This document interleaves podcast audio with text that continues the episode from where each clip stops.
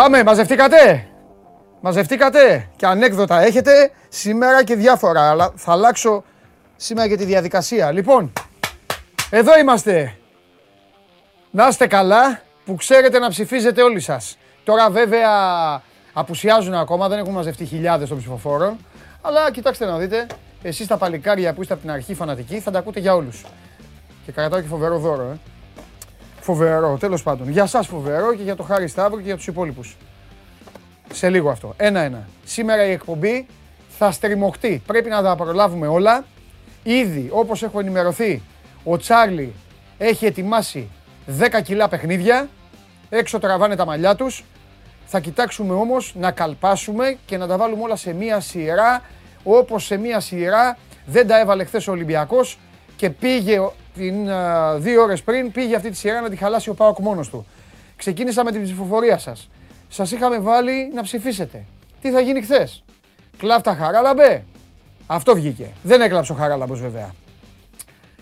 Ο Ολυμπιακός θα είναι ο μόνος που θα τη βγάλει καθαρή; Δεν την έβγαλε. Διπλό και οι δύο, αυτό ψηφίσατε τρίτο. Δεν έγινε διπλό και οι δύο. Μόνο ο Πάοκ θα γλιτώσει. Αυτό το βγάλατε τελευταίο. Και ο Πάοκ γλίτωσε. Μπήκε καλά, είχε την τύχη με το μέρος του, δηλαδή που δεν είναι τύχη, σημεία των καιρών, σημεία ενός παιχνιδιού είναι. Αποβλήθηκε ο αντίπαλος τερματοφύλακα, αφού έβαλε το χεράκι του εκτός περιοχής. Και έτσι ο Δικέφαλος κατάφερε να πάρει μια πολύ σημαντική νίκη, μια νίκη βαθμολογική, ψυχολογική και όλα τα υπόλοιπα. Έχουμε πολύ πάοκ σήμερα όπως καταλαβαίνετε. Είμαι από τους ανθρώπους που δεν μου αρέσουν ε, όταν γίνεται κάτι, όταν υπάρχει ένα αποτέλεσμα να πέφτουν όλοι πάνω στον νικημένο και τον νικητή να τον παρατάνε στην άκρη. Ο ΠΑΟΚ, μάλλον γιατί δεν έπαιξαν και μεταξύ τους, έπαιξαν δύο ελληνικές ομάδες, η μία έχασε, η άλλη νίκησε. Έχουμε πολλά λοιπόν να πούμε για τον κερδισμένο και φυσικά έχουμε πάρα πολλά να πούμε και για τον Ολυμπιακό. Ο Ολυμπιακός ο οποίος καλείται να αλλάξει το πρόσωπό του, το πολύ άσχημο αυτό πρόσωπο που παρουσίασε χθες στη Γερμανία. Το χειρότερο για τον Ολυμπιακό απ' όλα ήταν ότι δεν ήξερες από πού να πιαστείς σε αυτό που έβλεπες. Αν έβλεπες κάτι και να έλεγες τουλάχιστον αυτό λειτουργεί, πάει και έρχεται. Ο Ολυμπιακός ήταν ξεχαρβαλωμένος χθες βράδυ στην ε, Γερμανία. Έχασε ε, ένα παιχνίδι το οποίο δεν του στοιχίζει. Έχασε ένα παιχνίδι το οποίο δεν τον σκοτώνει όπως έγραψα, αλλά χτύπησαν όλα τα καμπανάκια μαζί. Ήταν η πρώτη φετινή ήττα των Ερυθρόλευκων. Θα μπορούσαν να είχαν κάνει ε, τη στραβή πιο νωρίς. Δεν την έκαναν λόγω προσωπικότητων, λόγω στιγμών, λόγω, λόγω όλων των πραγμάτων που έχουμε συζητήσει. Δεν θα γυρνάμε το χρόνο πίσω.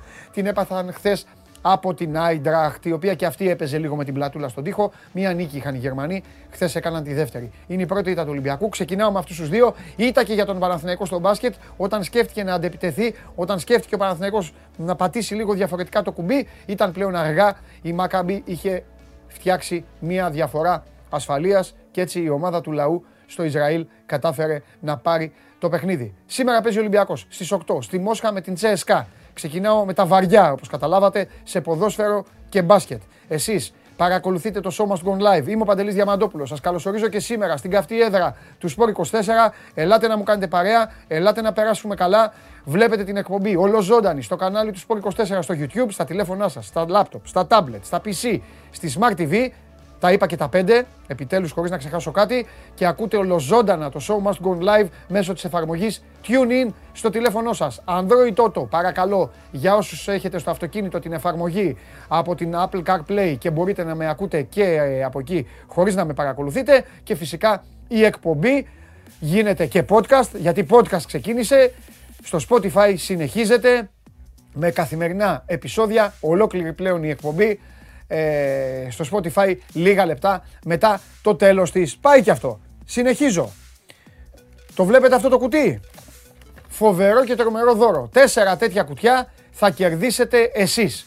Σήμερα τέσσερα κουτιά και τη Δευτέρα αν είστε καλά παιδιά άλλα τέσσερα. Λοιπόν, οι Bucks μπήκαν στη ζωή σας. Ο Γιάννης Αντιτοκούμπο να είναι καλά. Αυτός ε, τους ε, έφερε, αυτούς έκανε τους περισσότερους από εσάς να γνωρίσετε τους Milwaukee Bucks. Και εγώ, ένας φανατικός υποστηρικτής από παιδάκι των Los Angeles Lakers, σήμερα θα σας κάνω ευτυχισμένους. Γιατί, βέβαια, όχι μόνο εγώ, όχι μόνο το Show Must Go Live, αφού αν δεν υπήρχε συνεργασία μας με την Trace and Chase, το μεγαλύτερο κατάστημα διάθεσης συλλεκτικών καρτών, έτσι, και Μεμοραμπίλια παρακαλώ στην Ευρώπη σας προσφέρει αυτά τα τέσσερα συλλεκτικά κουτιά με 30 κάρτες το καθένα. Τέσσερα σήμερα θα πάρετε. Το ανοίγω εδώ μαζί σας παρεούλα. Θα σας πω και τον τρόπο. Αν και όσοι είστε Instagramάκιδες ήδη το έχετε πάρει χαμπάρι.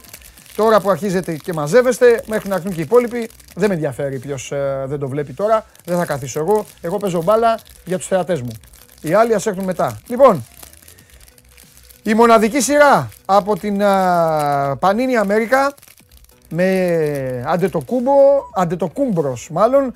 Λοιπόν, αυτό, αυτές οι συλλεκτικές κάρτες εδώ έχουν μέσα κάρτα της ομάδας, κάρτα του προπονητή, 17 κάρτες των παικτών, 6 κάρτες από highlights, μία από ε, τον MVP των τελικών, δηλαδή ξέρετε ποιον, τρεις κάρτες πανηγυρικές και μία φωτογραφία της ομάδας. Εδώ, τις ανοίγω.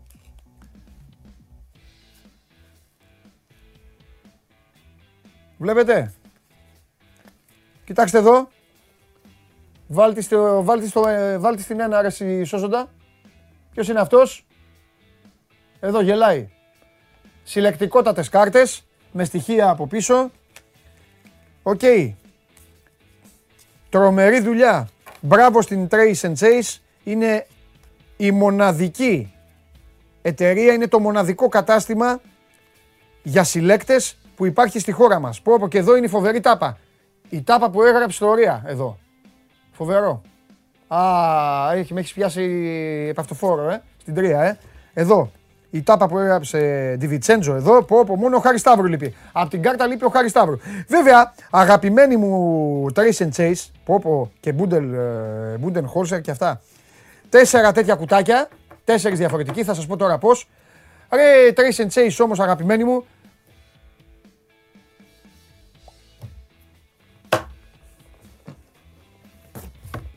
Λίβερπουλ, δεν θα βγάλετε τίποτα.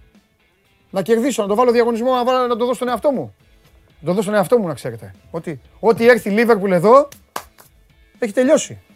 Εγώ δεν είμαι ψεύτης. Δεν λέω τώρα να κάνω κόλπα. Να βάλω εγώ τον κόσμο να πω αυτέ τα συλλεκτικές κάρτες της Λίβερπουλ θα τις κερδίσετε. Και τι, και ε, παραμύθι. Μη στείλετε, ό,τι στείλετε κουτί και είναι κόκκινο και απ' έξω έχει τα παιδιά, έχει τελειώσει. Λοιπόν, αυτά όμως εδώ αυτή, ε, αυτές θα τις κρατήσω εγώ γιατί πρέπει να δείχνω. Λοιπόν, τι κάνετε; Στο Instagram του Sport24, προσέξτε, ο Παντελάρας δεν θα την κάνει την κλήρωση, αλλά στο Instagram του Sport24 έχω ήδη ανοίξει ε, εδώ το τηλέφωνο μου. Έχω μπει ήδη στο δικό μου λογαριασμό, αλλά δεν θα πάτε στο δικό μου λογαριασμό εσείς. Εσείς θα πάτε εδώ, στη σελίδα του Sport24. Έχει μπει η φωτογραφία του διαγωνισμού και σας έχουν βάλει από κάτω να κάνετε και ένα σχόλιο αν οι Bucks κάνουν το repeat ή όχι. Δηλαδή να κάνετε το Χάρη Σταύρο που γράφει ο Χάρης ε, και μοιράζει μπλουζάκια εδώ με τον Χρήστο Χατζιωάννου μαζί και την ομάδα του. Μοιράζουν μπλουζάκια. Στο δρόμο για το repeat και αυτά. Δεν έχουν πάρει τηλέφωνο στη Δύση, δεν πήραν τηλέφωνο στην Καλιφόρνια. Τέλος πάντων.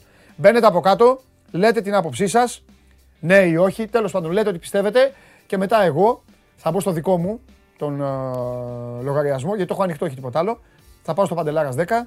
Μην μου στέλνετε μηνύματα, βίσματα και αυτά. Δεν δέχομαι.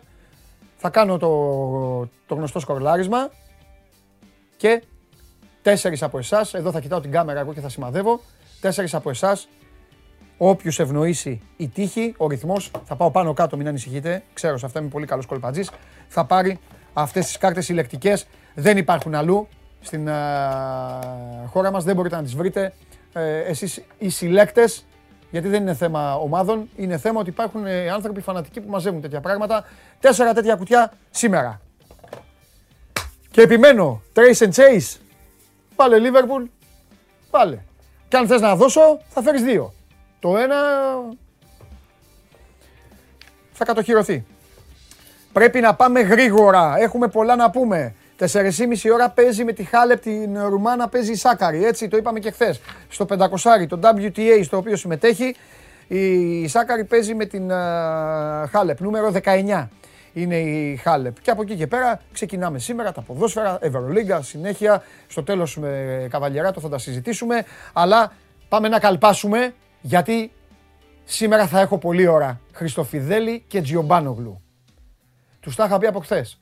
Να φροντίζαν με τις ομάδες τι οποίες παρακολουθούν να τα έκαναν σωστά τα πράγματα. Διαφορετικά θα έπρεπε να τα βγάλουν πέρα εδώ.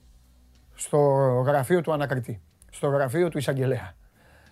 Έχουμε πάρα πολλά να πούμε εν ώψη και του αγώνα της Κυριακής. Σημερινό Πολ. Τι θα γίνει την Κυριακή; Α. Ο Ολυμπιακός και πάλι. Β. Έβδομο σερί διπλό ΠΑΟΚ. Γ. Φθινοπορεινή σου πίτσα. Ψηφίστε. Sport24.gr κάθετος vote. Ο ΠΑΟΚ μετράει 6 συνεχόμενα διπλά μέχρι τώρα. Ε, γι' αυτό ε, γράφουν τα παιδιά 7ο σερί διπλό ο ΠΑΟΚ στο Β. Το Α είναι Ολυμπιακός και πάλι. Γ. Φθινοπορεινή σου πίτσα. Δυνατό το Πολ ε, σήμερα. Κάποια στιγμή, κάποια μα κάποια στιγμή θα σας στείλω ε, και ε, να ψηφίσετε μέσα, μέσα, εντός, εντός, εντός YouTube για το παιχνίδι της Κυριακής.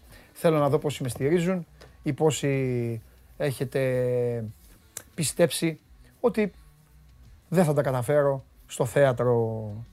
Δεν λέω το υπόλοιπο γιατί είναι προσβλητικό, δεν το λέω. Λοιπόν, τέλος πάντων απέναντι στη United. Ανέκδοτο. Πανάγος. Θα έρθει ο Πανάγος, γιατί έχω να κάνω ανακοίνωση. Το χθεσινό Πηγαίνετε όποιος θέλει να δει τη χθεσινή εκπομπή. Το χθεσινό που μου σκαρώσατε δεν θα περάσει έτσι. Ξέρετε πολύ καλά ότι με μένα δεν μπορεί να τα βγάλει πέρα κανείς. Τώρα λοιπόν θα έρθει μέσα ο Χριστάρας να πει το ανέκδοτο, να γελάσετε εσείς, γιατί εσείς γελάτε, εσείς και απ' έξω γελάτε.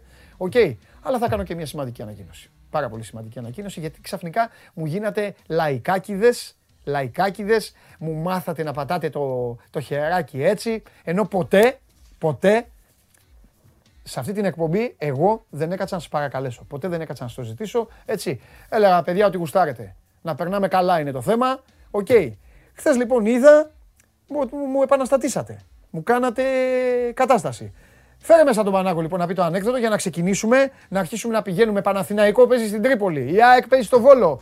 Ο Άρης έχει τα θέματα γιατί ο Χαλιάπας ρωτάει ποιοι είναι οι διαιτητές. Όλα αυτά εδώ, μόνο στο show must go online. Σηκώνομαι όμως γιατί ήρθε το παλικάρι το καλό. Έλα. Έλα. Η μουσική υπόκριση είναι τρομερή. Η μουσική υπόκριση είναι δική σου παραγγελία. Πώς βλέπεις κάρτες φοβερές; Πάρα πολύ ωραίες. Έχουν έρθει από Αμερική απευθείας από τον αδελφό μου, τον Χάρη το Σταύρο. Όχι.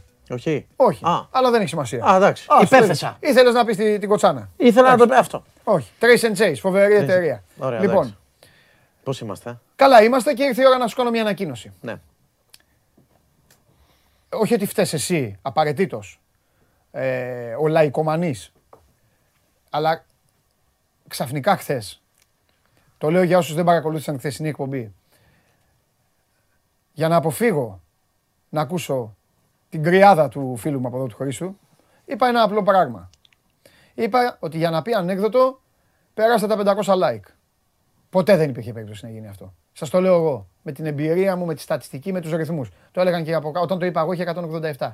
Τελικά τα like εκτοξεύτηκαν. Γιατί, γιατί, γιατί, γιατί μπήκε ο Χωριανόπουλος κάποια στιγμή, ζήτησε ταπεινά συγγνώμη, γιατί είχε κάνει ένα λάθος το παιδί και ξαφνικά όλοι γίνατε αγαπησιάριδες, όλοι αποτρελαθήκατε από τη συγγνώμη του Μάνου και από το να ακούσετε το ανέκδοτο και τα likes εκτοξεύτηκαν ξαφνικά και έχασα.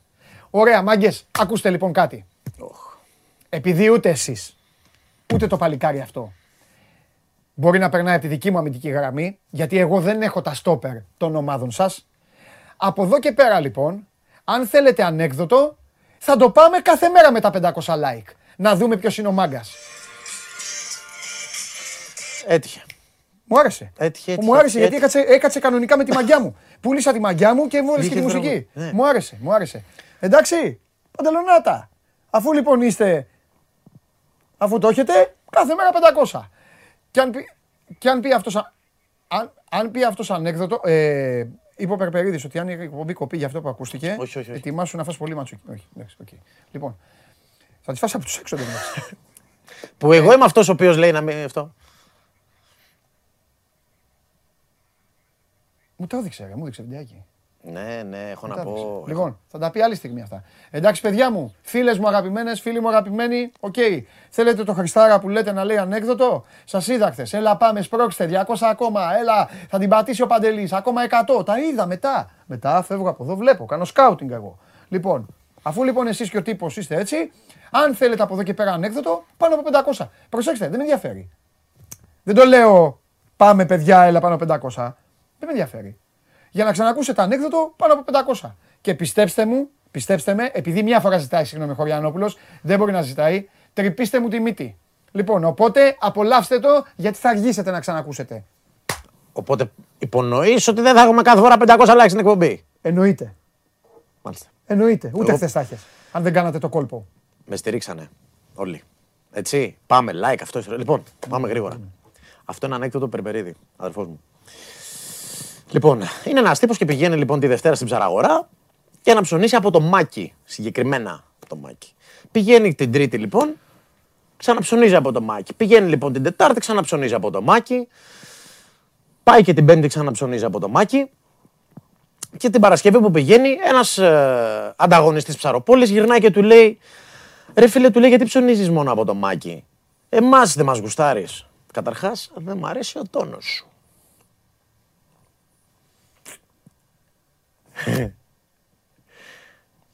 Εννοούσε, δεν μ' άρεσε ο τόνος σου και καλά ο τόνος σου. Διπλής. Ο τόνος στο ψάρι. Είναι διπλής αυτό. Έχει χάρη πρόλαβα και τα έκανα 500, θα τα έκανα 1000. Θέλω να πάρουμε σήμερα. Ναι, Στο πάνω, καλό, πάνω. στο Αυτό καλό, αυτό δεν το λέω. Στο καλό, αγόρι μου, στο καλό. Εγώ Του πιστεύω. άρεσε θα- του Φαφαλιού, δεν έβαλε. Ναι, τι, τι, Νίκο, Νίκο. Λοιπόν, καλή συνέχεια. Να, σε, αγόρι μου, Έτσι, να σε τα καλά. λέμε. Να σε καλά, αγόρι μου. Οι άλλοι που γελάνε. Οι άλλοι γελάνε κιόλας. Πανάγω αν φτάσεις εσύ 500 like, εγώ θα κάτσω. Εγώ θα μπω μέσα με κάσκα, με κάσκα αστροναύτη και θα κάνω εκπομπή. Από Δευτέρα, από Δευτέρα ε. Σήμερα δεν σημαίνει. τε- σα- Σήμερα σας θεο- σας θεοείπε, τι ήταν να πει.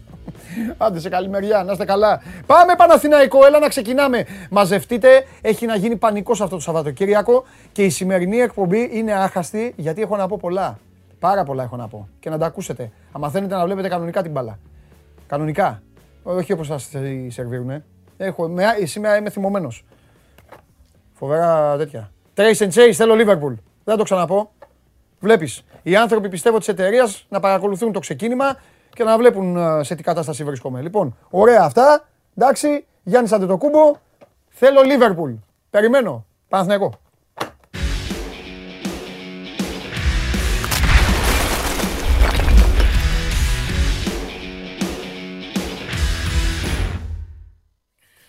Εντάξει, κοίταξε να δεις. Θα πω δίκαια κάτι. Εντάξει, δεν- δεν- δεν κατάφερε να με κάνει να ξεκαρδιστώ, να γελάσω πολύ. Δεν ήταν όμως, δεν ήταν κακό. Δεν το λες κακό ανέκδοτο. Δεν το λες κακό Εγώ ανέκδοτο. θα πω ένα πράγμα μόνο. Ναι. Ανέκδοτο από Πανάγο και να πάω να μεταλάβω. Άσε. Τίποτα άλλο. Μόνο Πανάγο στηρίζουμε. Σωστό, Όλοι σωστό. like.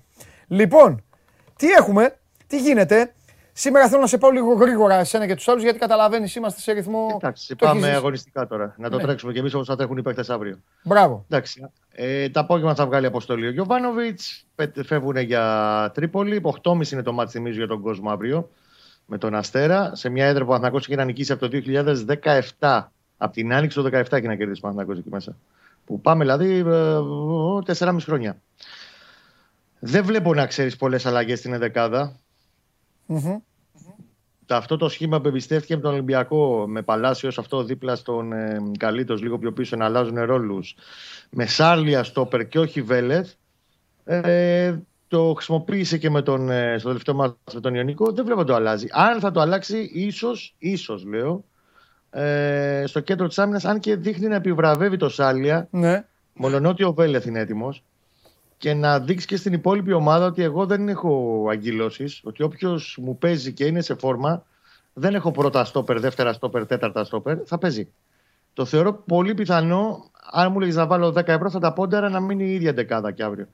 Ιδάλω θα γίνει το πολύ μια αλλαγή. Μμμ. Και αυτό θα γίνει προς τα πίσω. Για το Σέκεφελ, επειδή το είχαμε πει την Δευτέρα, Τρίτη, ότι είναι στη διαδικασία επιστροφής, ο Γιωβάνοβιτς θεωρεί ότι δεν υπάρχει λόγος να τον πιέσει. Έχει τώρα στόπερ, έχει επιλογές και δεν νομίζω θα μπει στην αποστολή σήμερα για τον Αστέρα. Λογικά πάει για τον Όφη. Όχι ότι έχει προκύψει κάτι. Βάλει όμως ότι είναι λείπει, τεσ- ε, λείπει 5,5 μήνες. Τελευταίο μάτς ξαναλέω 12 Μαΐου στα play-off με τον ε, Άρη στο Βικελίδης. Ε, χειρουργείο κάνει 18 Μαΐου. Θέλει ακόμα. Δεν τον βλέπει από πλευράς τρεξιμάτων, ένταση κτλ. Δεν τον βλέπει στο βαθμό που θέλει ο Γιωβάνοβιτς και δεν κάνει εκτός αυτά, όποιος και αν είναι. Οπότε δεν τον βλέπω τον Ολλανδό να μπαίνει τόσο γρήγορα, δηλαδή εντάξει, θα είναι στο επόμενο με τον Όφη. Επίσης πιστεύω ότι μέχρι το απογευματάκι, αν δεν γίνει κανένα μαγειρίο τύπο περίεργο, θα έχουμε την απόφαση για, το, για αυτό το σκηνικό που προέκυψε χθες από την αστυνομία, την έκθεση αστυνομίας και τη συμπληρωματική κλίση από τον ε, ποδοσφαιρικό εισαγγελέα για τα επεισόδια που έγιναν. Το επεισόδιο, μάλλον δεν είναι τα επεισόδια. Επεισόδιο έγινε έξω από το γήπεδο, επαναλαμβάνω, πριν το παιχνίδι με τον Ιωνικό στις ε, περιμετρικά από την οδό Παναθηναϊκού στους, ε, στα σημεία ελέγχου των ε, πιστοποιητικών κτλ. Εκεί είναι και το κλειδί για μένα, γιατί ο Παναθηναϊκός έχει 100% δίκαια την πλευρά του από τη στιγμή που το επεισόδιο έγινε εκεί και δεν αφορά το γηπέδο, το κομμάτι του γηπέδου. Ε, ο καινούριος πειθαρχικός κανονισμός είναι ξεκάθαρος και λέει ότι δεν τιμωρείται έδρα ε, οτιδήποτε άλλο θα μου κάνει και εμένα τρομακτικά μεγάλη εντύπωση. Δηλαδή, με αυτήν την ίδια λογική, άμα πέσει ξύλο στο πεδίο του Άρεο, θα τιμωρείται και η έδρα του Παναθηναϊκού. Okay. Θα ανοίξουμε άλλο παύλο κύκλο μετά. Αλλά κάτσε να δούμε τώρα τι, τι θα γεννήσει η, η πειθαρχική το, το απόγευμα. Ναι. Γι' αυτό δεν λέω κάτι. Θα περιμένουμε. Ναι. Να, να δούμε τι θα πει. Εντεκάδα να την πω, είπα δηλαδή ο ίδιο το σκεπτικό. Σχήμα. Ναι, είπες, αλλά να πούμε. Μωρέ, να πούμε. Αφού εντάξει, ναι. άμα δεν πούμε. Εγώ, ε... εγώ δεν αφήνω να λέτε όλες τις μέρες για να λέμε σήμερα. Βεβαίως, βεβαίως. Πρινιόλι με τα γάτια του βασικού. Δεξιά Σάντσες, αριστερά Χουάνκαρ. Ο οποίος ο Παναθυναϊκό πρέπει να τον κλωνοποιήσει γιατί χτυπάει ξύλο, μην έχει πρόβλημα κάποια στιγμή το Χουάνκαρ. Σάρλια και Πούγκουρα στο κέντρο της άμυνας. Το δίδυμο που δεν αλλάζει στον άξονα της μεσαία γραμμής Αλεξανδρόπουλος Ρούμπεν το πιο σταθερό κεντρικό δίδυμο χάφ αυτή τη στιγμή στο πρωτάθλημα. Δεξιά Χατζιωβάνη, αριστερά Βιτάλ και αυτό το Παλάσιος Καρλίτο στο μέσα έξω. Πότε ο ένας στην κορυφή, πότε ο άλλος. Ε, σε ένα ιδιόμορφο 4-4-1-1 επί της ουσίας, άμα το βάλουμε κάτω σε κουτάκια. Σε φοβίζει το transition του, του Αστέρα που είναι δίκοπο μαχαίρι και εναντίον, του, και εναντίον του μέχρι τώρα, για, το λέω για όσους δεν έχουν δει, ε, εμείς με τη δουλειά που κάνουμε τις έχουμε δει όλες τις ομάδες, ε, ναι. Ε, και, και εναντίον του στις επιστροφές τους, αλλά όταν κλέβουν μπάλα φεύγουν, φεύγουν όλοι. Φεύγουν, βρίσκονται με 4-5 παίκτες μέσα στην αντίπαλη περιοχή. Κοίτα, ο Αστέρας έχει τρεις παίκτες πίσω από το Μπαράλες που είναι η κολόνα του. Α, οι οποίοι είναι όλοι μπαλάτοι ναι. και που βγαίνουν πάρα πολύ γρήγορα. Και πρόσεχε, δεν έχει τρεις. Οι τρεις που χρησιμοποιεί κάθε φορά ο Ράσταβατς για τη συνολικά είναι 5-6 που έχει μεσοπιθετικού. Και είναι ναι. πάρα πολύ γρήγοροι και τέλος πάντων δουλεμένοι, δουλεύουν καιρό μαζί, ξέρει ο ένας τον άλλον, ξέρει το παιχνίδι τους είναι μια ομάδα που όντω επιθετικός της transition είναι πάρα πολύ καλή. Ο Αντακό, ξαναλέω, η λογική του Γιωβάνοβιτς θα είναι λεωφόρου αύριο. Θα μπει από το πρώτο λεπτό να, λεπτό να πιέσει, να τον στριμώξει όσο μπορεί περισσότερο στο δικό του ε, αμυντικό τρίτο τον, ε, τον Αστέρα, να ψάξει κοντινές συνεργασίες πλέον. Αρχίζει και από αυτοματισμούς και συνεργασίες κοντινές ο Παναθναϊκό και να τον χτυπήσει με, τα, με το δικό του στυλ παιχνιδιού. Τώρα, Εάν χάνεται η μπάλα, η ισορροπία είναι ένα ζητούμενο. Πιστεύω ότι το Αλεξανδρόπουλος ε, Ρούμπεν έχει δείξει καλά δείγματα στην ανάκτηση των κατοχών. Αν ήταν βασικός ο Μαουρίσιο, όχι λόγω ποιότητας, αλλά λόγω έντασης, εκεί θα είχαμε ακόμα σοβαρότερο πρόβλημα να συζητήσουμε. Νομίζω ότι εντάξει, σίγουρα το έχει διαβάσει. Ε, εδώ το συζητάμε μεταξύ μας. Δεν μπορεί να το έχει διαβάσει ο ίδιος ο Γιωβάνοβιτς όλο αυτό το ζήτημα. Στην ανάλυση θα γίνει και σήμερα και αύριο το πρωί στους παίκτες. Ναι. Πόσο μεγάλο πρόβλημα θα είναι Κώστα να χάσει; Δεν θα έχει τρίμου για μένα. Σίγουρα πάντως θα είναι ένα πάλι. Θα σου δημιουργήσει. Ε, δεν ρωτάω για τους τριμού. Ρωτάω για το, τη γνωστή σπέκουλα πάλι. Ξανά εκτός έδρας, ξανά τίποτα. Όλοι απ' έξω, για να το πούμε λίγο πώς είναι. Όλοι απ' έξω, εμείς, ο κόσμος, αυτά θα λέμε πάλι ότι ναι, τέταρτο μάτσε, δεν νίκησε, δεν έκανε, δεν έδειξε. Δεν μπορεί να κάνει το step up κτλ. Μέσα φάνηκε και από το πώς το διαχειρίστηκε ο Γιωβάνοβιτς στις δύο σερίτες στο Ζωσιμάδες και στο Βικελίδης, ότι δεν θα του επηρεάσει την δουλειά το πώς γίνεται. Εγώ εκτιμώ ότι αύριο θα είναι άλλο το αποτέλεσμα και άλλη εικόνα του Παναθηναϊκού σε σχέση με τα προηγούμενα αντίστοιχου επίπεδου παιχνίδια. Δεν βάζω το καρεσκάκι μέσα. Με τον Άρη και με, τα, με τον Μπα. Μάλιστα. Ωραία. Θα περιμένουμε να δούμε. Είναι πολύ ενδιαφέρον παιχνίδι. Έχω ξαναπεί ότι το πολύ μεγάλο. Περιμένει ο φίλος μου ο Σάβας και ο Άκη έστελε μηνύματα στην εσωτερική μας αυτή. Ένα-ένα στο Καραϊσκάκι. Α, ναι, σωστά. Πρέπει να πεις. Ένα- Ένα-ένα, ε. Ένα-ένα. Ωραία. Ένα-ένα λέει ο Κώστας Θα Γουλής. Ο Θα Κατασάβα... προηγηθεί ο Πάο. Ο Κατασάβα Γιωμπάνογλου θολωμένος τώρα τελευταία. Ο Κατασά... ναι, ναι. Έτοιμη την έχει την καραμούζα ο Σάβας. Έτσι. Έτοιμη. Περφυλάκι. Θα προηγηθεί ο ΠΑΟΚ. Ναι, και σοφαρή Ολυμπιακός. Μάλιστα. Με, με τρελαίνει ο Κώστας Γουλής όταν, όταν τα λέει μπαμ. Για να δούμε. Φιλιά πολλά Κώστα, τα λέμε. Να είστε καλά, παιδιά. Καλή δύναμη. για Να σε χαρά. καλά, να σε καλά ρε Κώστα. Λοιπόν το παιχνίδι στο Καραϊσκάκι είναι πολύ μεγάλο, κακά τα ψέματα, αλλά ε, οι αναμετρήσεις και του Παναθηναϊκού και της ΑΕΚ ε, κρύβουν ε, ιστορίες, ενδιαφέρουσες ιστορίες και για τον τρόπο που θα αντιμετωπίσουν και για τις αντιπάλους που έχουν και για το πώς θα πάνε στο παιχνίδι. Η ΑΕΚ με το Γιαννίκη συνεχώς να σκέφτεται να αλλάξει πράγματα. Εδώ τα συζητάμε με τον Βαγγέλη. Και με τον Παναθηναϊκό να περιμένει κάποια στιγμή να γυρίσει το κουμπί και να εμφανίσει χαρακτήρα και μακριά από την α, Λεωφόρο. Είναι πολύ ενδιαφέρουσα αυτή η αναμέτρηση της Τρίπολης αύριο. Από όλους αυτούς λοιπόν τους λεγόμενους μεγάλους, ο μόνος, ο μόνος, αυτός που φαινομενικά έχει το ευκολότερο έργο, αλλά μέχρι τώρα δεν έχει πείσει ότι μπορείς να του το, να του το δώσεις, να του το χρεώσεις, ότι οκ, θα καθαρίσει. Όπως καταλαβαίνετε είναι ο Άρης. Πάμε μια βόλτα στην επανομή. Ε, Γρήγορα, γρήγορα να τα πούμε με τον ε, Δημήτρη γιατί του έχω, έχω αυτό αποκαλεστεί. Έχω αυτοβαφτιστεί επιστημονικός του συνεργάτης πάνω σε ένα συγκεκριμένο ζήτημα και εγώ δεν υπάρχει περίπτωση να τον προδώσω. Θα το καταλάβει και ο ίδιος. Πάμε.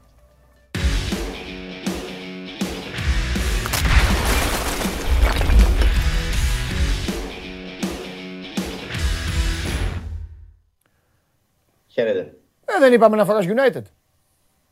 Όταν χάνουμε είπαμε United. Πω.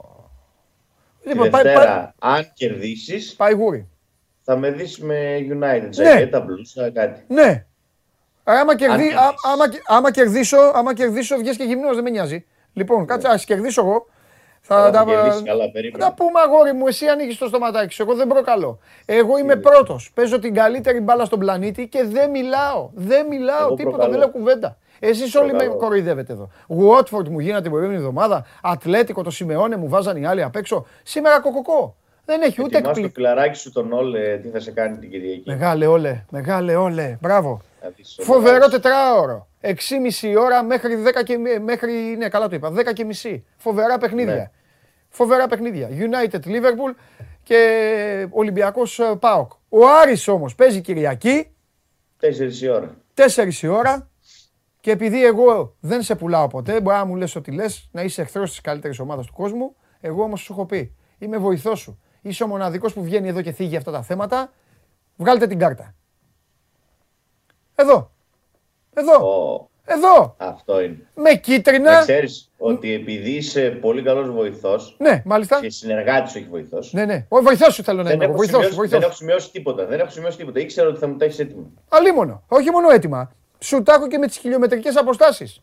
Λοιπόν, Εκεί είναι η σημασία. λοιπόν, με κίτρινα είναι η απόσταση από το σπίτι μας και η- τα άλλα είναι με το αγρίνιο η απόσταση. Πρόσεξε τώρα. Ο διαιτητής αγόρι μου απέχει 85 χιλιόμετρα από το αγρίνιο. Ένα Και τσιγάρο θα έρθει δρόμος, να. δηλαδή. Ακριβώς. Και θα έρθει να παίξει τώρα τον Άρη μας μέσα στο Βικελί. Αυτός δηλαδή. 85 χιλιόμετρα. Άμα θέλει να πει, έλα να πάω μια βόλτα να Αυτός. ξεσκάσω, πες στο Αγρίνιο. Μπορεί να έρθει και με την αποστολή του Πανετολικού. Μπράβο. Δηλαδή, μαζί να σηκωθούν και να έρθουν. Μπράβο. Τι, να τον έχει, πάρουνε. τι έχεις εσύ, ένα πρώτο βοηθό. Να κάθεται εκεί, να κουνιέται εκεί μπροστά στον Άκη. Ο Άκης είναι καλό παιδί, έχει επίπεδο. Δεν κάθεται να φωνάζει στους βοηθούς εκεί και να, να ουρλιάζει και να κάνει. Ένα πρώτο βοηθό, το Βασιλόπουλο που είναι στον Εύρο. Οκ. Εντάξει, διπλάσια Ε, απόσταση με τέταρτο. Αγρίνιο όπως βλέπετε. Ο δεύτερος βοηθός από την Αθήνα πιο κοντά το Αγρίνιο. Ο τέταρτος, τι να τον κάνεις τον τέταρτο; Ο τέταρτος είναι για να, για να σηκώνει την ταμπέλα. Σηκώνει την ταμπέλα. Τίποτα. Σηκώνει. Και να πηγαίνει πέρα δόθε και να λέει: Σας παρακαλώ πολύ, καθίστε κάτω. Τίποτα. Χρυσώνουν Το χάπι γυμνάσιο τώρα μας με τον τέταρτο. Παπάντζα ο τέταρτος. Τίποτα. Από τα γρεβενά και, και, και, πώς το λένε, κάτι τρέχει. Εδώ πάμε στα άλλα. Και ο βοηθός, κοίτα εδώ, βαρ. Βαρ. Εδώ. Μακριά ο Βαρ. Βαρ, αγόρι μου, βαρ από την Αθήνα. Αθήνα και Αρκαδία. Αμέ 275 χιλιόμετρα από το Αγρίνιο. Και ο, και ο Διαμαντόπουλος που είναι και βοηθός με μισή απόσταση. Μισή απόσταση. Πάντως σφύριξε πέρυσι Πανετολικός Άρης. Συγγνώμη, ε, συγγνώμη, επειδή μου στέλνουν οι φίλοι μου στο YouTube, μου λένε δεν είσαι εσύ πρώτος, είναι η Chelsea. Δεν υπάρχει, παιδιά, για μένα. Δεν υπάρχει. Είμαι ο Ρασβάν Λουτσέσκου της Λίβερπουλ, δεν το έχετε καταλάβει. Εγώ είμαι πρώτος. Δεν υπάρχει καμία Chelsea πρώτη για μένα. Εντάξει, όχι για πολύ. Λοιπόν, μπράβο Δημήτρη μου, μπράβο. Ε, σ- να σου πω, Πέρυσι Πανετολικός Άρης 0-1 ο κύριος Κουτσιάφτη. Κέρδισε ο Άρης, το σφύριξε στο Αγρίνιο. 80 χιλιόμετρα από το σπίτι του. Με πέναλτι του Άρη. Ήτανε πέναλτι. τώρα έγινε κύριος. Κύριος Κουτσιάφτη. Πριν ήταν ο Κουτσιάφτη. Τώρα, τώρα θυμήθηκε στο περσινό και έγινε κύριος Κουτσιάφτη. Κύριος Κουτσιάφτη. Μάλιστα. Εγώ έκανα ό,τι μπορούσα να σε βοηθήσω. Τώρα τα υπόλοιπα είναι δικά σου. Δεν πάω να κάνω τίποτα άλλο. Εσύ καλά έκανες. Θα δούμε την Κυριακή τι θα κάνει ο κύριος Κουτσιάφτη. Ναι. Ο Άρης θα κάνει την Κυριακή, να μας πεις. Ο Άρης την Κυριακή δίνει ακόμα ένα τεστ Ναι. εντός έδρας. Μπας και χαροποιήσει τον κόσμο του καμιά φορά γιατί φέτος ένα γκολ έχει βάλει όλο και όλο στο Κλειάνδη Βικελίδης σε τρία παιχνίδια. Έχει κερδίσει μόνο τον Παναθηναϊκό 1-0. Έχει δύο ισοπαλίες με Απόλλωνα Σμύρνης και Όφη. Δηλαδή θεωρητικά έχει κερδίσει την πιο δυνατή ομάδα από αυτές που αγωνίστηκε και έχει γκελάρει με τις δύο πιο αδύναμες θεωρητικά έτσι.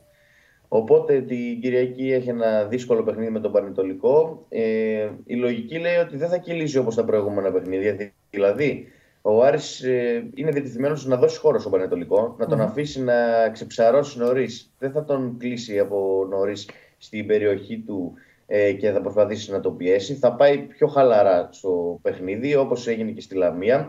Γιατί είδαμε ότι και με τον Απόλλωνα Σμύρνης και με τον Όφη εντός έδρας ο Άρης πίεζε τους αντιπάλους του, αλλά δεν είχε τρόπους να κάνει ευκαιρίες όταν οι άλλοι ήταν ως 11 πίσω από το κεντρο Ε, αυτή τη φορά θα δώσει λίγο περισσότερο χώρο στον αντίπαλο. Ε, θα αφήσει και τον Πανετολικό να παίξει το παιχνίδι του. Θα είναι ένα πιο ισορροπημένο μάτς.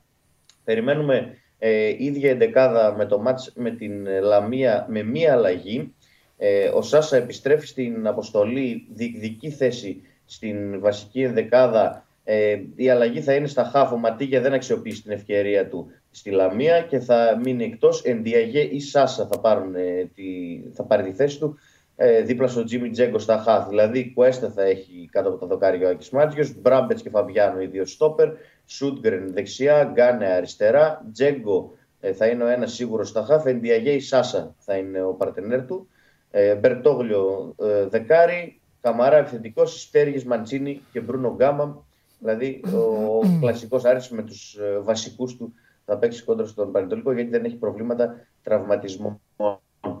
Ε, τώρα, ε, νωρίς φυσικά θα προσπαθήσει να πιέσει για να, να κλέψει πάλι όπως κάνει συνήθως για να βάλει ένα γρήγορο γκολ. Αλλά είπαμε, δεν θα είναι, το μάτζ δεν θα έχει την εικόνα που είχε ε, τα προηγούμενα μάτια με τον Απόλλωνα και τον Όφη εντός έδρας. Ο Άρης θα δώσει χώρο στο Πανετολικό. Δηλαδή θα είναι ανοιχτό το παιχνίδι την Κυριακή. Δεν θα είναι μονόλογος. Και θα το κάνει ε, επίτηδες. Ναι. Ξέχασα, ε, ε, είπαμε αρκετά για τον Μπερτόγλιο που τάξιζε την Τρίτη. Ε, δεν είπαμε και το άλλο, γιατί το είχαμε θίξει την προηγούμενη εβδομάδα. Ε, Ο Τζέγκο μια χαρά το βγάλε το παιχνίδι για όλα αυτά που είχε τραβήξει. Κουρασμένος ήταν. Ναι, αλλά το έβγαλε, κοιτάξτε το παιχνίδι. Το- Ήταν, ε, πώς να μην Το είναι, ρε έβγαλε, φίλε. ναι. Το- Το τα έβγαλε. ταξίδια του Γκιούλιβερ είχε κάνει. Αλλά το Το έβγαλε. έβγαλε. Και τώρα θα είναι καλύτερος. Φαίνεται ότι παρέδωσε πνεύμα από ένα σημείο και μετά. Και ευτυχώς μπήκε ο Ιντιαγέ και κράτησε το ρυθμό τη Δευτέρα. Ναι. Αλλά ναι, το έβγαλε. Εντάξει, το εντάξει. παιχνίδι με το εντάξει. ζόρι, Και με αλλά ναι. αξιοπρέπεια και σωστό στις τοποθετήσεις του και αυτά. Εντάξει, τώρα να έκανε, να έκανε το μακελελέ δεν γινόταν, δεν μπορούσε. Καλά, ναι, Λοιπόν, ωραία, κοίταξε να δεις για να σε αφήσω, θα σου πω το εξής. Ε, είναι μια πολύ καλή ευκαιρία του Άρη να, να ηρεμήσει εντελώς. Το κακό είναι ότι το είπαμε και με τον Απόλλωνα αυτό. Και δεν έγινε ποτέ. Και δεν έγινε ποτέ. Αλλά κάποια στιγμή πρέπει να γίνει. Τι έχει μετά; Μετά θα ζυγιστεί που λες και εσύ. Στο ΑΚΑ πηγαίνει. Με την ΑΕΚ. Έχει ΑΕΚ Άρης, ε. Έχει ΑΕΚ Άρης. Είναι όμως μεγάλη θα σου ευκαιρία πω- την Κυριακή. και όμως να θα σου κάνει πω δεύτερη κάτι. σέρια νίκη τώρα, να πάει Θα ειρήνη σου πω στο κάτι. Ντέρμπι. Η ΑΕΚ βγάζει ένταση, θα έχει ένταση, αλλά επειδή το μάτς είναι στο ΆΚΑ, αν παίξει καλά ο Άρης μπορεί να τη χτυπήσει στην, άμυνα, στην πλάτη της άμυνας της. Ναι. Ε, Όπως έγινε και πέρσι. 0-2 κέρδισε ο Άρης Ναι, πέρσι ναι, αλλά είναι στο- νωρίς. Είναι νωρίς τώρα, είναι νωρίς να τα πούμε αυτά. Ναι. Ωραία, λοιπόν, έλα, φιλιά. Τα Ας λέμε. περάσεις τη Κυριακής. Εσύ καλή επιτυχία στην ομάδα σου, γιατί είμαστε και ευγενείς φίλαθλοι. Ελπίζω να δούμε ένα πολύ ωραίο παιχνίδι. Έτσι δεν είναι παντελή. 3-0 τελικό σκορ και θα είμαστε ευχαριστημένοι εμείς.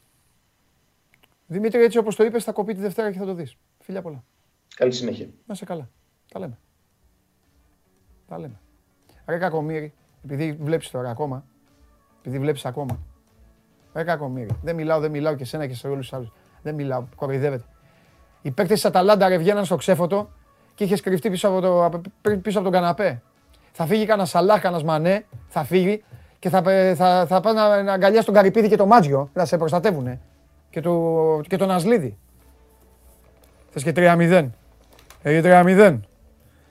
Πάμε στο, πάμε στο Τρίγκα. Έλα, πάμε μπάσκετ. Αλλαγή παιχνιδιού. Αλεξάνδερ Άρνολτ. Ναι, μέχρι να... Πώς το πες έτσι Γιώργο μου; Μου λέει ο Γιώργος το αυτή. Μισό να τον πάρουμε. Λοιπόν, Trace and Chase. Εδώ είναι. Έχουν έρθει από τις Ηνωμένες Πολιτείες. Πανίνη Αμέρικα. Συλλεκτικές κάρτες για συλλέκτες. Επαναλαμβάνω, τέσσερα τέτοια κουτιά σήμερα δικά σας. Μπείτε κάτω από τη φωτογραφία που υπάρχει στο προφίλ του Sport24 στο Instagram. Κάντε ένα σχολιάκι. Σας λένε εκεί τα παιδιά, αν πιστεύετε θα κάνουν, θα κάνουν το repeat box. Και όλες αυτές εδώ οι κάρτες θα γίνουν δικές σας. Έχω ήδη ανοιχτό το δικό μου λογαριασμό. Θα κάνω τα σκορλαρίσματα που πρέπει και τέσσερις από εσάς προς το τέλος της εκπομπής θα ακούσουν εδώ το όνομά τους. Θα τους στείλουν μήνυμα απ' έξω τα παιδιά για τα στοιχεία και τα υπόλοιπα. Εδώ είμαστε. Φοβερά, σε φοβερή κατάσταση. Έχω αρχίσει να τα ζηλεύω. Α, Δεν τα, δεν τα θέλω, δεν τα θέλω. Εγώ θέλω τον ομάδα μου. Θέλω Λίβερπουλ. Αλέξανδρε, Χαίρετε. τι έγινε ρε φίλε; Έτρεχε μετά να τα μαζέψει. Έτρεχε, έτρεχε να προφτάσει. Είναι αυτό που συζητάγαμε και χθες, το κομμάτι του ρυθμού. Ναι. Μόλις, ε, μόλις η Μακάμπη λίγο πάτησε τον γκάζι και βρήκε πόντους και από το Wilbekin, ο οποίος στο πρώτο μέρος ήταν άστοχος, ναι. Ε, το πράγμα χάλασε πάρα πολύ και ουσιαστικά στο τέλος χρειάστηκαν οι ηρωισμοί για να μαζευτεί η διαφορά και φυσικά η επιπολαιότητα των α, παικτών του Γιάννης Σφερόπουλου, γιατί όσο μεγάλη προσπάθεια χρειάζεται τον Παναθηναϊκό για να γυρίσει από το μείον 20, άλλη τόσο επιπολαιότητα χρειάζεται από τη Μακάμπη για να δώσει αυτό το δικαίωμα στον Παναθηναϊκό.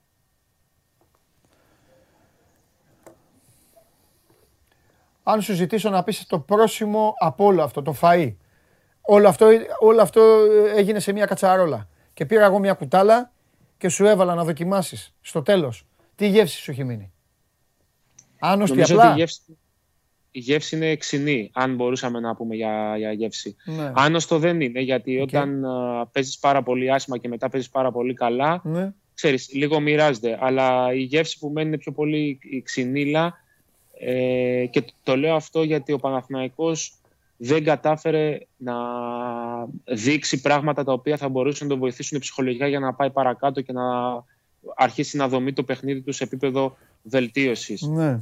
Είδαμε ξανά το Δημήτρη Πρίφτη να παίρνει time out στα πρώτα 2-3 λεπτά της ε, ε, αναμέτρησης. Μιλάω για το, το τρίτο δεκαλέπτου κατά βάση που άνοιξε Ναι. πάλι η διαφορά. Είναι κάτι το οποίο έχει αρχίσει να γίνεται συνήθεια κανόνας για τον Παναθηναϊκό ε, και είναι πρόβλημα να, και να πετάει το επιτελείο έτσι time out γιατί πρέπει να ξυπνήσει τους παίκτες και Σωστό. να, να πρέπει να ξαναπεί κάποια πράγματα.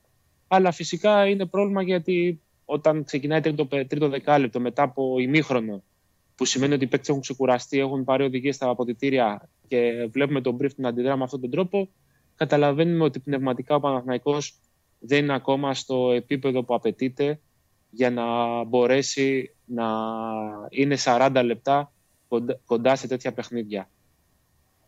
Είναι ζήτημα αυτό που έρχεται για τον Παναθηναϊκό. Είδαμε χθες η Βιλερμπάν ε, έφτασε ένα rebound μακριά από τη νίκη στο Μιλάνο. Και αυτό το, το σημειώνω περισσότερο για να μην πιστεύει κανείς ότι σε πέντε μέρες που θα έρθουν οι Γάλλοι στην ε, Αθήνα, ότι ο Παναθηναϊκός την έχει του χεριού του. Βάσει εικόνας, σε αυτό το μάτς η Βιλερμπάν θα είναι το Καλή φαβορί. ομάδα, είναι καλή ομάδα η Βιλερμπάν. Δεν είναι. Το έχει δείξει μέχρι τώρα. Και έχει, έχει αυτή τη στιγμή ίσως τον ε, παίκτη αποκάλυψη, παύλα έκπληξη για τη EuroLeague, όχι γενικότερα για τον μπάσκετ που γίνεστε, τον ε, Ελίο Κομπό, ο οποίος άφησε το NBA και γύρισε στην πατρίδα του και ήδη κάνει παπάδες με τη Βιλερμπάν σε τέτοιο βαθμό που αν συνεχίσει έτσι νομίζω ότι το καλοκαίρι, αν όχι το καλοκαίρι του, πάντως το 23 θα, θα πάει σε ομάδα που θα χτυπάει Final Four. Ωραία. Εντάξει, Βιλερμπάν. Εγώ επιμένω τώρα. Πάμε λίγο στα πρόσωπα.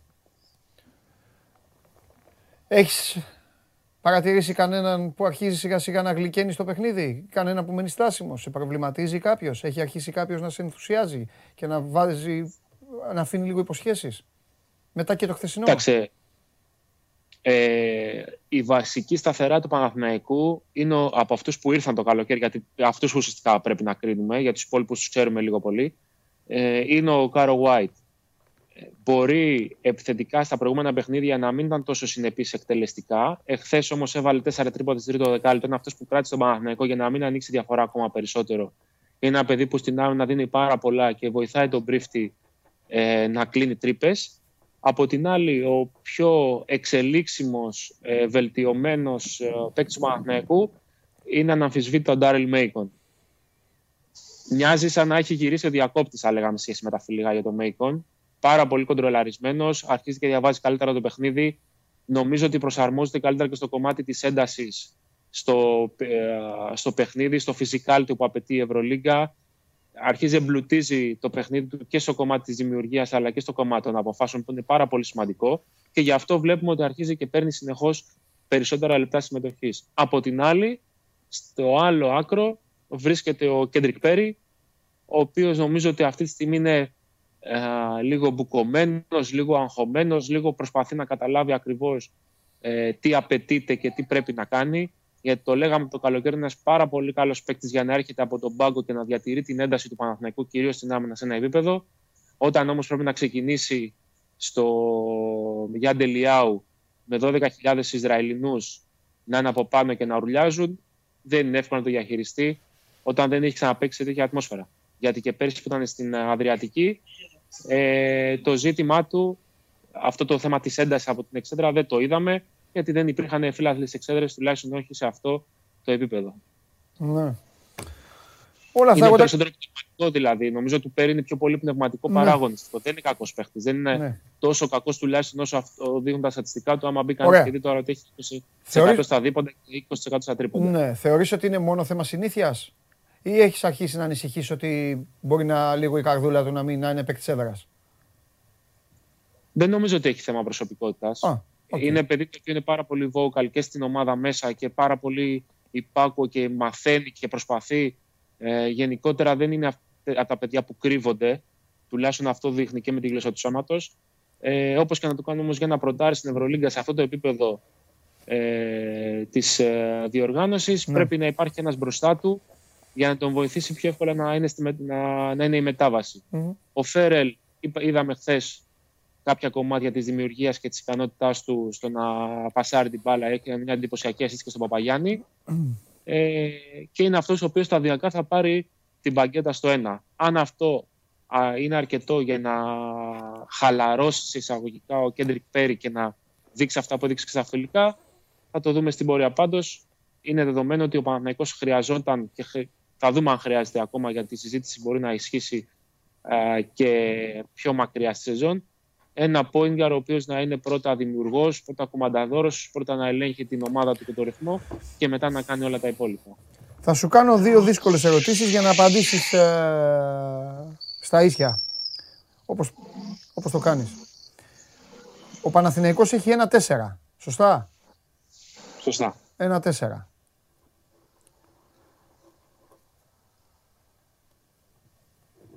Παίζει, παίζει, τη διαβλο, ε, παίζει τη διαβολοβδομάδα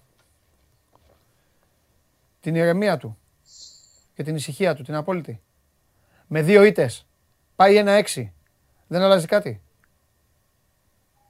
να αλλάξει κάτι δεν νομίζω ότι μπορεί να αλλάξει κάτι ραγδαία για τον Παναθηναϊκό γιατί αυτή τη στιγμή Ναι. δεν έχει τεθεί οποιοδήποτε ζήτημα είτε σε θέμα προσώπων και στον προπονητή. και Δεν στο- μιλάω, ναι, στο- να το ξεκαθαρίσω. Καταλαβαίνεις πώς το λέω. Σε καμία περίπτωση δεν μιλάω για τον μπρίφτη, να το ξεκαθαρίσω. Μιλάω γενικά για την εικόνα, για παίκτες, για, και για, το, δηλαδή μιλάω για όλους και χωρίς να μιλάω για όλους. Κατάλαβες κάτι, κάτι να αλλάξει, ρε παιδί μου. Υπάρχει Αν, περίπτωση. αν μου επιτρέπεις... Μα αν- αν επειδή γίνει κανένα από ένα συνή- έξι. Από συνήθεια... Α πάμε με το χειρότερο. Με το χειρότερο σενάριο.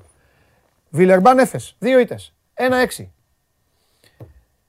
Θα λέμε εδώ μετά από μια εβδομάδα ότι, οκ, προχωράνε να δούνε το διακόπτη και αυτό θα έρθει σε, σε συσχετισμό με τη δεύτερη δύσκολη ερώτηση που θέλω να σου κάνω.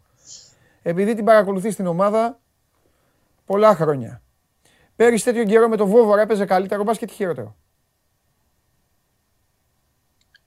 Ήταν στο ίδιο επίπεδο ή λίγο καλύτερος, θα έλεγα. Συμφωνώ. Αλλά ήταν και διαφορετικές οι συνθήκες. Ναι. Δηλαδή, Ναι, τι- ακόμα και ο Νέντοβιτς ήταν, ήταν καλύτερος από την τώρα, γιατί έχει περάσει τώρα ένα 7 μήνο που προσπαθεί να βρει ρυθμό. Ναι, Ε, υπήρχε η σταθερά του Μίτογλου. ναι. Ε, δεν είναι το ίδιο πράγμα. Δεν υπήρχε η, η πίεση του κόσμου στις εξέδρες. Και αυτό αφορά και τους εκτός έδρας αγώνες. έτσι. Μμμ. Ε, πέρσι ο Παναθηναϊκός έχασε στο Τελ Αβίβ, έβαλε 36 ο Νέντοβιτς, αλλά το γήπεδο ήταν άδειο. Ναι. Ό,τι αυτό μπορεί να σημαίνει και για τη Μακάμπη.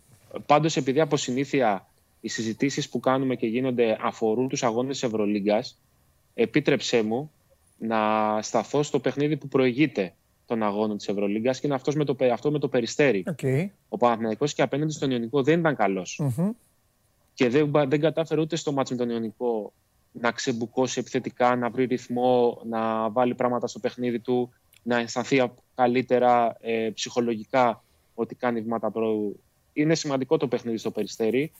Ε, όσο άσχημο και αν ακούγεται αυτό ε, στους φίλους του Παναθηναϊκού.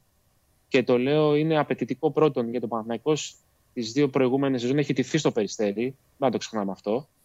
Ε, και γιατί έχει ανάγκη και από μια καλή εμφάνιση και από δια, ε, διαχείριση, παύλα συντήρηση λόγω των αγώνων που έπονται. Δηλαδή, δεν θα είναι εύκολο για τον Παπαπέτρου να παίξει 30 λεπτά την Κυριακή και να πρέπει μετά ε, να παίξει άλλα 30 μετά από 48 ώρες και μετά άλλα 30 μετά από άλλες 48 ώρες. Όπως επίσης να δούμε αν ο Παναθηναϊκός θα αποφασίσει σήμερα το θεωρώ λίγο δύσκολο, αλλά να το δούμε και στην διάρκεια της ημέρας, να κάνει την αλλαγή και να βάλει το Φέρελ ε, στο πρωτάθλημα. Νομίζω ότι δεν θα το κάνει άμεσα, αλλά στο δούμε σήμερα, λογικά θα ξέρουμε αν ο Φέρελ θα, θα παίξει την Κυριακή, αν ε, θα προτιμήσει ο Πρίφτης να τον κρατήσει εκτός για να του δώσει περισσότερες προπονήσεις με την ομάδα και άλλα δύο παιχνίδια την ερχόμενη εβδομάδα στην Ευρωλίγκα και μετά να γίνει οποιαδήποτε σκέψη για αλλαγή στο ρόστερ της Α1. Και αν μπει τώρα βγαίνει; Καλή ερώτηση. Καλή ερώτηση. Οκ. Νομίζω ότι δεν υπάρχει ξεκάθαρη απάντηση. Δεκτό. Αν πριν από 20 μέρες λέγαμε ότι σε Και αυτό, περίπτωση πρόβλημα, και απόκτησης- αυτό πρόβλημα είναι. Ε. Είναι, είναι. Και αν πριν από 20 μέρες λέγαμε ότι σε περίπτωση απόκτησης γκάρντ ο Μέικον είναι ο αδύναμος κρίκος, αυτή τη στιγμή νομίζω ότι ο Μέικον είναι ο πιο δυνατός κρίκος της περιφέρειας. Με βάση την εικόνα του δεν δικαιολογείται να βγει από το ρόστερ. Το εξήγησε και ο Πρίφτης μετά το μάτι με τον Ελληνικό, ότι είναι και θέμα ψυχολογίας και θέμα διαχείρισης στα αποδητήρια για οποιοδήποτε παιδί ενημερωθεί ότι βγαίνει από το ρόστερ της Α1, που μπορεί να μην είναι για πάρα πολύ διάστημα, να είναι για 15-20 μέρες, γιατί ο Παναγικός μπορεί να κάνει αλλαγές.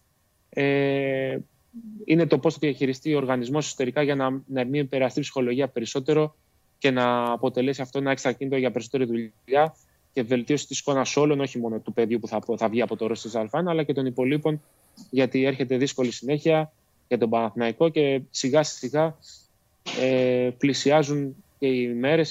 Βέβαια, έχουμε ακόμα περίπου 20 μέρες, 25, για το πρώτο τέρμι με τον Ολυμπιακό, ό,τι αυτό μπορεί να σημαίνει για τον προγραμματισμό του Παναθηναϊκού στο κομμάτι των αλλαγών για το ρόστερ της Α1. Τέλεια. Ωραία. Λοιπόν, Αλέξανδρε, τα λέμε. Φιλιά. Χαίρετε, χαίρετε. Καλή Ευχαριστώ συνέχεια. πολύ, να Καλό είσαι καλά. μεσημέρι. Την άλλη εβδομάδα έχουμε πολύ, θα έχουμε πολύ Παναθηναϊκό και πολύ Ολυμπιακό. Διαβολοβδομάδα έρχεται. Τα ακούσατε πώς είναι τα ζητήματα. Ο Παναθηναϊκός ο οποίος αυτή τη στιγμή είναι σε μια κατάσταση στην οποία κοιτάζει πάρα πολύ τον εαυτό του. Είναι, ε, είναι περίοδος αποφάσεων και μόνο πρέπει να μπει ένας παίκτης και να βγει ένας άλλος. Για μια ομάδα είναι πάρα πολύ σημαντικό. Αλλάζουν πολλά πράγματα στο μπάσκετ και όσοι είστε και μπασκετομανείς, το ξέρετε, αλλάζουν πολλά πράγματα ακόμη και στην ίδια την προπόνηση και στον τρόπο με τον οποίο ετοιμάζουν την ομάδα ο εκάστοτε προπονητής και οι συνεργάτες του. Τέλος πάντων, έχει ξεκινήσει άσχημα ο Παναθηναϊκός με αυτό το 1-4. Θα του δοθεί ευκαιρία με δύο εντός έδρας παιχνίδια και με τον κόσμο του να, ε, να παλέψει για να γυρίσει, να ανατρέψει την κατάσταση. Με δύο νίκες μπορεί να πάει στο 3-4. Ε, θα τα δούμε. Ό,τι είναι να γίνει θα τα δούμε. Αλλαγή παιχνιδιού ξανά. Παρακολουθείτε τη μοναδική αθλητική ε, καθημερινή εκπομπή με ένα ύφος συγκεκριμένο, με ένα στυλ συγκεκριμένο και με έναν τύπο ο οποίος υποχρεώνεται καθημερινά στο μυαλό του να τα, να τα έχει όλα. Γιατί εσείς, να σου πω και τον καημό μου τώρα, πριν βγει ο Βαγγέλης, εσείς κάθεστε ραχτή και βλέπετε και λέτε «Α, τι ώρα τα λέει ο Παντελής, Παντελή, ρώτα αυτό, Παντελή, ρώτα εκείνο». Ο Παντελής για να καταφέρει τόσες ώρες, δύο μισή ώρες κοντά, να τα έχει όλα στη σειρά και να μπορεί εκεί που λέει για το Φέρελ και το Μέικον να γυρίσει ξαφνικά το διακόπτη του εγκεφάλου του. Γι' αυτό έχω πει θα, θα πάθω Αλτσχάιμερ. Να γυρίσω εγώ σε δευτερόλεπτα και να μιλάω τώρα για το Τζούμπερ και το Σιμόες. Και μετά με το που θα κλείσουμε να μιλήσουμε για τον κορονοϊό και μετά κατευθείαν για τον Αγκιμπού Καμαρά και τον Μπίσεσβάρ. Εύκολο το λέτε. Γι' αυτό σας θέλω δίπλα μου. Γι' αυτό με πειράζετε. Να κερδίσουμε την Κυριακή. Δεν πρέπει. Ευχαριστώ. Πάμε στο Βαγγέλη.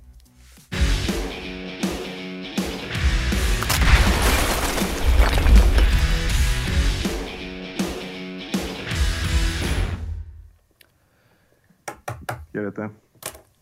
Αγόρι μου, λοιπόν, έλα. Δεν χρειάζεται να μιλήσουμε πολύ. Δεν χρειάζεται να μιλήσουμε πολύ. Θα μιλήσουν τα έργα. Τα έργα, ε, τα έργα, ναι. Πήγα, μίλησα στα παιδιά. Εγώ για πες μου. Μίλησα και στους δημοσιογράφους. Μίλησα και στον προπονητή. Ναι. Η ομάδα είναι έτοιμη. Έβλεπε και ο, έβλεπε και ο Διαμαντόπουλος ε, παλιές συνεντεύξεις ε, όπως έμαθα στο YouTube. Έτοιμη είναι η ομάδα. Θα πάνε στο Βόλο, πρέπει να κερδίσουν. Τελείωσε. Εγώ αυτό περιμένω. Τόσα λεφτά έχουμε δώσει. Ωραία τα λες, Πρόεδρε. Έτσι, μπράβο. Ε, θα προσπαθήσω στο γήπεδο. Εγώ τι είμαι Γιάννη, είμαι τώρα. Βέβαια, τα πάντα είσαι. Όλοι, όλοι, όλοι τέτοια Όλοι, Όλο, με, όλοι, όλος με, ο δικέφαλος. Στο πρόσωπό σου Θα το, κα- θα το κάνουμε. ένας Πρόεδρε, δικέφαλος. διπλό. διπλό, στο υπόσχομαι από τώρα. Διπλό. Πες μου κάτι, τι φοβάσαι πιο πολύ από το Βόλο; Έχει πάρα πολλά για να φοβηθείς, αλλά πες μου πιο πολύ τι φοβάσαι. Τι... Δεν ξέρω πραγματικά, δεν την έχω ψυχολογήσει εγώ αυτή την ομάδα για να πω ότι φοβάμαι κάτι συγκεκριμένο. Αυτό πρέπει, να, Φοβάμαι- φο- αυτό πρέπει να φοβάσαι. Ότι Ναι, είναι ναι, φοβάμαι αψυχολόγητη. την ΑΕΚ περισσότερο. Να σου πω την Είναι αλήθεια. αψυχολόγητη η ομάδα Βόλος. Μπαίνει στο γήπεδο, Αψυχολόγητη, δεν μπαίνει είναι. στο γήπεδο και λένε πάμε. Αυτό. Πάμε. Και, ναι, ότι και δεν δεν- μπορείς να πεις ότι. όχι θα ότι το- είναι θα άμπαλοι προηγηθείς- ή ότι είναι τσου, ή ότι Καθόλου, μπαίνουν. ίσα ίσα, Τι άμπαλοι. Όχι, άλλο λέω. Δεν μπαίνουν μέσα για να γελιοποιήσουν το άθλημα. Να, Ναι, για να παίξουν. Σαν τα παιδάκια του δημοτικού να κυνηγάνε την μπάλα να την κλωτσίσουν όλοι μαζί. Αλλά μπαίνουν το σχηματισμό τους και πάμε. Και άμα είσαι μάγκας, βάλε πιο πολλά από εμάς. Συμφωνώ. Και επίσης ξέρεις και κάτι άλλο. ε, Από ό,τι έχει δείξει μέχρι τώρα και η πορεία του. Έτσι. Δεν μπορείς να πεις ότι θα προηγηθείς και 2-0 και οκ. Λέω εγώ τώρα έτσι, Ναι, ένα ναι, παράδειγμα. ναι, Πες ναι, ότι η καλά ΑΕΚ το λες. μπαίνει δυνατά, κάνει ένα, ένα καλό σκορ. Καλά το λες. Δεν μπορεί να πεις ότι τελείωσε. Το πάθημα του ΠΑΟΚ είναι εντάξει. Ε, Οκ, αυτό δεν συμβαίνει και κάθε φορά και δεν είναι και εύκολο. Πρέπει να θες και για να το πάθεις ένα βαθμό. Ε, με όλα τα αυτά δείχνει ότι αυτή η ομάδα είναι μια ομάδα που δεν θα τα παρατήσει όποιο και αν είναι το σκορ. Δεν είναι Ναι. δηλαδή ομάδα η μικρή που αν καταφέρεις και τη προηγηθείς πάει και τελείωσε το, το κλείδωσες το παιχνίδι. Ναι. Είμαι πάρα πολύ περίεργος να σου πω την αλήθεια να δω την τακτική. Πολύ περίεργος. Βέβαια ε, θα εξαρτηθεί σε μεγάλο βαθμό και από τον Αραούχο πιστεύω. Δηλαδή, κάτω μας λίγο. Έχει, έχει δεκάρια. ένα πρόβλημα. Έχει ένα μυϊκό σπασμό. Ε, αύριο θα μάθουμε αν θα μπει στην αποστολή ή όχι. Γιατί υπάρχει δηλαδή περίπτωση να αλλάξει τακτική λόγω αραούχο, να μην κάνει αλλαγή προσώπου, να μπει ο Σαριφάρντ.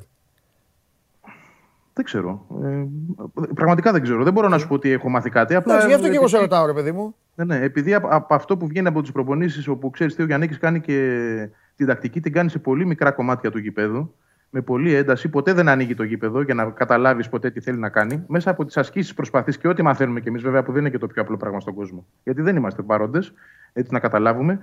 Ε, υπάρχει μια υποψία ότι σκέφτεται και την τριάδα στην άμυνα. Άρα αυτό σημαίνει ότι μπορεί να παίξει με δύο μπροστά. Έτσι, και να δεις το, το φίλο στον Καραφλό Βέλο στην κορυφή βέβαια. μαζί με τον Ανσαριφάρ, π.χ. αν δεν είναι ο Αραούχο. βέβαια, Σου λέω τώρα ναι. ε, παραδείγματα τα οποία δεν προκύπτουν τόσο πολύ ρεπορταζιακά, όσο από αυτά που μαθαίνουμε τέλος πάντων μέσα από πραγματάκια που γίνονται στις προπονήσεις. Ε, γι' αυτό και λέω ότι είμαι πάρα πολύ περίεργος να δω κατά πόσο θα διαφοροποιήσει την τακτική, αν θα το κάνει και τι πρόσωπα θα φέρει μπροστά. Ναι. Έτσι. Και παράδειγμα, θα μείνει ο Μίτογλου στην 11η ή θα έρθει ο Τζαβέλας πίσω. Τι θέλεις δηλαδή σε αυτό το μάτς να κάνεις, Θέλεις την εμπειρία του Τζαβέλα, γιατί ε, απέναντι είναι και μια ομάδα που βγάζει φωτιές στην επίθεση, ή θα πας με τον ενθουσιασμό του Μίτογλου, ή μήπως να βάλεις τρεις; Όχι μόνο, όχι μόνο Και τον το- ενθουσιασμό του Μίτογλου. Ο Μίτογλου Και το έχει- άλμα του και. Ναι, όχι ό,τι μόνο. δίνει στο παιχνίδι. Πού έπαιζε; Ναι, εντάξει, το έφερα εμπειρία με ενθουσιασμό. Όχι. Και οι δύο έχουν πολλά να δώσουν. Όχι μόνο αυτό, περίμενε. Πού έπαιζε ο Μίτογλου; Στο βόλο, σωστά. Στο γήπεδο, ναι. Αυτά τα κρίνουν οι προπονητές, τα βλέπουν κύριε Βαγγέλη μου. Αλλά οκ, μπορεί για το Γιάννικη να θέλει τον Τζαβέλα. Τώρα ο Τζαβέλας με, τη- με, με, με αυτούς τους επιθετικούς του, Βόλου- του βόλου τους επιθετικούς, τέλος πάντων να πεις. Ωραίο Τι; ματσάκι, πολύ ενδιαφέρον ματσάκι είναι αυτό. Θα βάζεις τριάδα; Θα το σκεφτόσουν; Όχι. Όχι. ε. Δεν έχει. Δεν έχω εμπιστοσύνη εγώ στο δεξιάκρο της ΑΕΚ να το χρεώσω σε ένα παίκτη. Αριστερά έχω. Και Ναι. στου δύο. Και, στους δύο. και στο Μαχαμαντή και στον Ασαριφάρτ. Στο, του- τους τη Δεν έχεις δίνω ακόμα την- στο Ρότα γιατί δεν τον έχεις δει Ω, και δεν στο έχω. Μισελέν γιατί Τον σε ε- έχει προβληματίσει. Πώς δεν τον έχω δει τώρα, τον έχω δει με την εθνική ομάδα. Εντάξει, ένα-δυο μάτς. Ε, ναι, αυτό που έχω δει. Και το Μισελέν τον έχω για, για Ρέαψουκ. Για τέτοιο πράγμα. Πι- Πίσω, θα προσέχει πίσω. Ο παίκτης που θα Μακάρι να πάρει είναι την... Ριάμψουκ. Εμένα, εμένα, εγώ δεν το βλέπω κακό το Ριάμψουκ. αλλά Ο, οκ. παίκ, ο, παίκτης, ο παίκτης που θα πάρει την πλευρά, ο παίκτης που θα πάρει την πλευρά, δεν τον, δεν, δεν τον είπα κακό, αλλά τον είπα περιορισμένων ε, ε, ποδοσφαιρικών δυνατοτήτων αυτούς τους ποδοσφαιριστές, έτσι τους ονομάζω. Ο Ρέαψουκ είναι ένας παίκτης ο οποίος μόλις παίρνει την μπάλα, το, μόνο- το πρώτο πράγμα που σκέφτεται είναι πώς θα, τη- πώς θα φύγει από το πόδι του. Δεν μπορεί να κάνει το παραπάνω το παιδί, δεν, δεν, δεν το έχει. Δεν το έχει. Ναι. Υπάρχουν πολλά Έχει για το είδη. Μισελέν Οι τέτοια παίκτες- εικόνα. οι παίκτες που. Ναι, μου δείχνει αυτό το πράγμα ο Μισελέν. Όχι, Ανάποδα όμως όχι ήρθε αυτός στην Ελλάδα, ευθυνόφοβος. να ξέρεις. Όχι ευθυνόφοβος. Ρε παιδί μου, Ότι Μισ- δεν το έχει. Ότι δεν το ναι, έχει. ναι, ναι. δεν- Υπάρχουν τρία είδη σε αυτή τη θέση. Τρία είδη παικτών. Το ένα είναι αυτά τα παιδιά. Τα οποία, οκ, τα γουστάρουν πολύ οι προπονητές. Γιατί ξέρεις, δεν θα σου κάνουν το παραπάνω. Τίμοι. Στηρίζουν τον ταλού οι προπονητές. Υπάρχουν οι παίκτες που είναι, πώς να σου πω, σαν τον Ανδρούτσο. Να μου πεις αυτός έγινε κα- και κατά ανάγκη. Αλλά οκ, που παίζει εκεί και δίνει την μπάλα απλά δίπλα. Και υπάρχουν και, και οι παικταράδες back, οι οποίοι δημιουργούν καταστάσεις. Υπεραριθμίες, overlap, underlap, που σε πονεί και που σε σφάζει. Και πίσω και μπρος και πάνω και έξι φορές κατεβασιά σε κάθε ημίχρονο γιατί για το επίπεδο του Super League τόσο είναι. Ο καλός ο παίκτης τόσο θα κάνει μέσω όρο. Έξι. Τόσο δείχνει το μηχάνημα. Αυτά. Τώρα οι πρόεδροι και οι προπονητές δεν, έχουν, δεν μπορούν να βρουν ε, τέ- τέτοιους παίκτες. Το καλύτερο back που υπάρχει αυτή τη στιγμή στην Ελλάδα, α, τώρα που μιλάμε όμως, είναι ο Σούλγκρεν. Οκ. Του Άρη, ναι. Κοίταξε να σου πω κάτι πάντως. Μια, μια ένσταση για το Μισελέν. Να γιατί μου ο κάνεις, Μισελέν- ναι ρε Βαγγέλη, κουβέντα Όχι, κάνουμε. και επειδή- εννοείται. α- α- από το λίγο που έχω δει και απ- περισσότερο από τα στοιχεία με τα οποία ήρθε εδώ και με το σκεπτικό που αποκτήθηκε. Ναι, Το καλό του στοιχείο είναι το ανάποδο του Ρέαμτσουκ. Δηλαδή, ο Ρέαμτσουκ εντάξει πίσω είναι πιο σκληρός, ναι. ίσως και λίγο πιο ταχύς και πιο δυνατό παιδί. Ναι, αλλά είναι, μπροστά, είναι, είναι, είναι. ο Μισελέν μπροστά Ναι. θεωρητικά πάντα και βάσει ξαναλέω των λίγων που έχω δει και των Ναι. στοιχείων που ήρθε, έχει Ναι. ποιότητα. Δηλαδή είχε πέντε assist πέρσι. Πέρυσι. Στην Αυτός σου- Αλφα Γαλλίας, έτσι. Εγώ λέω με, με ό,τι έχω δει, ε. Και όχι βασικός, πρόσεξε. Ναι. Είχε πέντε assist, όχι το βασικό back. Κατάλαβα. Ήταν ο δεύτερος συνήθως. Λοιπόν, Βαγγέλη- άρα δείχνει ότι κάτι έχει αυτό. Α, Περιμένουμε να το δούμε. Να το δούμε. Να το δούμε ακριβώς. Ναι, Γι' αυτό, ε, λοιπόν, επειδή δεν το έχουμε δει, λοιπόν, για να σου έρθω να, σου, να το συνεχίσω το σκεπτικό μου, πιστεύω ότι ο Γιάννη θα ρισκάρει να δώσει πλευρά σε παίκτη. Και, δε, και, και αμφιβάλλω αν το θέλει τώρα να το κάνει. Ναι. Πιθανότατα όχι, γιατί δεν το έχει δουλέψει και σχεδόν καθόλου. Ε, μπράβο. Δεν Είναι ξέρει νωρίς. την ομάδα ακόμα. μετά τη Τόσο. διακοπή σου θα το δούμε αυτό, Εκεί αν θα ναι. το δούμε. Θα Ωραία, πει- οπότε πάμε τέσσερις πίσω, τι θα βάζεις; Βράνι, ε, καλά, Βράνι θεωρώ ότι δεν βγαίνει. Δεν βγαίνει. Τζαβέλα ή Μήτρογλου. Δεν ή βγαίνει. Μήτογλου. Μήτογλου εγώ. Μήτογλου ξανά. Μήτογλου, οκ. Εγώ ξανά Μήτογλου, ναι. Μοχαμαντή, Ρώτα ή και- Μισελέν; Μοχαμαντή και Μισελέν. Και Μισελέν. Και Μισελέν, βέβαια, ναι. Με παίκτη μπροστά. Τερματοφύλακα; Έλα. Τερματοφύλακα; Έχουμε ένα θαματάκι τώρα εδώ. Το Στάκο. Εννοώ, εννοώ ότι εντάξει, το παιδί είναι καλά, ε, ε, καλά στο να μην μπει ακόμα χειρουργείο, αλλά τους πόνους τους έχει. Δηλαδή θέλω να πω, θα να- ρίσκαρε να τον κρατήσει έξω. Εγώ, Για εγώ, να ξ- μην- εγώ τότε ξέρω ένα κατά- πράγμα τόσα χρόνια που έπαιζα κιόλας. Όταν ο παίκτης λέει πονάω, δεν παίζει. Ναι, αυτός λέει Όταν πονάω ο και παίκτης θέλω να λέει παίζω. πονάω, άκουσε με Βαγγέλη, όταν ο παίκτης λέει πονάω και παίζει, φταίει ο προπονητής. Τέλος. Το Ότι ξέρουν αυτοί πονάει οι σε βαθμό προπονητές. που το αντέχει. Εντάξει, το αντέχει. Έτσι λέει. Ναι. Ε, εντάξει. Άμα πο- ε, οπότε παίζει. Δεν είναι Παίζει, ε, ωραία. αντέχω, είναι παίζω. Θέλω να παίξω. Άμα λέει Την θέλω να κάναμε παίξω, την βάλ τον. άμυνα. Άμα λέει θέλω να παίξω, βάλ τον. Ωραία, την κάναμε την άμυνα μπροστά. Νομίζω ο Σιμώη Σιμάνσκι δεν αλλάζει μπροστά. Πού να αλλάξουν αυτοί, ρε Βαγγέλη; Ποιος να έρθει, ο, ο Κόνσκι; Λέω, ο- μην έβαζε το λεταλέ. Καλά, ο οκ, δεν- δεν Σαμανάτζοβιτ. το πλέκ. Ποιος λέει τα λεκά του. Ναι. Ναι, λοιπόν, και πάμε στους τέσσερις τώρα. Εντάξει, Τέσσερις. Ναι, τέσσερις. τέσσερις, τέσσερις. Ωραία. Γκαρσία δεξιά, Ε, κα- εννοείται. Καραφλό βέλος, δεν το συζητάμε. Τσούμπερ αριστερά, Ανσαριφάρτ. Ανσαριφάρτ και Μάνταλος έξω, λες, μετά από τέτοια εμφάνιση. Να παίξει πού Αμραμπάτ πίσω από τον επιθετικό; Όχι. Στην πλευρά. Ο Τσούμπερ να παίξει. και να στο φέρει τον παιχνίδι. Τσούμπερ πίσω. Εντάξει, οκ, αυτό ναι, παίζει να γίνει. Παίζει. Ναι. Αλλά δεν, νομίζω ότι ο Μάνταλος με την εμφάνιση που έκανε Ωραία, και θα την πληρώσει το καραφλό βέλος. δικαιούται να πει. Θα την δικαιούται. πληρώσει το καραφλό βέλος δηλαδή. Θα παίξει ο Τσούμπερ στο πλάι να παίξει Από ο την άλλη, ναι, το καραφλό βέλος νομίζω το ετοίμαζε για αυτό το ματς. Κοίταξε να δεις. μακάρι να παγιωθεί αυτή η κατάσταση που εγώ σου είχα πει προ καιρού και το συζητούσαμε και νομίζω και συμφωνήσει ότι καλό θα είναι ο Μάνταλος να μάθει αυτό το ρόλο να έρχεται από τον πάγκο γιατί φαίνεται ότι μπορεί να του βγει σε καλό. Ε, ρε, μα και θα ξεκινάει κιόλας.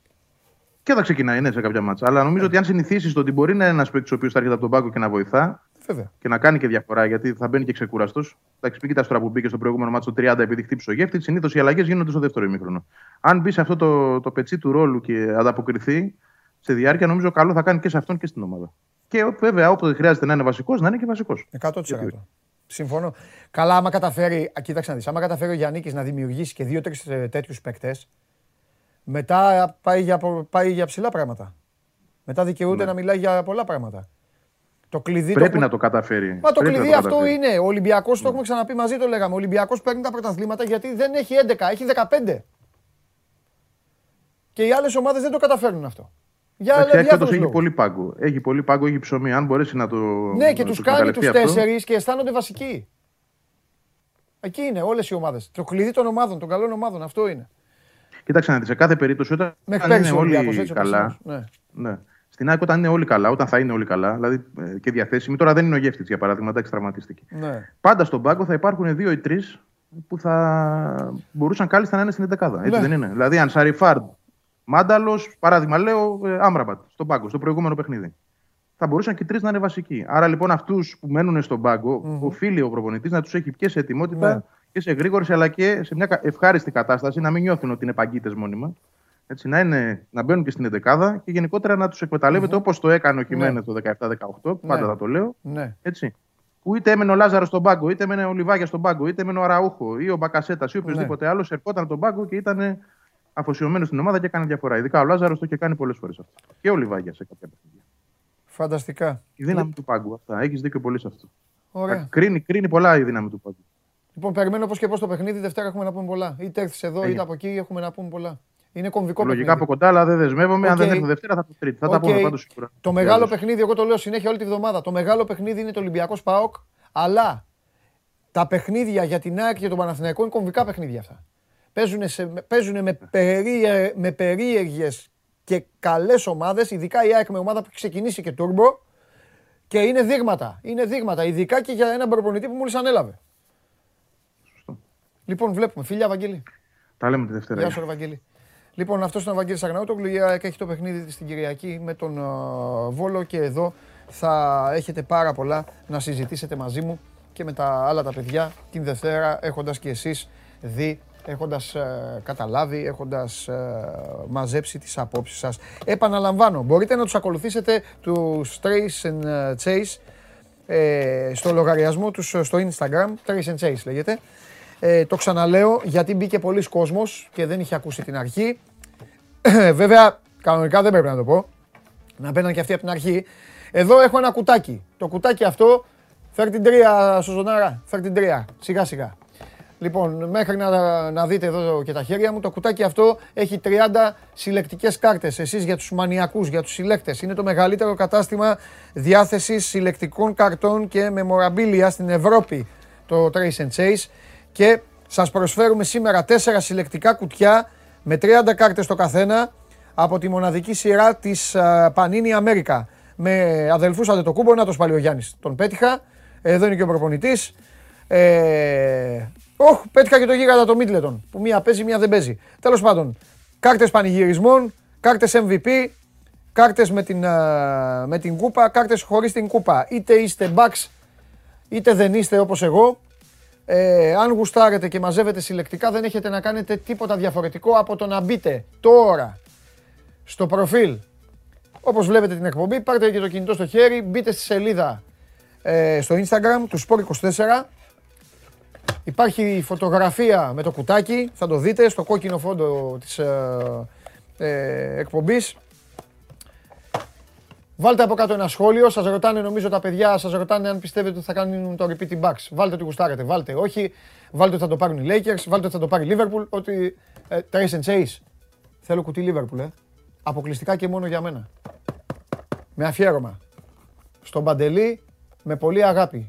Θα περιμένω. Λοιπόν. Ε, γράψτε ε, ό,τι θέλετε από κάτω και θα σκορλάρω εγώ. Θα σημαδέψω εδώ με το δάχτυλο τέσσερα ονόματα τέσσερα username, θα το πάρουν τα παιδιά και θα επικοινωνήσουν. Και τη Δευτέρα άλλα τέσσερα κουτιά και θα έρθουν και άλλα δώρα, φοβερά συλλεκτικά δώρα, πολύ ακριβά δώρα, τα οποία θα εμφανιστούν κατευθείαν από την άλλη άκρη του Ατλαντικού αν πρόκειται για NBA ή από χώρες της Ευρώπης αν πρόκειται για ποδόσφαιρο. Μείνετε εδώ στο σώμα του Γκορών και δεν έχετε να χάσετε κάτι ίσα ίσα να κερδίσετε. Ειδικά από το δεύτερο ημίχρονο αυτής της εκπομπής που προβλέπετε καυτό. Έχω πολλά να πω και να συζητήσω μαζί σας. Πάρα πολλά. Πάμε και με τον επόμενο που θα έρθει να δείτε τι έχω να του σούρω. Για πάμε. Σας αρέσει να καρφώνετε ή να βάζετε γκολ με εκτέλεση φάουλ; Είστε από αυτούς που ο κρυφός τους καημός είναι να παίρνουν συνεντεύξεις ή απλά θέλετε να διασκεδάζετε με τις ομάδες και να πανηγυρίζετε μαζί τους από την εξέδρα; Σε όποια κατηγορία και να νίκετε, είστε οι άνθρωποι μας και είμαστε οι δικοί σας άνθρωποι. Βάλτε φαντασία, κέφι και λίγο χρόνο. Φτιάξτε ένα βίντεο και στείλτε το σε αυτή τη διεύθυνση. Θα το περιποιηθούμε. Θα το εκτιμήσουμε, θα το απολαύσουμε. Θα το εμφανίσουμε και ποιος ξέρει. Μπορεί στο τέλος να είναι το δικό σας βίντεο που θα πάρει ένα μεγάλο δώρο. Γιατί το show must go on ξέρει να εκτιμά αυτούς που παίζουν καλή μπάλα. Λοιπόν, έχω μπει ήδη στο Παντελάρας 10, στο λογαριασμό μου, στο δικό μου λογαριασμό στο Instagram, γιατί με αυτόν θα την, ε, από εκεί θα την κάνω την κλήρωση, γιατί το έχω στο τηλέφωνό μου για κανένα λόγο. Στη σελίδα του 24 θα μπω, εκεί, εσείς εκεί μπαίνετε. Έτσι. Απλά έχω μπει στο, σε μένα για να πάω στην uh, φωτό. Για να πάω δηλαδή στη σελίδα του 24. Και σιγά σιγά να μείνω εκεί μέχρι να έρθει η ώρα να σας δώσω τις, τα τέσσερα κουτάκια σε τέσσερις από εσάς. Λοιπόν, θα σας το δείξω κιόλας. Καθίστε να το βρω μόνο. Γιατί έχουν βγει και τα άλλα. Να Εδώ είναι. Εδώ. Εδώ είναι. Εντάξει. Βλέπετε. Εδώ είμαι εγώ. Έχω μπει. Τάκ. Εδώ είναι. Από κάτω ήδη εκατοντάδες έχουν κάνει το σχολείο τους. Το ανοίγω κιόλας. Όταν έρθει η ώρα θα σκορλάρω μέχρι το τέλος για να ανοίξουν όλα. Δεν θέλω να μείνει κανείς παραπονεμένος. Ωραίες απαντήσεις βλέπω εδώ. Ναι, ναι, όχι, σίγουρο το repeat. Πιστεύω όχι, θα το κάνουν. Με πίστη και προσπάθεια. Ωραίοι όλοι. Φανταστικοί. Μεγάλες πιθανότητες. Πολύ δύσκολο. Ούτε ένας δεν λέει θα το πάρουν οι Lakers. Τέλος πάντων, δεν πειράζει. Δεν έχει σημασία. Ό,τι και να βάλετε, το κουτάκι θα το πάρετε. Α, πριν μπει ο φίλος μου, ε, ε, καλέ μου φίλε Αριστίδη, έχεις βάλει 10 φορές, επειδή τώρα μπήκαν κι άλλοι. Κι άλλοι, κι άλλοι, κι άλλοι. Χάσανε την αρχή, χάσαν το ανέκδοτο του Πανάγου. Ε, να τους ενημερώσω απλά ότι έχω πει ότι για να ξαναπεί ανέκδοτο Πανάγου θα πρέπει, επειδή χθες παιδιά έγιναν εδώ πράγματα φοβερά και τρομερά, αυτός που θα μπει μέσα ευθύνεται. Ε, ε πήγανε πάνω από 500 τα likes ε, ξαφνικά. Ε, έχω πει ότι από εδώ και πέρα, αφού μου κάνετε κόλπα, ο Πανάγος θα λέει ανέκδοτο μόνο με 500 like και πάνω. Ε, και εσύ, φίλε Αριστίδη, παλεύεις μέσα, τους βάζεις να βάλουν. Βάλτε, βάλτε, βάλτε, βάλτε. Μην κουράζει. Ok. Okay. Μην κουράζει. Χθες έγινε, γιατί το παλικάρι αυτό, φέρτε το μέσα, είπε με την ψυχούλα του μια συγγνώμη. Κατάλαβε. Είπε με την ψυχούλα του τη συγγνώμη, εσείς το θεωρήσατε τέρας, ευγένειας, παλικαρίσιο και όντως ήταν και κάνατε το λιλάκι. Και μετά μπήκε ο άλλος και με πάγωσε εμένα. Τώρα δεν έχει τέτοια. Λοιπόν, καλό στο φιλαράκι μου το καλό. Εδώ να σου δώσω πάλι και τα δύο τα χέρια. Ναι, Μιλγόκι βλέπεις, ναι. Ναι, ναι, ναι. Μιλγόκι βλέπει. Τι έγινε ρε Μάνο στη Γερμανία; Τι έγινε; Τι έγινε, χθε τι, χθες ψήφιζες εδώ, έκανες. Κορόιδευε στην τέταρτη επιλογή. Ε, τι, δεν κατάλαβα. Ε, τι έγινε στη Γερμανία; Έγινε ένα, να, ένα καλό να, τα πω, να τα πω σε σένα πέρα από αυτά που έχω γράψει, έχω να πω κι άλλα. Γιατί όταν γράφεις, είναι λίγο μετά το μάτς. Προλαβαίνεις κάποια πράγματα που το έχεις δει, κάποιες φορές θα, θα γράψεις και λάθος, είσαι και λίγο θολωμένος, είσαι και λίγο έτσι. Μετά την επόμενη μέρα βλέπεις κι άλλα. Κι άλλα να βγαίνουν. Πέσαμε. Εντάξει. Θα πω κι εγώ. Τι, τι να πω, να πω, τι να πω. Να πω ότι, δε- ότι, να πω ότι αυτή τη στιγμή το μεγαλύτερο πρόβλημα είναι ότι δεν ξέρεις τι, τι φταίει. Ξέρεις τι φταίει. Άμα σου πω ένα πράγμα, να μου πεις δεν μου πεις ένα, θα μου πεις παραπάνω. Εντάξει, ναι. Πρόβλημα είναι αυτό. Έχεις θέματα. Πρόβλημα είναι αυτό. Είχε κακή απόδοση συνολικά. Εντάξει. Ναι. Ότι δεν, έχει, τι- ότι δεν έχει την περσινή εικόνα είναι και αυτό δεδομένο. Σίγουρα. Ότι αυτά που λέγαμε χθες το βράδυ και στην Game Night, ότι έχει χάσει με όλους τους καλούς, είναι και αυτό ένα δεδομένο. Ότι έχουν εμφανιστεί όλοι από τον πάγκο και ξέρω τον Τικίνιο γιατί είναι βομβαρδιστής και δεν έχει αλλάξει κάτι, είναι και αυτό ένα δεδομένο. Ναι. Ότι έχει, έχει- έχουν δοθεί ευκαιρίες πάρα πολλές σε κάποιους, π.χ. Ντένι Ρόντμαν, Δεν υπάρχει και. ε, ο Νιακούρο, είναι και αυτό δεδομένο. Ναι. Καλά, αυτό Το το ότι ο- Ντένις Ρόντμαν το. Τέλος πάντων. Το ότι ο Ρόνι Λόπες είναι ένας παίκτης που μπορεί να δώσει ε, ε, πράγματα και ακόμα δεν ε, έχει μπει, είναι και αυτό ένα δεδομένο. Μπορεί να πω κι άλλα. Ο Χρυστοφιδέλη θα τα ακούσει όμως. Εντάξει. Όχι, όχι. Ωραία. Εσύ τιμωρείσαι απλά, Ναι. τιμωρείσαι απλά για τη συμπεριφορά σου την προκλητική. Γιατί είμαι προκλητικός. Γιατί δεν είναι- Θα σου πω γιατί κι εγώ πρέπει ένα, να είσαι- ένα, ένα πράγμα που το είχαμε πει και Ναι. καιρό το είχαμε σημειώσει, αυτή την ασφάλεια Μάλιστα. που σου λέω που νιώθεις όταν παίζει. Ναι. Ε, δεν καταλαβαίνεις και ποιος παίχτης ελέγχει λίγο το ρυθμό στο κέντρο. Ναι. Δηλαδή ποιος μπορεί, κατάλαβες, λίγο να ηρεμεί το πράγμα ή να ανεβάζει την ένταση. Δεν τον, Ναι. Φέτος δεν το, δεν το βρίσκουμε αυτό. Κατά τα άλλα βέβαια, επειδή Ναι. εντάξει, δεν χρειάζεται να φέρνουμε την καταστροφή, άμα δούμε τη μεγάλη εικόνα και όλα τα μάτς, ναι. πάλι στο χέρι του είναι του Ολυμπιακού. Το τι θα γίνει μετά. Λοιπόν, Κάνω λάθος. Όχι. δεν κάνεις λάθος. Για την πρωτιά. Δεν κάνεις λάθος. Ο Ολυμπιακός έχει, ο Ολυμπιακός έχει κάποια όπλα δικά του. Ναι. Έχει τη φανέλα του, την κεκτημένη ταχύτητά του. Ναι. Και τη βαθμολογία Και τη έτσι σκιά και, που τα- απλώνει- και το πρόγραμμα. Για Έχουμε Ελλάδα δύο μιλάω. μάτς. Εγώ μιλάω Α, για για την Ελλάδα λες. Θα βάλω Νόμιζα ότι τώρα. λες για την Ευρώπη. Παίζει με τον ΠΑΟΚ, Μάνο μου τώρα στην Ευρώπη. Αυτό θες να Στην Ευρώπη συζητήσουμε. δεν έπαθε κάτι. Δεν έπαθε κάτι. Το γράψαμε. Άλλο σκοτώ- ματς. Δεν σκοτώθηκε. Θα παίξει με τους Γερμανούς. Βέβαια, μην νομίζω ότι θα είναι εύκολο με τους Γερμανούς. Θα βρουν ανοιχτό γήπεδο. Αλλά είναι άλλη ιστορία. Εγώ μιλάω γενικά για την εικόνα. Ότι αυτή τη στιγμή υπάρχει μια σκιά. Συμφωνείς σε αυτό; Ναι, συμφωνώ, Μια συμφωνώ. σκιά. Το θέμα είναι αυτή η σκιά αν θα φύγει ή αν θα αρχίσουν και ψυχάλες. Ναι, εντάξει, συμφωνώ. Αυτό. Οκ. Αλλά Αυτό λέμε. Δεν έχουν κάτι άλλο. ξαναυπάρξει περίοδοι δύσκολες με Εννοείται, σκιές και μα περνάνε. αυτή είναι η ζωή Εντάξει, των μεγάλων δηλαδή, τώρα ομάδων, Δεν έτσι είναι κι να φέρουμε αλλιώς. την καταστροφή, να το συζητήσουμε. Εντάξει. Γιατί ποιος Έχει κάποια προβλήματα. Γενικά το λέω. Κριτική θα γίνεται. Να γίνεται. Είπα εγώ να μην γίνεται κριτική. Σε θέλω Βεβαίως, κανονικό. βεβαίως. Κανονικό σε θέλω. Μα τα είπαμε, τα έχουμε ξαναπεί. Όχι Λιβάνι. Όχι, τι τα Λιβάνι. έχουμε ξαναπεί τα προβλήματα. Α, βλέπουμε και τη μεγάλη εικόνα. Καλά είμαστε, μην ανησυχείτε. Θα τα λύσουμε τα προβλήματα, θα λυθούν. Το κρατάω αυτό. Θα δεις. Το κρατάω. Λοιπόν, Λοιπόν, Ε, ε, τι θέλεις τώρα να κάνουμε; Κοίτα, θα... υπάρχει ήδη της ημέρας τώρα, έχει από το πρωί δηλαδή, και ψάχνουμε να καταλάβουμε και τι ακριβώς έχει γίνει. Με τον Άλεκ Μπάλντουιν, τον ηθοποιό. Ρε εσύ ναι. Τρομερό. Τρομερό, δεν λες Ε, να, να πούμε λίγο τι έγινε. Είχαν, ήταν στα γυρίσματα της ταινίας Rust. Φτιάχνουν, κάνουν ένα western Ναι. και ήταν στη Σανταφέ εκεί σε μια έρημο το γυρίζανε. Εκπυρσοκρότησε όπλο που κρατούσε στα γυρίσματα. Σκοτώθηκε 42 ετών η διευθύντρια φωτογραφίας, Χαλίνα Χάτσιν, και έχει τραυματιστεί, τραυματιστεί και σοβαρά ο σκηνοθέτης. Ο Τζόσουα είναι στο νοσοκομείο σε κρίσιμη κατάσταση. Ψάχνουν. Εγώ θα σου πω τα δεδομένα τώρα, γιατί πραγματικά μέχρι να περάσει η ώρα να καταλάβουμε το πώς έχει γίνει δεν το γνωρίζουμε ακόμα. Βγήκαν κάποιες εικόνες που ήταν ράκος ο Μπάλντουιν.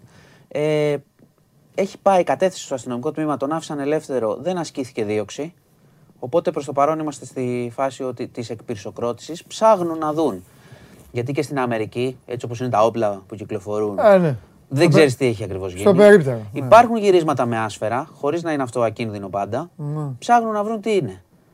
Άσφαιρα, ξέφυγε, υπήρξε κανένα όπλο. Το σίγουρο είναι ότι. ε, Γιατί δεν έγινε νεκροψία; Δεν έχουμε ακόμα εικόνα του τι έχει Α, γίνει. εντάξει, δεν έχουμε, εντάξει, ε, εντάξει. Ναι, οι αστυνομικοί εκεί προφανώς θα έχουν καλύτερη εικόνα, αλλά δεν έχει βγει ακόμα προς τα έξω. Μέχρι τώρα που μπήκα δηλαδή. Ναι. Ε, Πώς ακριβώς έγινε. Μιλάμε για εκπυρσοκρότηση όπλου που είχε ο ηθοποιός αυτός κατά τη διάρκεια γυρίσματος.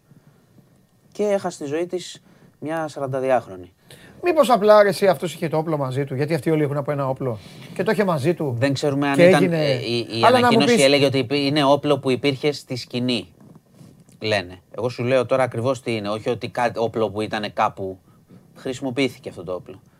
Τώρα, σου ξαναλέω, υπάρχουν ειδικοί, βάζουν άσφαιρα. Ε, ρώτησα κιόλας, υπάρχουν και συγκεκριμένες σκηνές, ξέρεις, που γυρίζονται ξέχωρα τα όπλα και τραβάνε με κανονικό όπλο, με κανονική σφαίρα για να πιάσουν τη σκηνή σε, σε ασφαλές περιβάλλον, έτσι, όχι με κόσμο κλπ.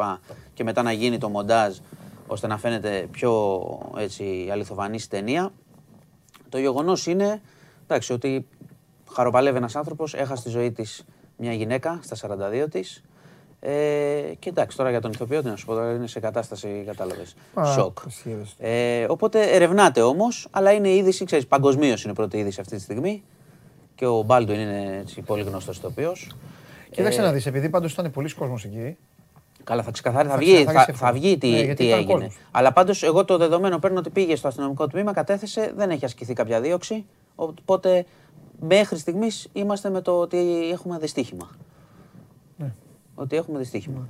Ε, αυτή είναι η είδηση, η είδηση σοκ από το πρωί. Θα την παρακολουθούμε, όλοι την παρακολουθούν. Ε, το άλλο που έχω να σου πω είναι ότι ε, παραδόθηκε ο, Γιος. ο γιος της γυναίκας που είχε βρεθεί νεκρή την Τετάρτη σπίτι της ε, μαχαιρωμένη. Παραδόθηκε στην αστυνομία, είναι 20 ετών, 55χρονη εκείνη, την είχε βρει ο άλλος γιος. Ε, και όπως φαίνεται το έγκλημα το, το έχει διαπράξει ο 20χρονος, αυτό δείχνουν όλα τα στοιχεία μέχρι στιγμής, καταθέτει. Ε, είναι μια οικογένεια με πέντε παιδιά και ο 20χρονος, σύμφωνα με το ρεπορτάζ, είχε έτσι ζητήματα με ουσίες κτλ. Δυστυχώς βρέθηκε η γυναίκα νεκρή και μαχαιρωμένη μέσα στο ίδιο της το σπίτι. Την Τετάρτη έγινε αυτό, σήμερα παραδόθηκε ο, ο 20χρονος. Ε, Τώρα από, τις, από την τελευταία στιγμή θα, η είδηση επιβεβαιώθηκε, μάλλον και ανακοινώθηκε η επίσκεψη της Άγγελα Μέρκελ 28 και 29 ε, στην Αθήνα. Τελευταία επίσκεψή της ως καγκελάριος. Το αναφέρω γιατί είναι και ξέρεις, 10 χρόνια από τα μνημόνια και μετά είχαμε, ήταν μια σχέση πολύ περίεργη της Μέρκελ με την Ελλάδα. Εντάξει, έχουμε περάσει από τα πάντα. Βέβαια. Και τότε θυμάσαι διαδηλώσεις αυτά εναντίον της κλπ. Δεν πέρασαν και λίγα οι Έλληνες από τη, και από τη στάση της Γερμανίας, πέρα από τα δικά μας έτσι, λάθη του παρελθόντος. Ήταν μια, ακολουθήθηκε τότε, αξίζει να το πούμε, μια πολύ σκληρή πολιτική απέναντι στην Ελλάδα όλα τα χρόνια και για, και για να δοθεί και ως παράδειγμα, έτσι. Και με λάθος συνταγές. Δηλαδή να δοθεί ως παράδειγμα στις άλλες χώρες. Ήταν μια τιμωρία του λαού πολύ μεγάλη. Με μέτρα σκληρά και έτσι ασφικτικά. Έρχεται για τελευταία φορά ως καγκελάριος, μετά σιγά σιγά τελειώνει, σχηματίζεται τώρα η κυβέρνηση στη Γερμανία, είναι σε διαπραγματεύσεις, οπότε πάει διακοπές μετά από πολλά χρόνια. Και το αναφέρω αυτό γιατί έτσι κι αλλιώς υπάρχει και το χρηστικό μέρος, θα γκρινιάζεται πάλι, 28-29, κάπου θα πάει, θα κάνει επισκέψεις, θα κλείνουν δρόμοι, για να πάω και στο επόμενο θέμα, που είναι η... ο δακτύλιος που έρχεται τη Δευτέρα, εντάξει, το έχουμε ξαναπεί. Ε, θα εφαρμοστεί ο μικρός δακτύλιος, να δείτε αναλυτικά τους δρόμους.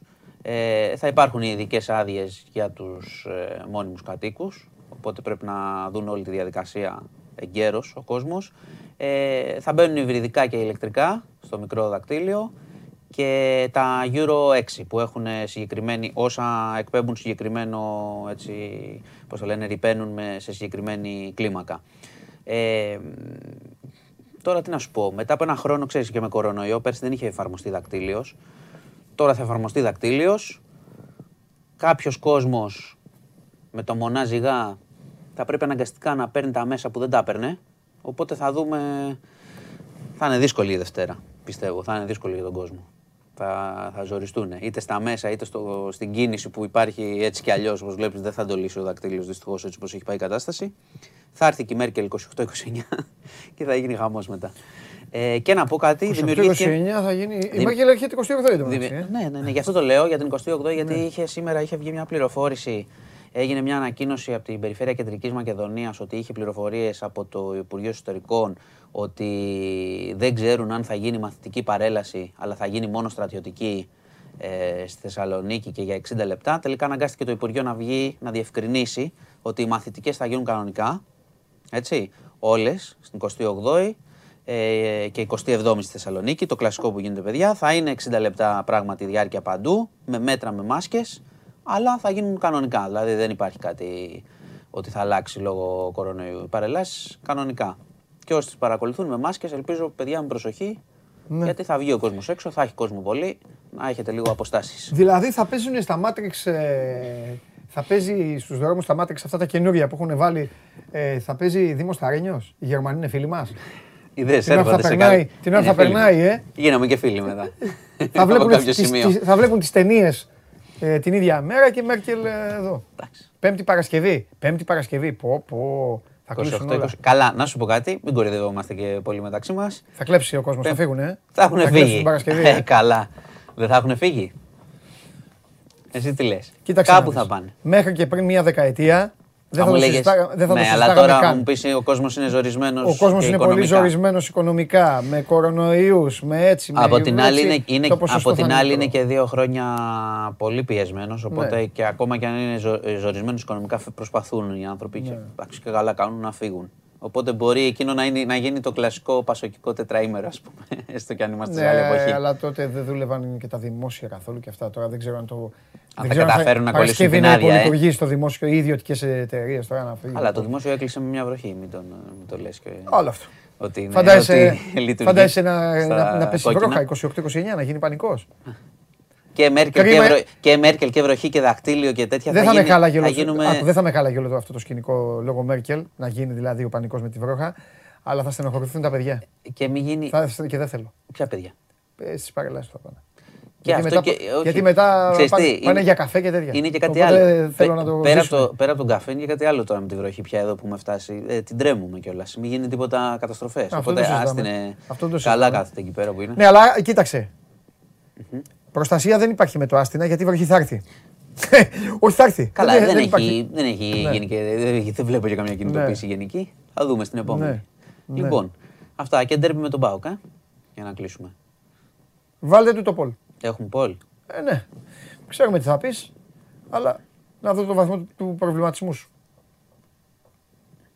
Ε, το Α. Οκ. Δεν το λέω έτσι, το Α. Εντάξει. Γιατί; Τρόμαξε με τον ΠΑΟΚ δηλαδή. Πρώτη φορά να. Έλα. Εντάξει, τρόμαξε Εγώ με δεν τον ΠΑΟΚ. τρομάζω, εγώ δεν έχουν. τρομάζω με τίποτα. Απλά, οκ, περιμένω να ψηφίσετε. Πάμε να δούμε αποτέλεσμα. Λοιπόν, 61,1% συμφωνούν με τον Μάνο. Ορίστε. Ολυμπιακός και πάλι. Ε, τι, η συμμετοχή αυτή είναι; Πιο μικρή από ποτέ; Άρα μήπως έχετε κάνει λάθος; Τι λέτε; Ρε. Εδώ γίνανε χαμός ρε μέχρι χθες. Πολύ λίγο είναι. Γιατί; Δεν το βγάλαμε πριν, δεν το έχουν δει. Τι έχετε κάνει λάθος; Α, α, μπράβο. Λέω κι εγώ. Ρε, τι απαταιώνες είστε ρε. Λοιπόν, 44,6. Εντάξει. Θηρονοπορεινή σου πίτσα το 36,4 και τον Μπάουκ τον έχετε όπως τον είχατε χθες. Εγώ θέλω να τα λέω όλα. Μισό λεπτό. Εκεί Εγώ- ήταν ο Πάουκ. εγώ στον Πάουκ Και δεν βγήκε έκανα ο λάθος, στον Τζιομπάνογλου- Ολυμπιακό έκανα λάθος. Βγήκε ο Τζιομπάνογλου και είπε Μ' αρέσουν αυτά τα δημοψηφίσματα. Δίκιο έχει. Τέσσερις φορές τον έχουν ρίξει τον Κακομίρι, τον, τον, τον Τζιομπάνογλου στον ε, Πάτο και τις τέσσερις την έχει βγάλει. Εγώ Έξι στον διπλάς- Ολυμπιακό έκανα λάθος. Τον πίστευα και τον Πάουκ Ναι, χθες. σωστά. Ότι Ναι, δεν θα σωστά. χάσει. Το Σωστά. είπα. Σωστά. Λοιπόν, Κορυφαίος. καλό Σαββατοκύριακο. Επίσης. Και προσοχή άμα έχεις Επίσης, βροχές. προσοχή δεν λες τίποτα. Λοιπόν, μπείτε στο News 24 Ο διευθυντής του, ο Μάνος Κοριανόπουλος, κάθε μέρα εδώ μαζί μας. Μας δίνει όλες αυτές τις χρηστικές πληροφορίες, όλα τα θέματα και τα γνωρίζουμε από πρώτο χέρι. Από πρώτο χέρι. Χθες ο αδερφός μου θριάμβευσε. Κάθομαι να δω τηλεόραση και το μάτς θέλει 5 λεπτά να ξεκινήσει του ΠΑΟΚ και λένε έκπληξη δεν παίζει ο Βαρέλα και παίζει ο Μιχάη έκπληξη. Και όσοι βλέπετε το show must go on, τι είχατε δει, το Σάβα Τζιομπάνογλου να λέει Μιχάη Μιχαηλίδης, Σίνκλεϊ και όλους τους υπόλοιπους. Όλη την εντεκάδα. Την είχε πει κανονικά. Κανονικά την είπε ο Σάβας. Πάμε τώρα να μάθουμε, γιατί είναι πολλά αυτά που έχει να πει, αρκετά αυτά που έχει να πει ο Τσάρλι για το τριήμερο. Έτσι, κρατήστε σημειώσεις για να σας οδηγήσει στη γη της οικονομικής επαγγελίας. Χθες τριάμβευσε. Και μετά, πακετάκι εδώ, θα ακούσουν τις αλήθειες. Και όποιος αντέξει. Και θα κληθούν να απαντήσουν και να πούν και αυτοί τις αλήθειες, τις δικές τους. Εντάξει κύριε Πανάγο. Κύριε Πανάγο, έχεις αφήσει εδώ ένα ζωντανό, έναν Γιώργο Παπά, φίλος σου είναι, Πέπας, Τζόρτζ Πέπας, τι είναι αυτός, φίλος σου είναι; Κάνει και σχόλια για την εκπομπή. Φίλος σου είναι. Πάμε. Πού είναι ο φίλος μου; Πέντε δεύτερα για να πάρει τη θέση του, να πάρει τη θέση του, να, πάρει, να κάτσει στο θρόνο του. Πάμε.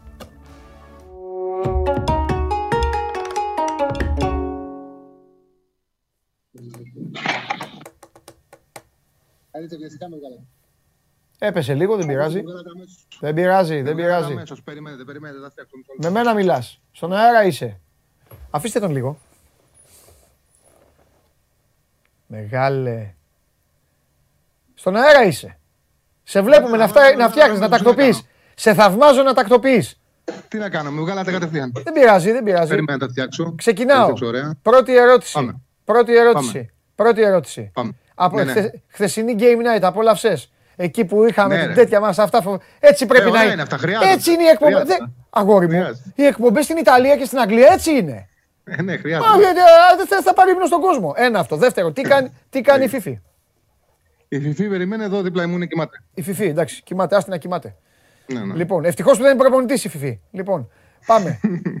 Για δώσε πράγμα, δώ- Λοιπόν. δώσε στο λαό σου τώρα που είσαι σε, σε mood ε, Σε φόρμα. θριαμβευτικό, ναι. Ναι, ναι, σωστό. Λοιπόν, πάμε να ξεκινήσουμε από, τα, από τη Super League. ναι. Δύο παιχνίδια της ίδιας λογικής, με ομάδες που έχουν πολύ μεγάλη ανάγκη να τα κερδίσουν και είναι πιεσμένες. Ο Ατρόμητος του Σάββατος στις 6 και 4 υποδέχεται τον Ιωνικό. Έχει, μια, ε, έχει και μεγάλη πίεση για να πάρει το μάτς. Πήρε ένα βαθμό στο τρία παιχνίδια με τον Λόπες, τον αντικατέστησε ο Παράσκος, έχει πάρει και αυτός ένα βαθμό στα τρία μάτς. Χρειάζεται οπωσδήποτε τη νίκη. Και γίνεται κατανοητό ότι παίζοντας με τον Εχότσιστο, με τον Ιωνικό να μην έχει τους δύο βασικούς κεντρικούς αμυντικούς, και ο Τσιγκρίσκι και ο Σάντσες απουσιάζουν, ε, είναι τεράστια ευκαιρία. Δηλαδή, άμα δεν κερδίσουν και τον Ιωνικό, μπράβο τους. Παίζουν με την πίεσή τους. Και επίσης, πολύ πιεσμένος είναι ο Άρης. Το 1,52 δίνεται να κερδίσει το Πανετολικό. Να πάρει αυτό το παιχνίδι και να πάει μετά σε ένα πιο δύσκολο πρόγραμμα. Ε, πέτυχε την νίκη με τη Λαμία χωρίς να είναι καλός. Ευνοήθηκε που μείνε με 10 παίκτες στη Λαμία. Σε κάθε περίπτωση δεν έχει κερδίσει ούτε όφη μέσα, ούτε Απόλλωνα μέσα. Αν δεν κερδίσει και το Πανετολικό, η, η Δευτέρα θα είναι δύσκολη. Μμμ. Πολύ δύσκολη. Δηλαδή είναι πολύ πιεσμένο το πάρτι. Το μάτι του Πανετολικού. Ο Πανετολικός δεν ήταν καθόλου καλός στο προηγούμενο παιχνίδι. Ε, με τον Οφή ήταν το χειρότερο του φετινή εμφάνιση. Οπότε ε, από τη Super League, ο άσος του Ατρωμίτου στο 1,80, ο άσος του Άρη είναι οριακά πάνω από το 1,50. Αυτό είναι το παρολί για την ε, Super League. Πάμε τώρα παιχνίδι με το παιχνίδι στα σημερινά. Έχουμε δύο μάτς από την ε, Serie A στην Ιταλία. Απλά ακούω τη φωνή μου πίσω αν μπορούν τα παιδιά να το, το διορθώσουν. Αν τε- αυτή είναι αυτή. Λοιπόν, στην Ιταλία έχει δύο παιχνίδια. Το Ρήνιο Τζένοα, Σαμπτόρια Σπέτσια. Η Τωρίνο είναι, σε πολύ, καλή, είναι πολύ καλύτερη φέτος. Και στα τελευταία δύο παιχνίδια, με Γιουβέντου και Νάπολη, έχασε οριακά. Στο, ε, η Νάπολη είναι πολύ φορμαρισμένη. Το πάλεψε το παιχνίδι πολύ στην, ε, στο, Σα- στο Σαν Πάολο η, η Τωρίνο. Έχασε και ένα γκολ στο 80 από τον Σιμέν. Μια κεφαλιά, ένα επιτόπιο που έκανε σε οργανωμένη άμυνα, μια περίεργο γκολ. Ήταν ακριβώς σέντρα. Βγάλαν άμυνα και πήδηξε πάνω σε όλη την άμυνα και βάλει τον γκολ. Ε, Επίσης, είναι πολύ σημαντικό το γεγονός ότι γυρνάει ο Μπελότη για την επίθεση του στο Ρήνο. Η Τζένοα είναι ε, σε κακή κατάσταση, δεν παίζει καθόλου καλή άμυνα. Στο 2-2 με τη Σασουόλο ήταν πάρα πολύ τυχερή. Την προηγούμενη εβδομάδα είχαν 2-0. Η Σασουόλο πραγματικά αυτοκτόνησε. Είχε ευκαιρίες να το καθαρίσει το παιχνίδι, ήταν επιπόλαιη. Θα μπορούσε να βάλει και τρίτο τέρμα. Στο τέλος κατάφερε και πήρε το βαθμό τυχερά η Τζένοα. Ο Άσος στο Ρήνο σε 1,75. Σαμπτόρια Σπέτσια το δεύτερο παιχνίδι. Κοντά στο 1,80 ο Άσος Σαμπτόρια. Να πούμε ότι εδώ παίζει τη θέση του ο Νταβέρσα. Ήταν πρώην προπονητής της Πάρμα, είχε, είχε ανεβάσει, είχε κάνει μια καλή χρονιά. Τον αλλάξανε και τον ε, φέραν όταν ήταν ε, με το ένα πόδι να πέσουν και τελικά πέσανε μαζί του πέρσι. Μμμ. Και επειδή έκανε καλή δουλειά, ε, πήρε μια καλύτερη δουλειά στη Σαμπτόρια. Είναι πιεσμένος. Δίνουν τα ρεπορτάζ στη Γένοβα ότι, έχουν, ε, ότι μιλάνε με τον ε, Σαμπάολο, που ήταν ο προπονητής που πριν 3-4 χρόνια είχε κάνει τελευταία καλή χρονιά με την ε, Σαμπτόρια και πήγε στη Μίλαν και δεν πέτυχε. Ε, σε κάθε περίπτωση πάντως είναι ένα παιχνίδι με τη Σπέτσια που εύκολα μπορεί να το κερδίσει η Σαμπτόρια. Η Σπέτσια έχει τη χειρότερη άμυνα στην Ιταλία. Τους είχα δώσει άσο με τη Σαλερνιτάνα, ήταν δύο χειρότερες ομάδες κατηγορίας, αλλά πραγματικά η Σαλερνιτάνα είναι ε, μια. ε, είναι, δηλαδή ότι ο μονόθαρμο κέρδισε τον τυφλό. Η Σαμπτόρια με Καπούτο, Κουαγιαρέλα και τον πολύ φορμαρισμένο Καντρέβα μπορεί να το πάρει το μάτσο εύκολα, να την κερδίσει στη Σπέτσια. Δεν είναι τόσο κακή όσο δείχνει η βαθμολογία της. Στο 1,80 είναι ο Άσος. Και τρίτο παιχνίδι για σήμερα είναι το Χ2 στο 1,50 της ε, Αντζές συνέδρα της Σεντετιέν. Η Σεντετιέν είναι τελευταία στη βαθμολογία. Ο Πιέλ σώθηκε με ένα γκολ στις καθυστερήσεις στο τέρμπι με τη Λιόν. Είχε μείνει με 10 παίκτες στη Λιόν, είχε απολυθεί ο Λόπες και σε τελευταία φάση κερδίσανε πέναλτι και πήγαν το 1-1. Στην ε, επιστροφή, αντί να γυρίσουν καλύτεροι, πήγανε και ξεφτυλιστήκανε στο Στρασβούργο, φάγανε πέντε τέρματα. Η Αντζέ έχει μια πάρα πολύ γρήγορη επιθετική τριάδα. μπορεί να εκμεταλλευτεί και να χτυπήσει στην πίεση και στο άγχος που έχει η Σεντετιέν σήμερα. Το Χ2 είναι σε 1,50. Αυτή είναι η τριάδα μου για σήμερα Παρασκευή. Το Ρήνο Τζένο Άσο, Σαμπλόρια Σπέτσι Άσο, Σεντετιέν Αντζέ, Χ2 διπλή ευκαιρία. Μάλιστα. Πάμε στα παιχνίδια του Σαββάτου. Βεβαίως. Στην ε, Premier League, Leeds Wolves. Η Leeds ταλαιπωρείται πάρα πολύ φέτος από την απουσία του Μπάνφορ, τον τραυματισμό. Δεν είναι ακόμα έτοιμος να ξεκινήσει. Στα τελευταία παιχνίδια ήταν χάλια, έπαιξε ρόλο και ο τραυματισμός του Ραφίνια. Τον δίνουν ότι υπάρχει πιθανότητες να είναι στην αποστολή, μπορεί να ξεκινήσει ο Ραφίνια στο παιχνίδι με τη Wolves. Σε κάθε περίπτωση πάντως, την προηγούμενη εβδομάδα με τη Southampton δεν βλεπότανε. Έχασε πολύ πιο εύκολα από το τελικό 1-0 και ήταν πολύ πιο αργή από ό,τι έχει συνηθίσει. Η Wolves έκανε μια τρομερή επιστροφή με την Aston Villa. Γενικά αρχίζει και βγάζει χαρακτήρα ε, βγάζω χαρακτήρα οι παίκτες της Wolves, είναι βελτιωμένοι αρκετά. Έπαιξε ένα 3-5-2 ο Πορτογάλος προπονητής, τους, βο, τους βόλεψε αρκετά. Νομίζω ότι έχει μια άνοδο η Wolves, μια πτώση Leeds. Το Χ2 είναι πάνω από, από ένα 50 έως ένα 57, ένα 52 με ένα 57. Πιστεύω ότι δεν θα χάσουν οι Wolves στην Ελλάδα της Leeds. Φεύγουμε από την Αγγλία, θα παίρνω πρωτάθλημα πρωτάθλημα, πάμε στην Ισπανία. Βαλένθια Μαγιόρκα. Η Βαλένθια με το Πορδαλά ξεκίνησε πάρα πολύ καλά το πρωτάθλημα. Είχε τρεις νίκες, μία ισοπαλία. Στην συνέχεια υπήρξε, από τότε δεν έχει πάρει κάποιο παιχνίδι, αλλά η αλήθεια είναι ότι και το πρόγραμμα δυσκόλεψε και ήταν και κάποια παιχνίδια τα οποία ε, οριακά δεν τους πήγαν όπως ήθελαν. Δηλαδή με την Bilbao ήταν καλύτερη, μείνανε πίσω στο σκορ, μείνανε με 10-80, ισοφάνιε καθυστερήσει. Ναι. Με την κάτι Τη Κάτιτσι παίξαν πάρα πολύ καλύτερα, μπορούσαν να κερδίσουν και 0-2, έμεινε στο 0-0. Okay. Τώρα έχουν ένα παιχνίδι με τη Μαγιόρκα που είναι must win. Η Μαγιόρκα ε, στο, την προηγούμενη αγωνιστική είχε παίχτη παραπάνω σε όλο το δεύτερο ημίχρονο. Δεν έκανε μισή ευκαιρία με τους Σιεδάδ.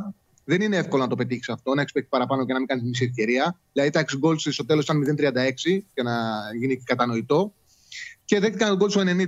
Μεγάλη ευκαιρία για τη Βαλένθια να πάρει την νίκη. Στο 1,70 δίνεται ο Άσος. Ε, το βράδυ στην Ισπανία, Μπιλμπάο, Βιγιαρεάλ.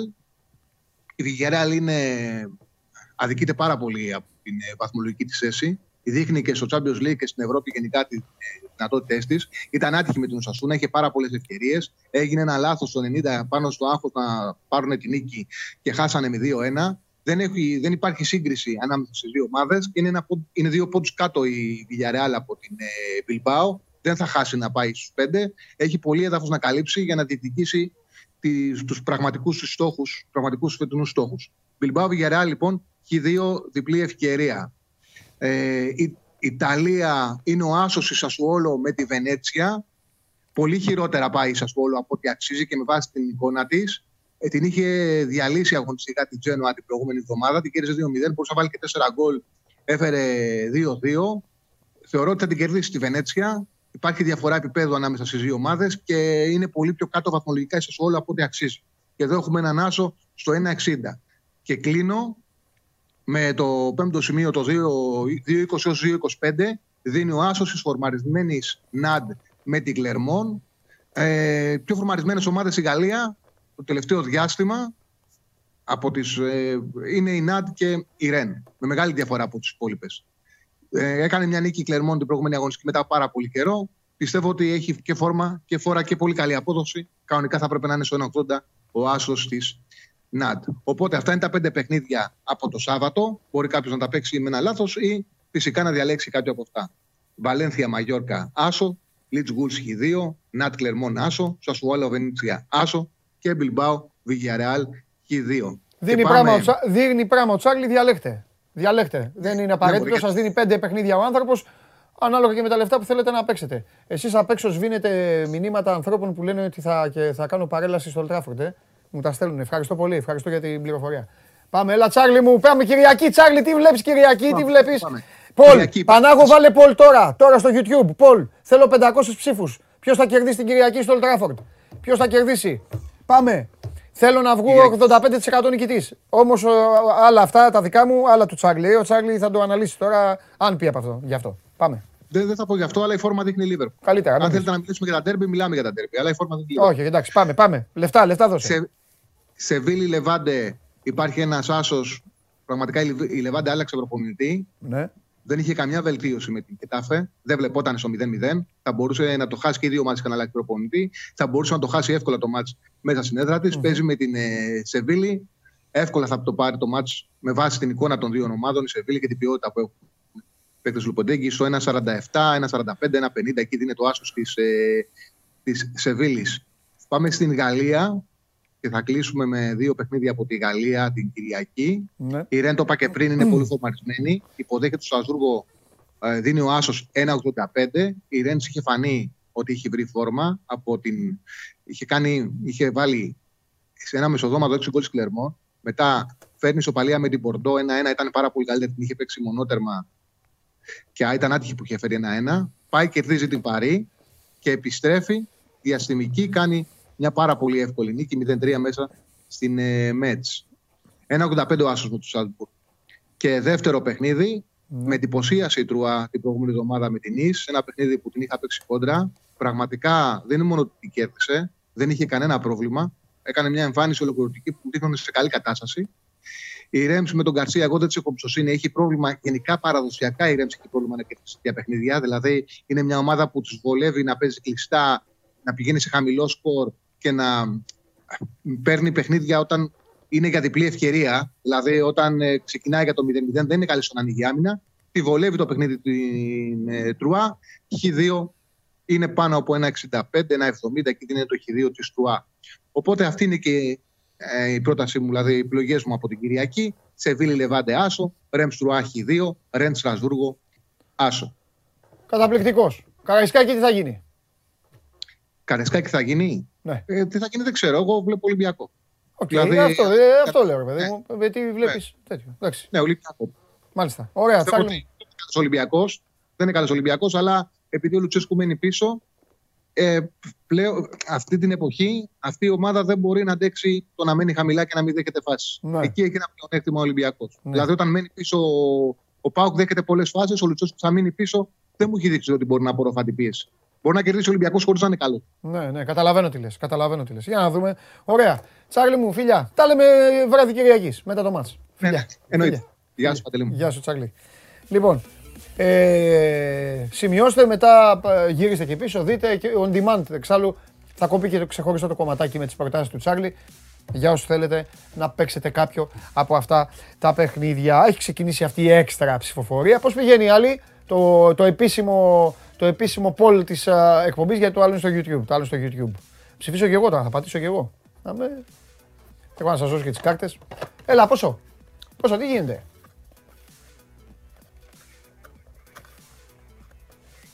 Α, δεν μπορείτε γιατί έχετε το δίδυμο. Είναι η ώρα για το δίδυμο. Είναι η ώρα να ανάψει η εκπομπή. Ωραία. Ο άλλος λέει, ρε ψηφίστε United να νευριάσει ο Παντελής για να γελάμε. Α, παρένθεση. Άλλο το ότι θα κερδίσει η Liverpool. Στην παρένθεση την είπε στην αλήθεια. Στην παρένθεση την είπε στην αλήθεια. Δεν πειράζει. Ψηφίστε ό,τι θέλετε. Ό,τι θέλετε ψηφίστε. Όταν τους έχω έτοιμους τους κυρίους, ε, λοιπόν, ε, πρώτον, το, το poll στο YouTube, μόλις φτάσουν πάνω από 500 οι ψήφοι, κλείστε το. Κανονικά δεν χρειάζεται, δηλαδή όλοι ξέρουμε τι θα πούμε, τέλος πάντων. Κλείστε το. Πάμε τώρα, όσο για, όσο για τα likes, ακούστε επειδή ε, με Ράκη, Μέρη ε, και ε, κάνα δυο άλλοι μαζί με τον Αριστίδη, ακούστε, λίγο πριν φύγω, θα κάνω κι εγώ ένα like. Τάκ, έτσι. Τάκ. Γιατί δεν χάνω. Χθες έγινε αυτό με το Μάνο και τα καταφέρατε. Δεν θα ξαναχάσω. Τους έχω παρακαλώ, τα φίλια και αυτά. Ευχαριστώ πολύ. Για ελάτε παλικάρια.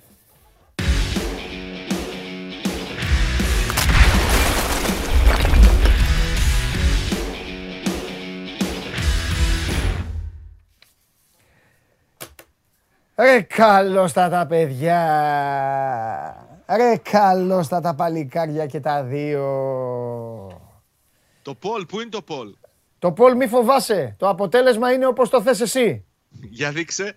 Δείξτε το αποτέλεσμα. Α, δεν, δεν μπο- μπορείτε. Δεν μπορείτε. Αν δεν μπορείτε, Ε, δεν πες το πειράζει. εσύ. Όχι, μπορούνε. Κάνε μου ένα νόημα, ρε Γιώργο.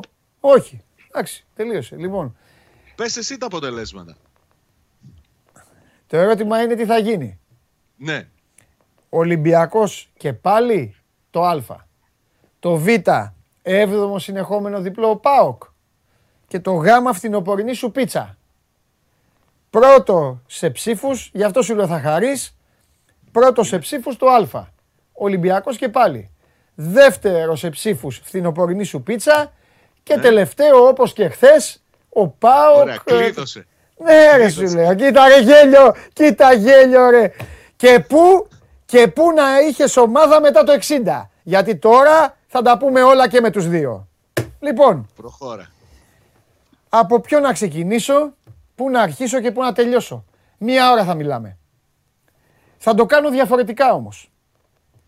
Εγώ αυτά που έχω να πω θα τα πω. Αλλά θα δώσω το δικαίωμα της απολογίας. Συνεπώς, χρονικά, μίλα εσύ πρώτο Σάβα μου και μετά θα μιλήσει ο κύριος Δημήτρης μας. Και μετά θα τα πούμε. Θα παίξουμε τένις. Εγώ και εσείς. Να ξεκινήσω δηλαδή. Βεβαίως. Κοίταξε, ο Πάοκ έκανε μια πολύ σημαντική νίκη χθες. Ε, ξεκαθαρίζω, ξεκινάμε για να τα βάλουμε σε μια σειρά. Μιλάμε μόνο για χθες. Τώρα. Ναι. Οκ, πάμε. Έκανε μια πολύ πολύ σημαντική νίκη για χθες. Κατά την άποψή μου είναι μια νίκη η οποία του δίνει τη δυνατότητα, αν κερδίσει την Κοπεγχάγη στο επόμενο παιχνίδι στην Τούμπα, να έχει σε μεγάλο βαθμό στα χέρια του την πρώτη θέση. Μάλιστα. Για- Γιατί μην ξεχνάμε ότι το πρόγραμμά του μετά έχει την Μπρατισλάβα και τελευταίο παιχνίδι με τη Λίνκολ στην Τούμπα. Αν δεν δείξει αυτοκτονικές τάσεις και έχοντας κερδίσει δύο φορές την Κοπεχάγη, νομίζω ότι δεν χάνει την πρώτη θέση. Μάλιστα. Και η πρώτη θέση, γιατί την ίδια ώρα που θα παίζει ο Πάουκ με τη Λίνκολn, Κοπεχάγη και Σλόβα Μπρατισλάβα θα παλεύουν μεταξύ τους για την πρόκριση. Μάλιστα. Με αυτή τη λογική α, είναι πολύ σημαντικό το παιχνίδι που έρχεται σε 15 ημέρες αλλά το θέμα είναι ότι ο Πάοκ έδειξε χθες πως έχει ξεπεράσει αυτή την κακή αντίδραση, την ανοριμότητα που έδειξε στον αγώνα με το Βόλο Ναι. και ότι μπορεί να βλέπει και πάλι λίγο να επιστρέφει καλή ψυχολογία, να επιστρέφει ε, και η αυτοπεποίθηση. Για μένα, ε,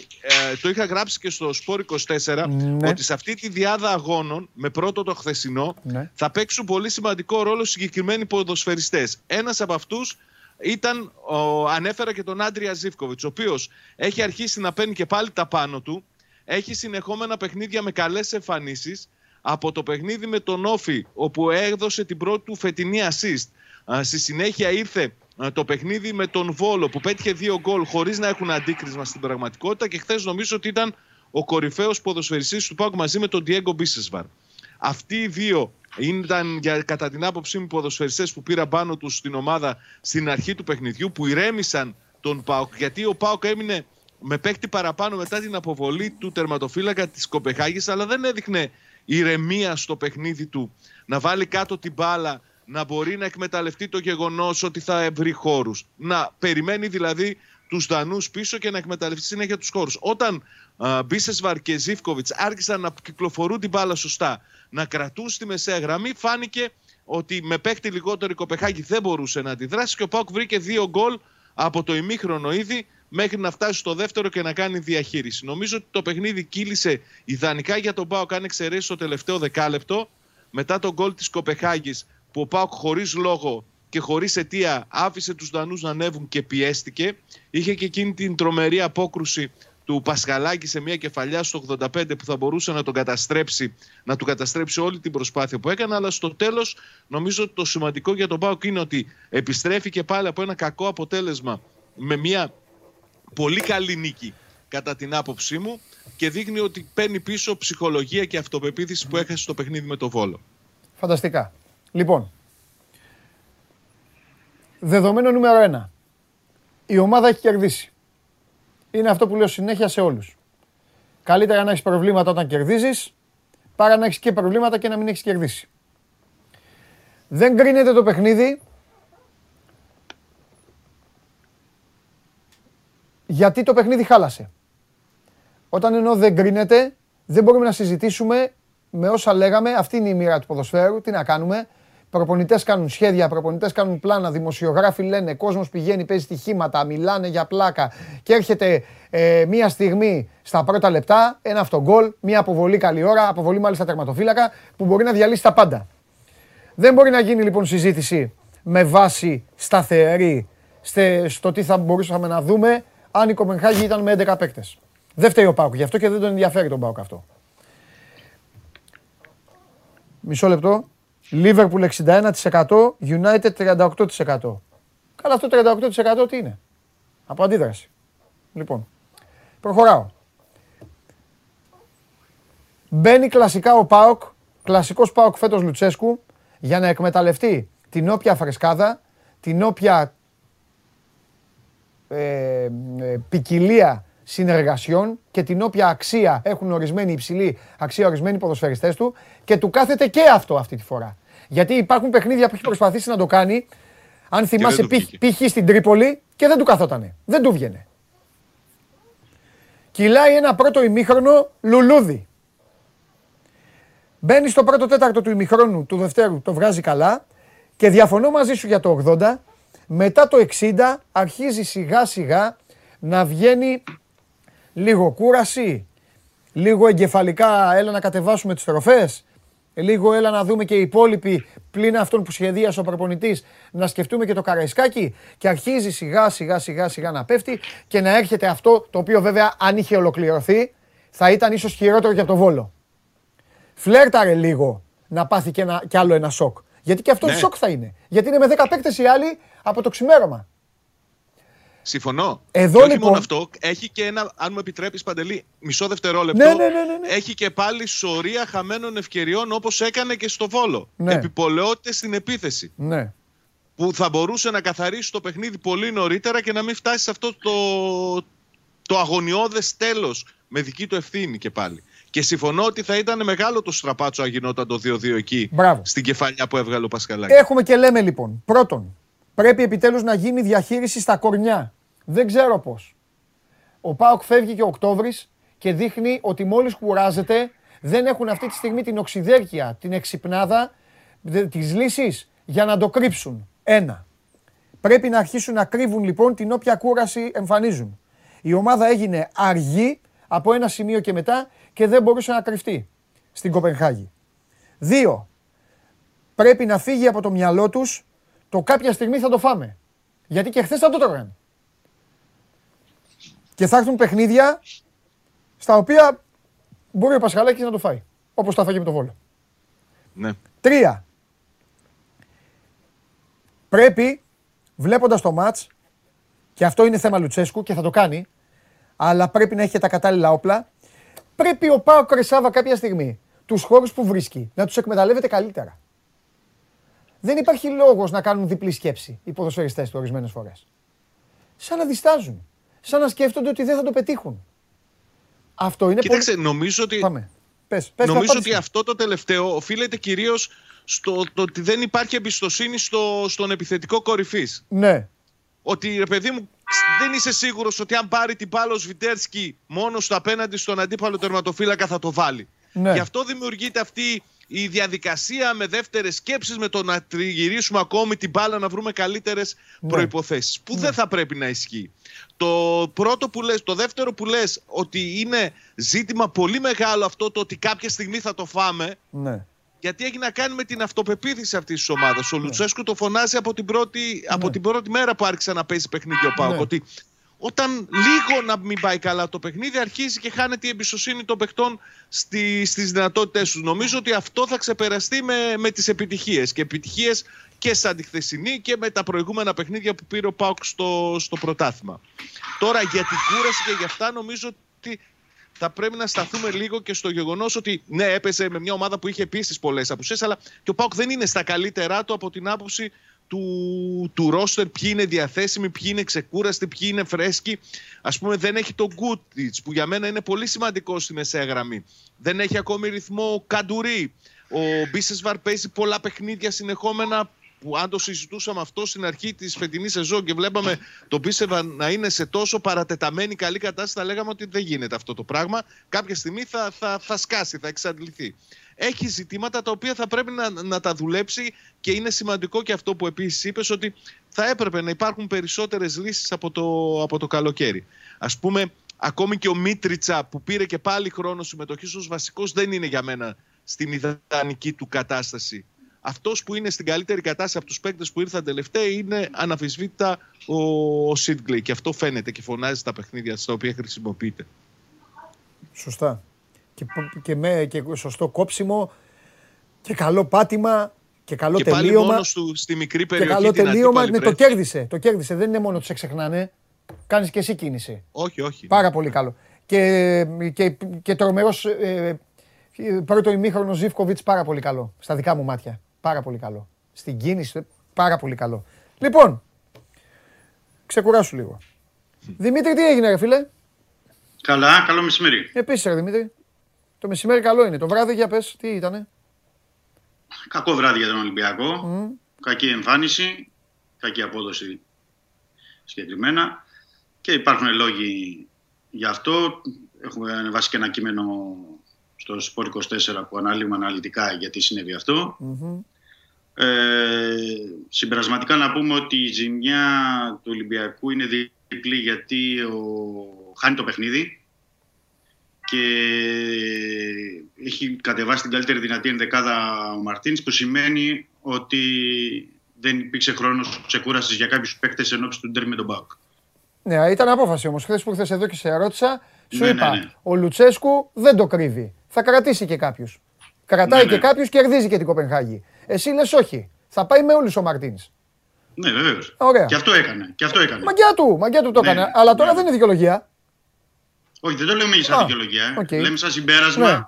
παιχνιδιού. Δηλαδή και έχει χάσει το παιχνίδι, Ναι, έτσι όπως το έχεις χάσει, και έχεις Ναι. χάσει και τη δυνατότητα κάποιους παίκτες ε, να είναι με επιβάρυνση ακόμη Ναι. μεγαλύτερη. Γιατί αυτό που έλειπε από χθες από τον Ναι. Ολυμπιακό και ήταν εμφανές, ναι. ήταν ότι η Άιντραχτ είχε καλύτερη φυσική κατάσταση, Βεβαίως. μεγαλύτερη ενέργεια, Βεβαίως. μεγαλύτερο δυναμισμό. Μμμ. Οι παίκτες της πηγαίνανε πρώτοι στην μπαλά. Πάντα. Ναι, και στις ε, αέριε μονομαχίες, αλλά και στις, με την μπάλα στο έδαφος. Σωστά. Και, α- και αυτό ε, είναι, ήταν ένα πρόβλημα ε, από θέμα ενέργειας από πλευρά του Ολυμπιακού, Ναι. που φάνηκε έτσι περισσότερο και αναδείχθηκε περισσότερο στα υπέρ της Άιντρακτ. Και επίσης έλλειψη όταν είσαι, υπάρχει κόπος, καταπώνηση κτλ. γιατί δεν υπάρχει και καθαρό μυαλό. Ναι. Αυτό λειτουργεί, όπως ξέρεις πολύ καλά, Ναι. αυτόματα και συνδυαστικά. Ε, από εκεί και πέρα, Ναι. το θέμα είναι ότι, σε ό,τι αφορά γιατί μιλάμε για χθες, Και μόνο. ότι η, κα- η- η κατάσταση διορθώνεται. Δηλαδή, το αποτέλεσμα στην Κωνσταντινούπολη της ε, Φενέρ με την Adverb, το- την ισοπαλία, επέτρεψε τον Ολυμπιακό να είναι δεύτερος, Συμφωνώ. με ένα συν 4 από τη Φενέρμπαξε και πλέον έχει δύο τελικούς Ολυμπιακός στο Καραϊσκάκι ε, με Άιντραχτ στις 4 Νοεμβρίου και στις 25 Νοεμβρίου με την ε, Φενέρ. Σωστό. Οπότε είναι στο, στο χέρι του Μαρτίν, των ποδοσφαιριστών κτλ. να διαχειριστούν την κατάσταση να, σε αυτά τα δύο παιχνίδια να πάρει ο Ολυμπιακός του βαθμού που θέλει και ακόμα να διεκδικήσει την ε, πρώτη θέση. Που είπαμε και τα πλεονεκτήματα της πρώτης θέσης, εχθές τα αναλύσαμε εκεί από κοντά. Ε, και ποια ε, είναι τα ε, μειονεκτήματα αν τυχόν χαθεί αυτή η πρώτη θέση. Αλλά οι Ωραία. πρώτες δύο θέσεις στη συνέχεια στο Europa League και αυτό έχει σημασία. Περίφημα. Περίφημα. Λοιπόν. Έτσι, ό,τι αφορά έτσι, συνοπτικά τα. Ναι, ναι, ναι, ναι, ναι, ναι. Χθες. Θα- Τώρα θα σου πω εγώ, όπως είπα στο Σάβα. Θα, θα σου πω και θα, και θα μιλήσεις. Ναι, ναι, ναι, Θα ναι. πεις. Ε, ωραία. Όσον αφορά στον Όμιλο, δεν το συζητάμε. Ε, έγραψα χθες το βράδυ. Είναι μια ήττα που δεν τον σκοτώνει. Συμφωνώ μαζί σου. Έχει να παίξει εδώ με την Άιντρακτ. Αν και πιστεύω ότι θα είναι ακόμη πιο επικίνδυνο παιχνίδι. Γιατί οι Γερμανοί θα Πιο βρουν- δύσκολο θα είναι εδώ. Θα- και εγώ, μπράβο. και εγώ αυτή την άποψη έχω. Σωστός, έμπειρος. Γιατί η Άιντραχτ, όπως είχαμε πει και χθες, Ναι. θέλει χώρους. Ναι, χώρους δεν είναι και κάτι σπουδαίο. Δεν είναι και κάτι τρομερό η Άιντρακτ. Δεν είναι κανένα φόβητρο φοβερό. Αλλά είναι ομάδα η οποία ε, χθες έπαιζε με την πλάτη στον τοίχο κι αυτή. Είναι Γερμανοί, παίζανε στην έδρα τους, έχουν και αυτοί τον εγωισμό τους. Συνηθίζουμε στην Ελλάδα να βλέπουμε μόνο τις ελληνικές ομάδες. Μία, ήττα- μία νίκη είχαν μόνο οι άνθρωποι. Έπρεπε κάτι να δείξουν. Και το έδειξαν από την πλευρά τους όσο καλύτερα μπορούσαν. Μέχρι τώρα Ο αυτό ήταν το. κα- γερμανικός τύπος σήμερα. το κα... αναφέρει Περίμενε, για- Δημήτρη, Δημήτρη, Ναι, περίμενε. ναι, Μετά θα ναι. τα πεις. Μετά θα τα πεις. Περίμενε τώρα. Μην με διακόπτη. Άφησε με τώρα, όπως δεν σε διέκοψα. Ξεκινάμε λοιπόν. Πάμε. Ρυθμός καθόλου. Ένταση μηδενική. Άμυνα η οποία πήρε κακό βαθμό. Εμβιλά ο οποίος δεν είναι καλά γιατί μπήκε στα Γιάννενα και γύρισε το μάτς. Αλλά άλλο το, Γε- τα Γιάννενα και το ελληνικό πρωτάθλημα. Άλλο να μπει ο Εμβιλά με τον Πάοκ και να είναι καλός. Άλλο να παίζει στην Ευρώπη. Οπότε αυτό είναι ένα ζήτημα. Γιατί μπορεί να πει κάποιος τηλεθεατής τώρα, αλλά εντάξει, μωρέ, γιατί δεν τον θες τον Εμβιλά για την Ευρώπη; Όχι. Τον θες απλά όμως να είναι καλά και να έχει σταθερές επιδόσεις. Γιατί ο Εμβιλά δεν είναι τυχαίος παίκτης. Ο Εμβιλά ήταν το καλύτερο χαφ του περσινού πρωταθλήματος και είναι παίκτης βαρόμετρο για την ομάδα του. Μονομαχίες μηδενικές. Μόνο ο Αγγιγμού Καμαρά έτρεχε από το πρώτο ως το 94ο λεπτό, αλλά είναι ένα παιδί 20 ετών, το οποίο αποκτήθηκε για να παίξει στην ομάδα Β. κανένα κάθετο παιχνίδι. Κούραση ίδια με αυτή του ΠΑΟΚ. Και οι δύο αυτές ομάδες, οι ελληνικές ομάδες, έβγαλαν κούραση. Ο Ολυμπιακός ήταν ακόμη πιο κουρασμένος. Ήταν βαρύς. Συνεργασίες οι οποίες κόβονταν στη μέση. Αποστάσεις μεγάλες. Αλλαγές οι οποίες δεν βοήθησαν. Εξαιρώ τον Τικίνιο γιατί είναι παικτάρα και είναι η καλύτερη μεταγραφή του Ολυμπιακού. Και ο τύπος άμα είναι να βάλει γκολ θα στο βάλει. Οπότε δεν μπορείς να τον αρπάξεις και να τον κολλήσεις στον τοίχο για να του πεις ρε Τικίνιο τι κάθεσαι, γιατί δεν μπήκες να βοηθήσεις. Πιο πολύ πρέπει να προβληματίζει ότι η μη φρεσκάδα του Ελαραμπή που ακόμα δεν έχει τα σπασίματα, την κίνηση όπως την είχε μέχρι πέρυσι, αλλά και σε αυτόν θα είσαι χαζός να, τον, κα- να, να του πεις κάποια, ε, να του κάνεις κριτική για όλα όσα έχει δώσει. Απ' την άλλη όμως, ο Νιεκούρου κάποια στιγμή θα πρέπει να καταλάβουμε τι κάνει και γιατί μπαίνει. Ο Κούντε δεν είναι καλύτερος από αυτούς που παίζουν. Από τον Μπουχαλάκη, από τον Καμαρά, από τον Εμβιλά δεν είναι καλύτερος. Η αλλαγή Λαλά Ανδρούτσου, οκ, έγινε. Έγινε, μήπως έχεις σκοπό να παίξεις με τον Ανδρούτσο την Κυριακή και ήθελε να του δώσει λίγο χρόνο; Αλλιώς, οκ, ο Ανδρούτσος είναι ένα φιλότιμο παιδί το οποίο έχει την μπάλα, τη δίνει στα σίγουρα δίπλα, δεν θα πάει να σου κάνει πέντε overlap το ημίχρονο, δεν θα τον αισθανθεί ο άλλος, δεν θα μπαίνει συνέχεια στη μεγάλη περιοχή. Δεν είναι τέλος πάντων το δεξί μπακ που μπορεί να πεις: Έχω την μπακάρα μου. Δεν έχεις μπακάρες λοιπόν. Οκ. Τα στόπερ σου αυτή τη στιγμή που έχω πει τόσα για τα στόπερ όλων των ομάδων είναι σε μια κατάσταση που τα πυροβολούν και εύκολα, για να μην λέμε ότι συνέχεια φταίνε. Οκ, βαριά στόπερ, OK, okay, παίκτες οι οποίοι είναι όπως είναι, αλλά αυτή τη στιγμή δεν μπορείς να πεις ότι φταίνε αυτοί μόνο. Και είναι ένας Ολυμπιακός ο οποίος απλά αυτή τη φορά δεν γλίτωσε. Γιατί υπάρχουν παιχνίδια στα οποία γλίτωσε. Υπάρχουν στα παιχνίδια στα οποία έπαιξε πανέξυπνα, όπως στην Κωνσταντινούπολη και πήρε πολύ μεγάλη νίκη. Χθες χάνει λοιπόν χωρίς να πονέσει, γιατί είτε αυτή δεν πονάει. Αν χάσει την Κυριακή θα πονέσει βέβαια και το καταλαβαίνεις αυτό πάρα πολύ καλά. Και φτάνουμε στο επίμαχο σημείο. Εγώ στα είπα όλα, γιατί τα χρώσταρα και στον κόσμο. Τα είπαμε και χθες βράδυ κάποια από αυτά. Φτάνουμε στο επίμαχο σημείο. Εσύ που το παρακολουθείς τόσα χρόνια λοιπόν. Γιατί γίνεται αυτό και γιατί φτάνουμε τέλη Οκτώβρη και ακόμη δεν έχει βρεθεί άκρη. Και δεν έχει βρεθεί άκρη με έναν προπονητή που είναι τέσσερα χρόνια στην ομάδα. Που την ξέρει την ομάδα απ' έξω και ανακατοτά. Και κατά πόσο αυτό πιστεύεις εσύ ότι μπορεί να συνεχιστεί; Πάμε. Το, θέ, το θέμα είναι πρώτον ότι και οι τρεις παίκτες του κέντρου και ο Εμβιλά και ο Μπουχαλάκης και ο Μαντί Καμαρά δεν είναι καλά. Δηλαδή δεν είναι ο Εμβιλά ο Περσινός, ο Μαντί ο Περσινός και ο Μπουχαλάκης ε, έρχεται από αλλεπάλληλα παιχνίδια με εθνική ομάδα, Ολυμπιακό, παίζει συνέχεια και όταν είναι και οι τρεις δεν είναι καλά. Δηλαδή δεν είναι ότι ο ένας από τους τρεις κεντρικούς χαφ δεν πάει καλά οπότε μπορούν να το καλύψουν το κενό οι άλλοι. Όταν και οι τρεις δεν είναι καλά, δεν είναι καλά και ο Ολυμπιακός. Αυτό είναι σαφές. Επίσης, από τη στιγμή που λείπουν η κάθετη πάσα που είπαμε και νωρίτερα ή η ενέργεια που θα σου έκανε ο Φορτούνης που είναι τραυματίας ο ελάχιστος χρόνος σε σχέση με πέρυσι και πρόπερσι που έχει ο Βαλ... Τα είπαμε χθες αυτά όμως και με τον Τζάγκλι και με το Θέμη. Και συμφωνήσανε. Μιλάμε για καταστάσεις οι οποίες δεν είναι δεδομένες. Θα έπαιζε ο Φορτούνης ή ο Βαλμπουενά. Και πέρυσι που παίζανε στο πλάι ήτανε. Ο Μαρτίνης έπαιζε 4-3-3 και όταν τους χρησιμοποιούσε το Βαλμπουενά περισσότερο, το Φορτούνη τον έφερνε από τον πάγκο. Είναι, είναι καθαρά υποθετική συζήτηση αυτή Δημήτρη. Δεν ξέρουμε καν αν θα παίζανε. Δηλαδή ο Φορτούνης αν ήταν θα έπαιζε στο Ολυμπιακό. Και αν έπαιζε, θα έπαιζε από πίσω. Που πιστεύουν πολλοί. Δεν έπαιξε πέρυσι. Και ο Βαλμπουενά ο Κακομήρη με όλο του το φιλότιμο έχει φάει τόσα χιλιόμετρα να παίζει στην ομάδα. Έχει παγώ, έχουν παγώσει και δύο. Σάβα είσαι εσύ εδώ τουλάχιστον; Εδώ είμαι, ναι. Τουλάχιστον να μιλάω σε κάποιον γιατί ο, ο Δημήτρης χάθηκε. Λοιπόν, εσύ τώρα, εσύ τώρα, τι φοβάται περισσότερο ο Λουτσέσκο από τον Ολυμπιακό; Γιατί ο Ολυμπιακός, λέμε, λέμε, η λογική λέει ότι θα είναι διαφορετικό την Κυριακή. Και ας μην έχει κόσμο. Ναι, το, το ξέρω ότι δεν υπάρχει περίπτωση να είναι πιο εύκολο το παιχνίδι μετά τα χθεσινά αποτελέσματα για μία από τις δύο ομάδες. Έτσι κι αλλιώς ο Λουτσέσκο έδειξε κυρίως με τις επιλογές που έκανε στην αρχική εδεκάδα ότι σκέφτεται και το παιχνίδι με τον Ολυμπιακό. Ε, εγώ ακούω μια χαρά αν με ρωτάνε εμένα τα παιδιά να ξέρεις γιατί κάτι. Ποιο κανείς σε ρωτάει, πάμε Σαββαμά. Λοιπόν με τον Δημήτρη ο... μιλάνε. Πάμε, πάμε. Ναι, έλεγα λοιπόν ότι φάνηκε ότι θέλει να έχει φρέσκο τον Βιερίνια, θέλει να δώσει χρόνο α, για να έχει ρυθμό στον, ε, στο Καντουρί πριν το χρησιμοποιήσει από την αρχή ενός παιχνιδιού και έδειξε για μένα το να μην, με το να μην χρησιμοποιήσει τον Αγκούστο ότι θα τον έχει ε, στο παιχνίδι της Κυριακής σε αυτόν τον ρόλο που ε, τον έχουμε συνηθίσει στα τελευταία παιχνίδια, δηλαδή μπροστά από τους δύο ε, ε, κεντρικούς χαφ, μιας και λογικά θα του λείπει ο Κούρτιτς για να είναι ο παίκτης που θα πηγαίνει πρώτος στην πίεση στους αντιπάλους. Αν υπάρχει κάτι που φοβάται ο Λουτσέσκου και νομίζω ότι θα πρέπει να το είχε δουλέψει και περισσότερο στα, στα αυτό το χρονικό διάστημα είναι οι αντιδράσεις που δείχνει η ομάδα του στις στατικές φάσεις που έχει ο αντίπαλος.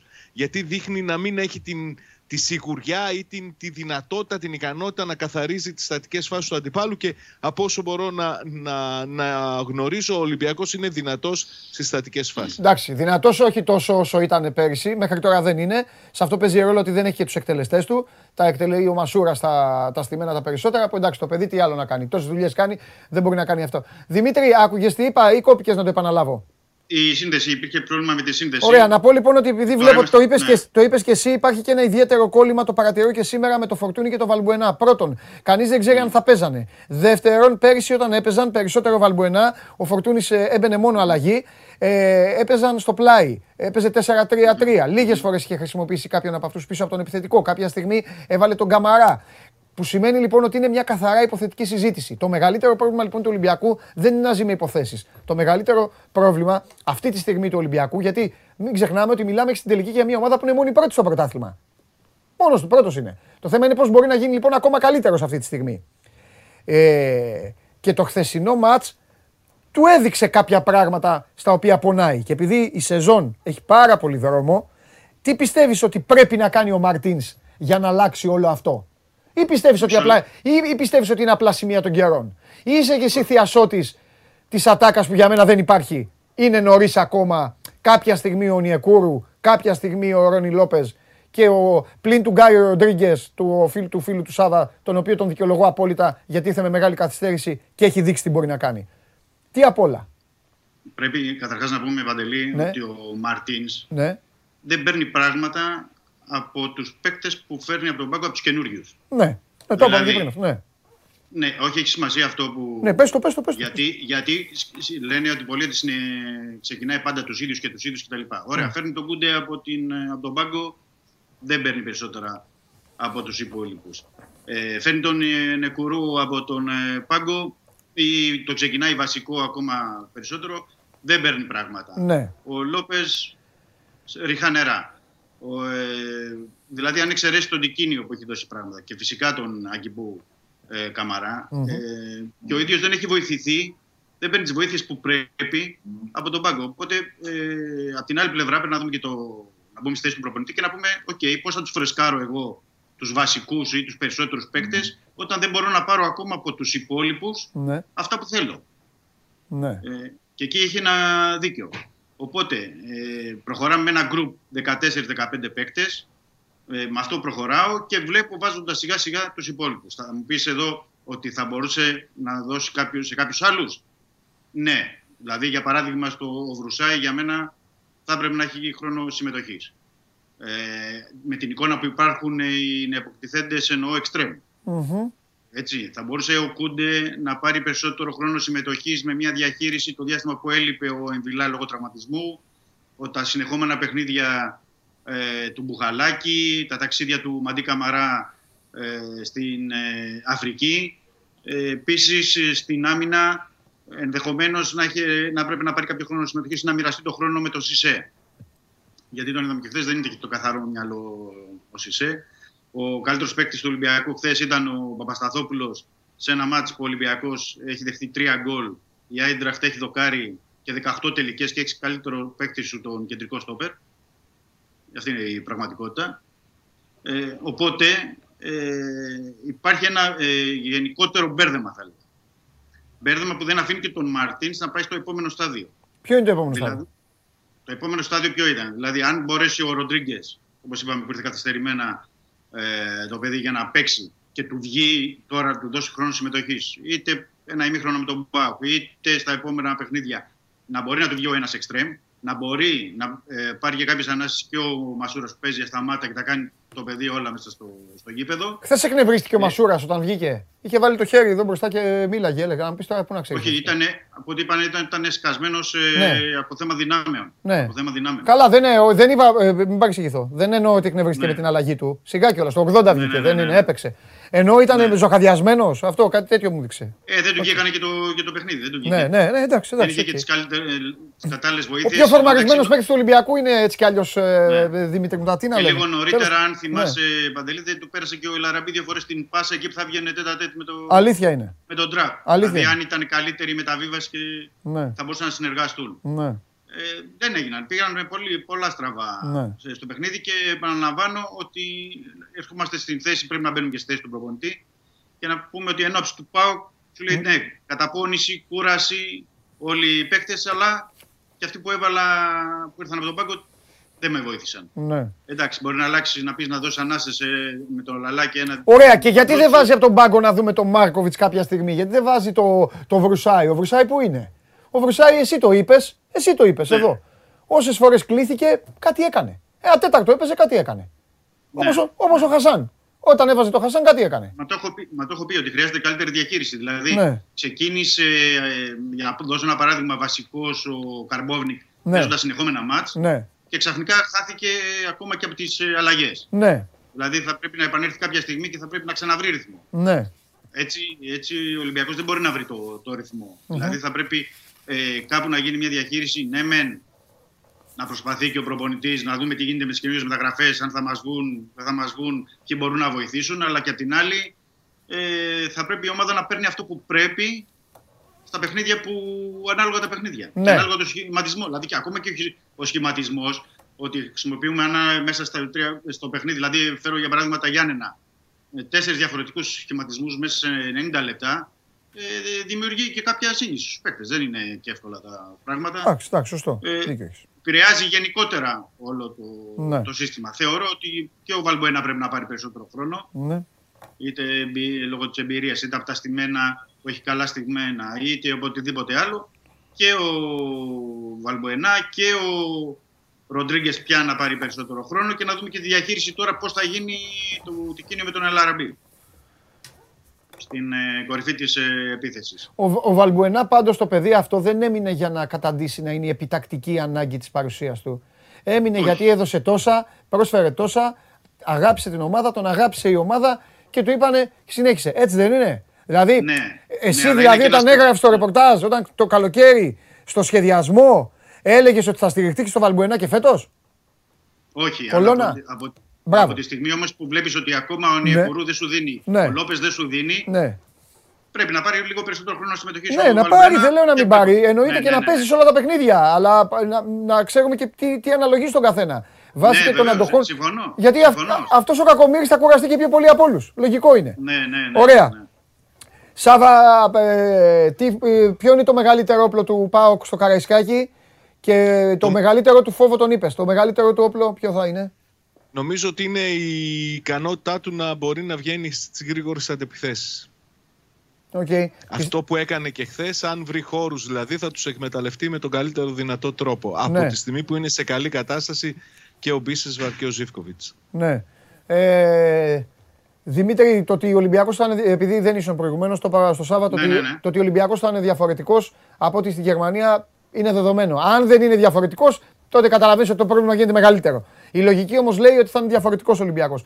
Ποιο, πι- πού πιστεύεις ότι πρέπει να τον χτυπήσει τον ΠΑΟΚ και ποιος είναι ο μεγαλύτερος κίνδυνος; Ε, ένα, η αντίδραση που βγάζει ο Ολυμπιακός μετά από άσχημα αποτελέσματα. Είτε αυτό είναι στην Ευρώπη είτε στο πρωταθλημα Τον έχουμε δει όλα τα χρόνια να βγάζει αντίδραση. Ναι. Δεύτερο, η συνειδητοποίηση από όλους τους ποδοσφαιριστές, αυτούς τους βασικούς ή μη, της κρισιμότητας του αγώνα. Αυτό είναι το, το δεύτερο. Το τρίτο είναι η προσήλωση στην τακτική, γιατί ο Πάουκ, από ό,τι μας έχει δείξει και μέχρι τώρα, είναι πιο επικίνδυνος στα εκτός έδρας παιχνίδια του παρά στα μάτια στην ε, Τούμπα. Ναι. Ε, χειρίζεται, διαχειρίζεται καλύτερα τα εκτός έδρας παιχνίδια. Ε, τα δύο μενε- μειονεκτήματα, τα σοβαρά του Ολυμπιακού πηγαίνοντας σε αυτό το παιχνίδι είναι ένα, η κόποση. Σημαντική κόποση, γιατί να πω και σήμερα ότι είναι ακόμα στη Γερμανία, δεν έχει επιστρέψει η αποστολή, έκανε το πρωί μια, ένα χαλάρωμα, θα επιστρέψει το απόγευμα. Και οι άλλοι ήταν στη Δανία. Ναι, λέω. σε- Ναι, δεν αμφιβάλλω για το. για Και το θα έχουν Πάοκ. δεύτερο, Λέω, τα δύο δεύτερο, μενε- δεύτερο έξω παιχνίδι. Δύο μειονεκτήματα είναι ότι υπάρχει αυτή η κόπωση. Ναι. Γιατί του, του Ολυμπιακού βγήκε με τους παίκτες που το είδαμε. Την καταπώνηση και την έλλειψη ενέργειας στο παιχνίδι. Επιλογή και είναι το αυτό. δεύτερο, το δεύτερο Coach είναι το άδειο decision που Καραϊσκάκη. λένε και στο NBA. Το δεύτερο είναι το άδειο Καραϊσκάκη. Οκ. Και ναι, σε εξέδρες δεν έχει δηλαδή τη βοήθεια ε, του κόσμου. Τον Οπότε τον εκεί κέρδισε τον και- ΠΑΟΚ. Τον κέρδισε τόσα παιχνίδια τον ΠΑΟΚ με άδειο γήπεδο, με κορονοϊό τώρα. Ναι, ναι, ναι, δεν είναι, λέω. Και πέρυσι τον κέρδισε, ναι, 3-0. Ναι. Οπότε ε, πλέον είναι η μπάλα στα πόδια των παικτών και στα χέρια του Μαρτίνς για να μπορέσουμε να, να δούμε τι θα πρέπει να γίνει στην, ε, την Κυριακή. Πάντως συνδυαστικά αυτά τα δύο παιχνίδια, Ναι. πρέπει να το πω αυτό Παντελή, δηλαδή εννοώ ε, τον τέρμι με τον Μπάου και η Φραγκφούρτη, θα είναι παιχνίδια για ασφαλή εξαγωγή συμπερασμάτων, για παικτών, για την ομάδα, για την πορεία στην ε, συνέχεια. Για όλους ή μόνο παικτών; Ναι, για όλους. Α, Για Ωραία. όλους. Γιατί, Εντεκα- Δηλαδή εδώ θα μπορεί να βγάλεις και ένας ε, ασφαλής συμπέρασμα. Συμφωνώ, συμφωνώ, συμφωνώ. Ε, πάμε, ε, πες, Δημήτρη, πες, ε, πάμε, Βατσλίκ. Α, για είναι δεκάδα; Δεκάδα, ναι, ό,τι, ό,τι πιστεύεις. Ε, ναι, τώρα. το- Τώρα είναι δύσκολο, Τώρα, είναι ναι, δύσκολο. γιατί Δεν έχει, δι- είναι δύσκολο. Ναι, ναι. Και ό,τι και να πούμε, δηλαδή είναι. Είναι σε- δύσκολο θεωρώ γιατί ότι ο Βα- ε- έγινε δύσκολο. Αφού πήγε η, η κανονική ομάδα, η, όπως είπες, ε, και έπαιξε εκεί και είχε την εικόνα αυτή. Τώρα εδώ το ερώτημα είναι, πάει ξανά έτσι, θα αλλάξουν άλλοι, αυτοί που μπήκαν αλλαγή θα ξεκινήσουν; Τέλος πάντων, άντε, σου δίνω το δικαίωμα να βάλεις και τα, και τα διαζευτικά. Αλλά το μεγαλύτερο θέμα το είπαμε χθες στην Game Night. Τη μεγαλύτερη διαφορά του φετινού, του τωρινού Ολυμπιακού με τον περσινό Ολυμπιακό. Λες εντεκάδα και βάζεις, άσχετα αν ο προπονητής ξεγελάει, όλοι οι προπονητές ξεγελάνε. Βάζεις σε εντεκάδα, πάει να πεις εντεκάδα και έχεις μόνο τρει-τέσσερι δεδομένους. Και αυτό είναι πρόβλημα για όλες τις ομάδες.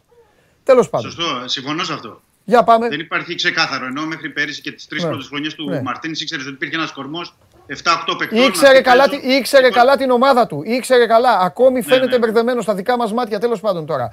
Ε, θα δούμε. Γιατί δεν παίρνει και πράγματα από κάποιου που περίμενε να πάρει. Γι' Ενδεχομένως. αυτό. Για πάμε. Γι' αυτό και δεν βρίσκει. Προσπάθησε Λοιπόν, το. ο Βατσλίκ, ο Βατσλίκ ε, στα δοκάρια, κάτω από τα δοκάρια. Δεξιά ε, εξακολουθεί να υπάρχει προβάδισμα του Λαλά για, ε, κατ' εμέ, Οκ. έναντι όλων των ε, άλλων. Ρέαμψουκ θα συνεχίσει αριστερά, ε, παρόλη την κόπωση. Θεωρώ ότι εκεί θα τον διατηρήσει τον Μολδαβό αριστερά ο Μαρτίνς. Παπασταθόπουλος ο ένας στο κέντρο της άμυνας. Ο δεύτερος δεν μπορώ να βάλω το χέρι μου στη φωτιά αν θα είναι ο Σισε ή ο Μπα. Ενδεχομένως μετά τη χθεσινή ε, απόδοση του Σισε να το ξανασκέφτεται ο Μαρτίνς, θα το δει αυτές τις 48 ώρες που έχει μπροστά του. Ε, στα χαφ, ο Εμβιλά παρόλο ότι δεν πατούσε και χθες καλά, θεωρώ ότι θα ξεκινήσει με την, υπό την έννοια ότι έγινε αλλαγή στο 60, δηλαδή έπαιξε ένα 60 λεπτό, δεν έπαιξε 90 λεπτό για να έχει την επι, πλέον επιβάρυνση και είναι ένα ντέρμπι, δεν θεωρώ ότι θα τον έχει κολόνα μπροστά τα στόπερ των Εμβιλάν, εκεί θα νομίζω θα είναι. Ε, και οι υπόλοιπες δύο θέσεις, ο Μαντί, ο Μπουχαλάκης και ο Κούντε, θα διεκδικήσουν τις δύο θέσεις. Ε, Αγγί Μπούκα Μαρά νομίζω θα τον δια- ε, διατηρήσει. Ε. Μασούρα θα τον διατηρήσει. Και στην κορυφή της επίθεσης τώρα, επειδή έπαιξε λιγότερο τικίνιο, ε, δεν το αποκλείω. Αν και ο Ελαραμπή έχει την εμπειρία των ντέρμπι και έστω και αυτό το γκολ που πέτυχε ε, του τονώνει και την ε, ψυχολογία για να μπορεί να αγωνιστεί. Δίνεις πιθανότητα να τα έχει πάρει στο κρανίο και να κάνει αλλαγή και σχηματισμού. Να ξαναβάλει και τους δύο φόρ μέσα, να κάνει κάτι άλλο; Ναι, δεν αποκλείω τίποτα. Δεν αποκλείω.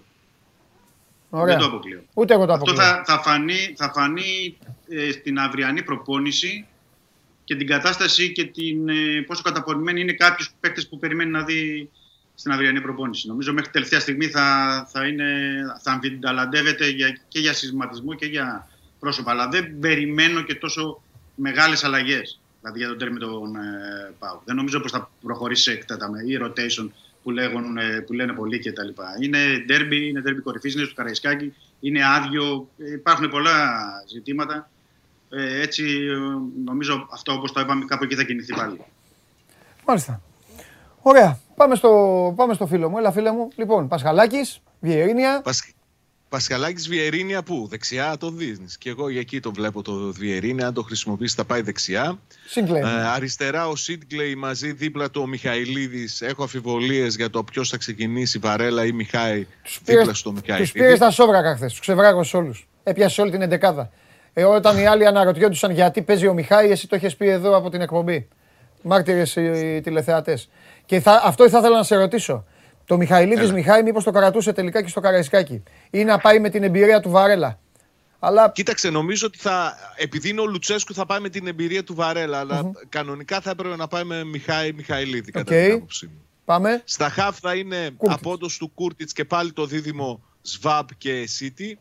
Μπροστά θα παίξει κατά την άποψη, πιστεύω ότι θα αγωνιστεί ο Ντάγκλας Αουγκούστο και θα μείνει στον πάγκο Καντουρί και θα μπει ε, στη συνέχεια στο παιχνίδι. Δεξιά αριστερά θα είναι Ζίφκοβιτς με ε, Μπίσεσβαρ και στην κορυφή μία-μία τους πάει, το έχω πει 100 φορές. Αυτή τη φορά θέλει και πολύ παιχνίδι με πλάτη και κράτημα μπάλας. Ο Ακπομ έχει πολύ μεγάλο προβάδισμα σε σχέση με τον Σβιντέρσκι. Κούρτιτς τι γίνεται; Ο Κούρτιτς; Δεν μπορούμε να πούμε πολλά για τον Κούρτιτς. Θα, θα επανέλθει. Θα επανέλθει. Δεν ξέρω αν θα προλάβει το παιχνίδι στο, στο Καρεσκάκι, αλλά α, από το, την Μεγάλη- επόμενη εβδομάδα θα... Μεγάλη απώλεια. μεγάλη απώλεια. Πολύ Ναι, μεγάλη Πολύ μεγάλη. Ειδικά μεγάλη έτσι απώλεια. όπως είναι τώρα, ε, όπως είναι τα χάφ του Ολυμπιακού, είναι μεγάλη απώλεια. Συμφωνώ. Το είπα από την αρχή της εβδομάδας ότι είναι πολύ μεγάλο πρόβλημα για τον ΠΑΟΚ που στα δύο αυτά πολύ σημαντικά παιχνίδια με Κοπεχάη και Ολυμπιακό ενδέχεται να μην έχει τον Κούρτιτ στη διάθεσή του. Μάλιστα. Όπως και να έχει κύριοι, θα έχουμε πάρα πολλά να πούμε τη Δευτέρα. Ό,τι και να γίνει. Ό,τι και να γίνει. Ακόμη και ο Ολυμπιακός να γυρίσει ξανά το διακόπτη και να γίνει ο περσινός Ολυμπιακός. Και ο Πάοκ να χάσει το, το χορτάρι από τα πόδια. Ο Πάοκ να κάνει έβδομο δε- συνεχόμενο διπλό. Γιατί αυτό δεν το έχουμε τονίσει. Έχει κάνει έξι διπλά Σάβα. Λέμε, λέμε, λέμε, λέμε, αλλά έχει έξι διπλά.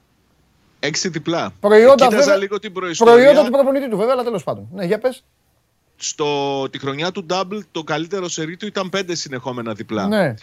Την προηγούμενη όμως χρονιά, Ναι. εκείνη την φοβερή χρονιά πριν από την κατάκτηση του πρωταθλήματος και του κυπέλου, είχε κάνει 10 συνεχόμενα διπλά, αλλά τα Ναι. τέσσερα από αυτά ήταν σε παιχνίδια κυπέλου. Δηλαδή ο Λουτσέσκου το έχει με τις ομάδες του τα παιχνίδια Μπράβο. μακριά από την έδρα του και το συνεχίζει και φέτος. Εκείνη τη χρονιά που για να γελάσουμε και λίγο, το Ναι. πρωτάθλημα, το πρωτάθλημα για όλους το έχει πάει. Ποιος το πήρε εκείνο το πρωτάθλημα, Δημήτρη μου, εσύ που είσαι ουδέτερο, ποιος το πήρε εκείνο το πρωτάθλημα; Την προηγούμενη χρονιά από το πρωτάθλημα του Πάουκ, ποιος το πήρε; Αυτής που ήταν πρώτο στη βαθμολογία. Ξέχασες. Σε, ε, ε, Όχι, στη βαθμολογία. ποιος το πήρε;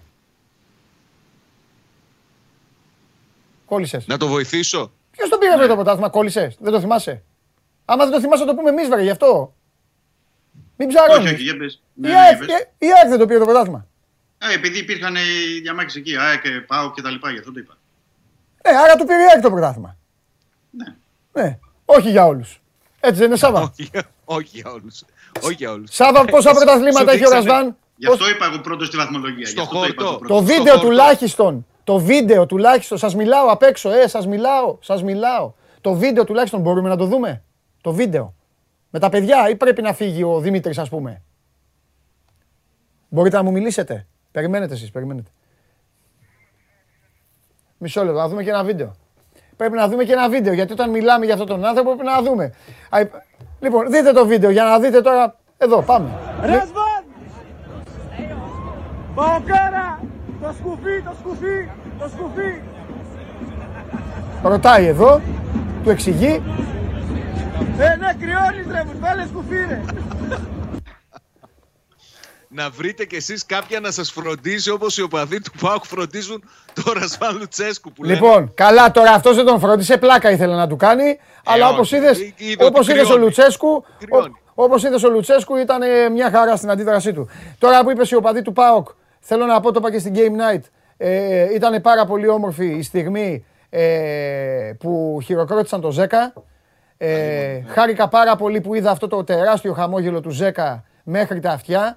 Κατέβηκε τέσσερις ορόφους για να πάει να μιλήσει στα παιδιά στο, ε, στην ε, Κοσμοτέ, στον Παλομπαρίνη, με τις πατερίτσες του και μίλησε και σε όμορφα ελληνικά. Και ήταν ε, η πιο ωραία σκηνή χθες από την Κοπενχάγη.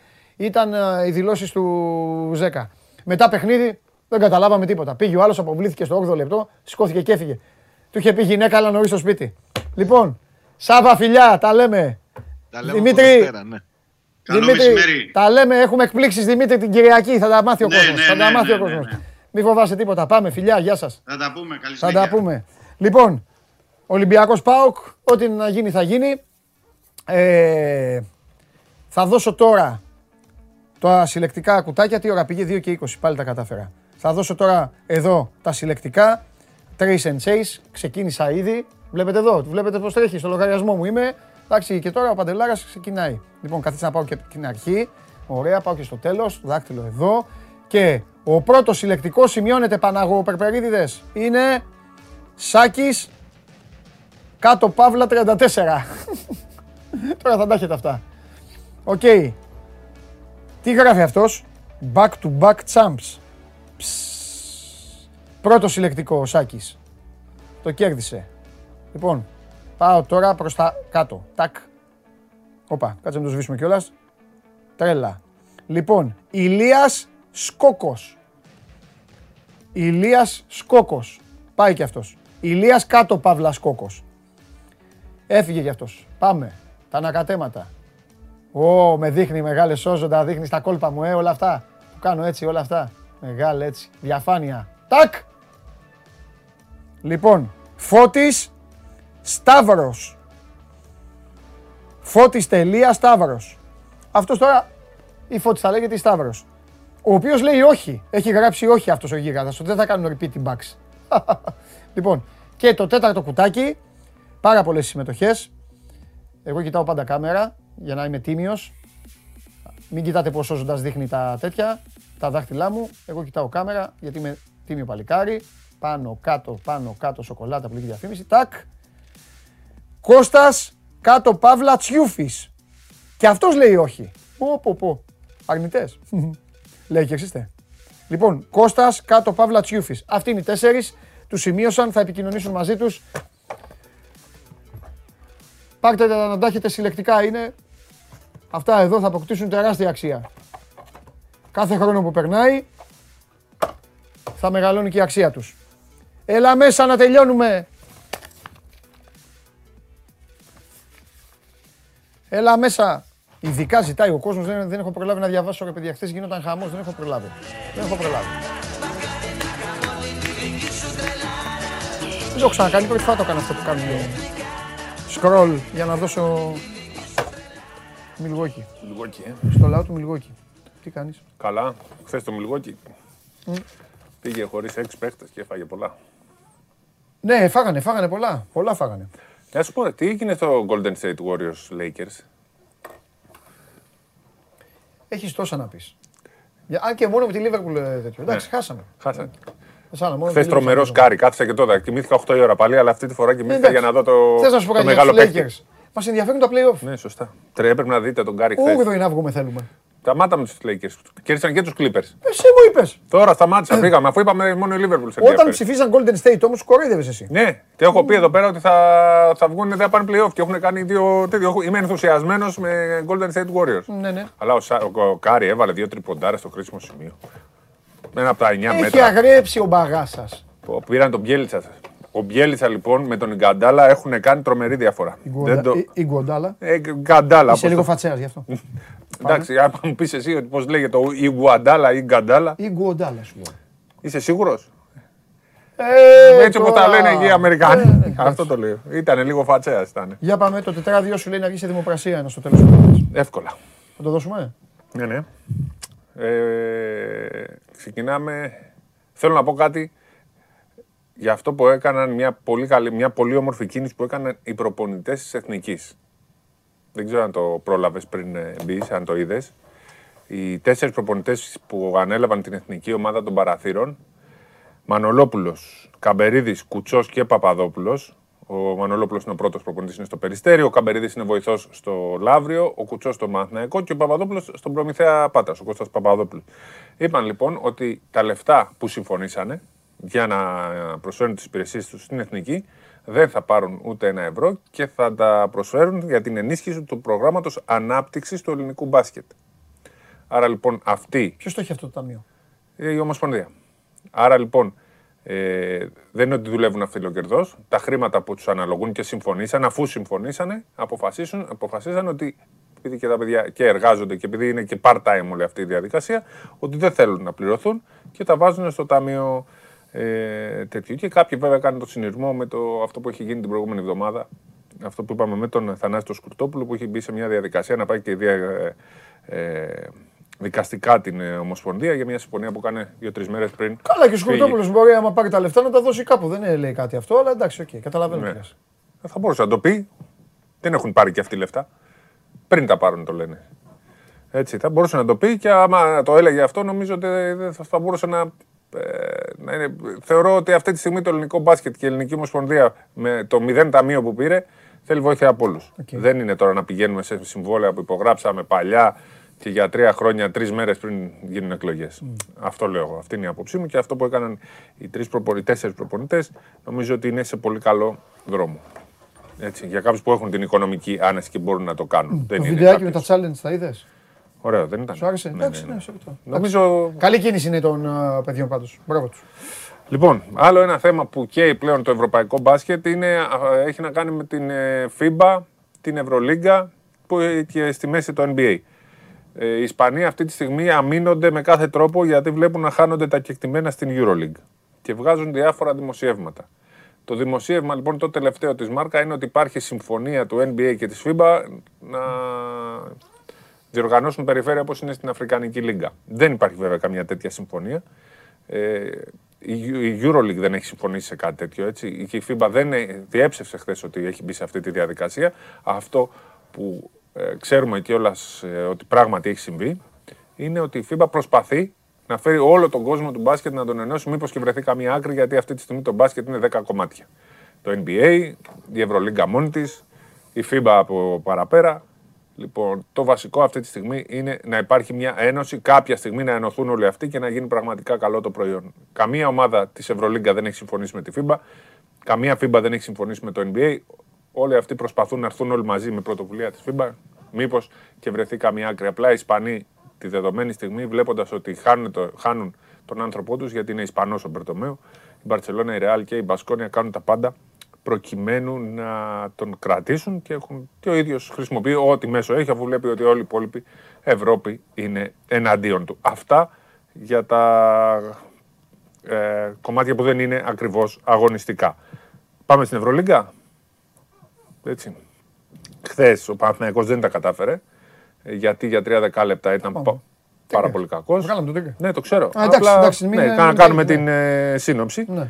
Ε, η ΕΦΕΣ με, χωρίς το Μίσιτς, που εκεί είναι ένα θέμα να δούμε τι θα γίνει. Έτσι, πάντα στην αρχή της σεζόν κάποιο πρόβλημα έχει με τον... ε, Πέρυσι ήταν ο Λάρκιν.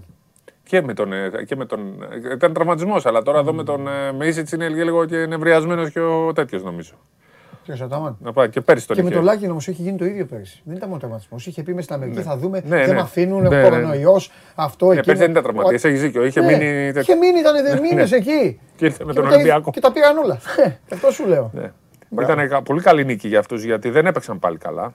Απλά ευτυχώς για την ε, Έφες ή Του Εφές, έσωσε ο όπως- Μόρμαν με το τρίποντο εκείνο. Του έσωσε ο Μόρμαν και ότι για τη Zenit δεν είναι τίποτα ιδιαίτερο αυτή τη στιγμή. Αν έπεφτε σε κανένα πολύ δυνατό αντίπαλο, μάλλον θα είχε κάνει 0-5 αυτή τη στιγμή. Ε, η Μπάγκερ πέτυχε την πρώτη της νίκη 75-73 σε ένα, απ' τα- σε ένα μάτι, ξέρεις, που και οι δύο θέλαν την πρώτη νίκη, δεν ήταν καλό. Κρίθηκε εκεί στο τέλος της βολέ. Για τον Παναθηναϊκό τα είπαμε. Ε, μεγάλο παιχνίδι έγινε με- στο Μιλάνο με τη Βιλερμπά να είναι συνέχεια μπροστά, συνέχεια, αλλά τελικά ο Χολ να βάζει ένα τρίποντο και να αλλάζει την εικόνα του αγώνα. Κάπως έτσι ήταν, η ίδια εικόνα ήταν και στο Real Fener. Η Real χωρίς τον Ταβάρες είναι άλλη ομάδα. Ε, είναι ναι. κα, εκτός οκτάδας. Ναι. Το είδαμε λοιπόν απέναντι σε μια κακή ομάδα όπως η Φενέρ, γιατί είναι κακή ομάδα, με καλ- πολύ καλό ρόστερ, κακή ομάδα.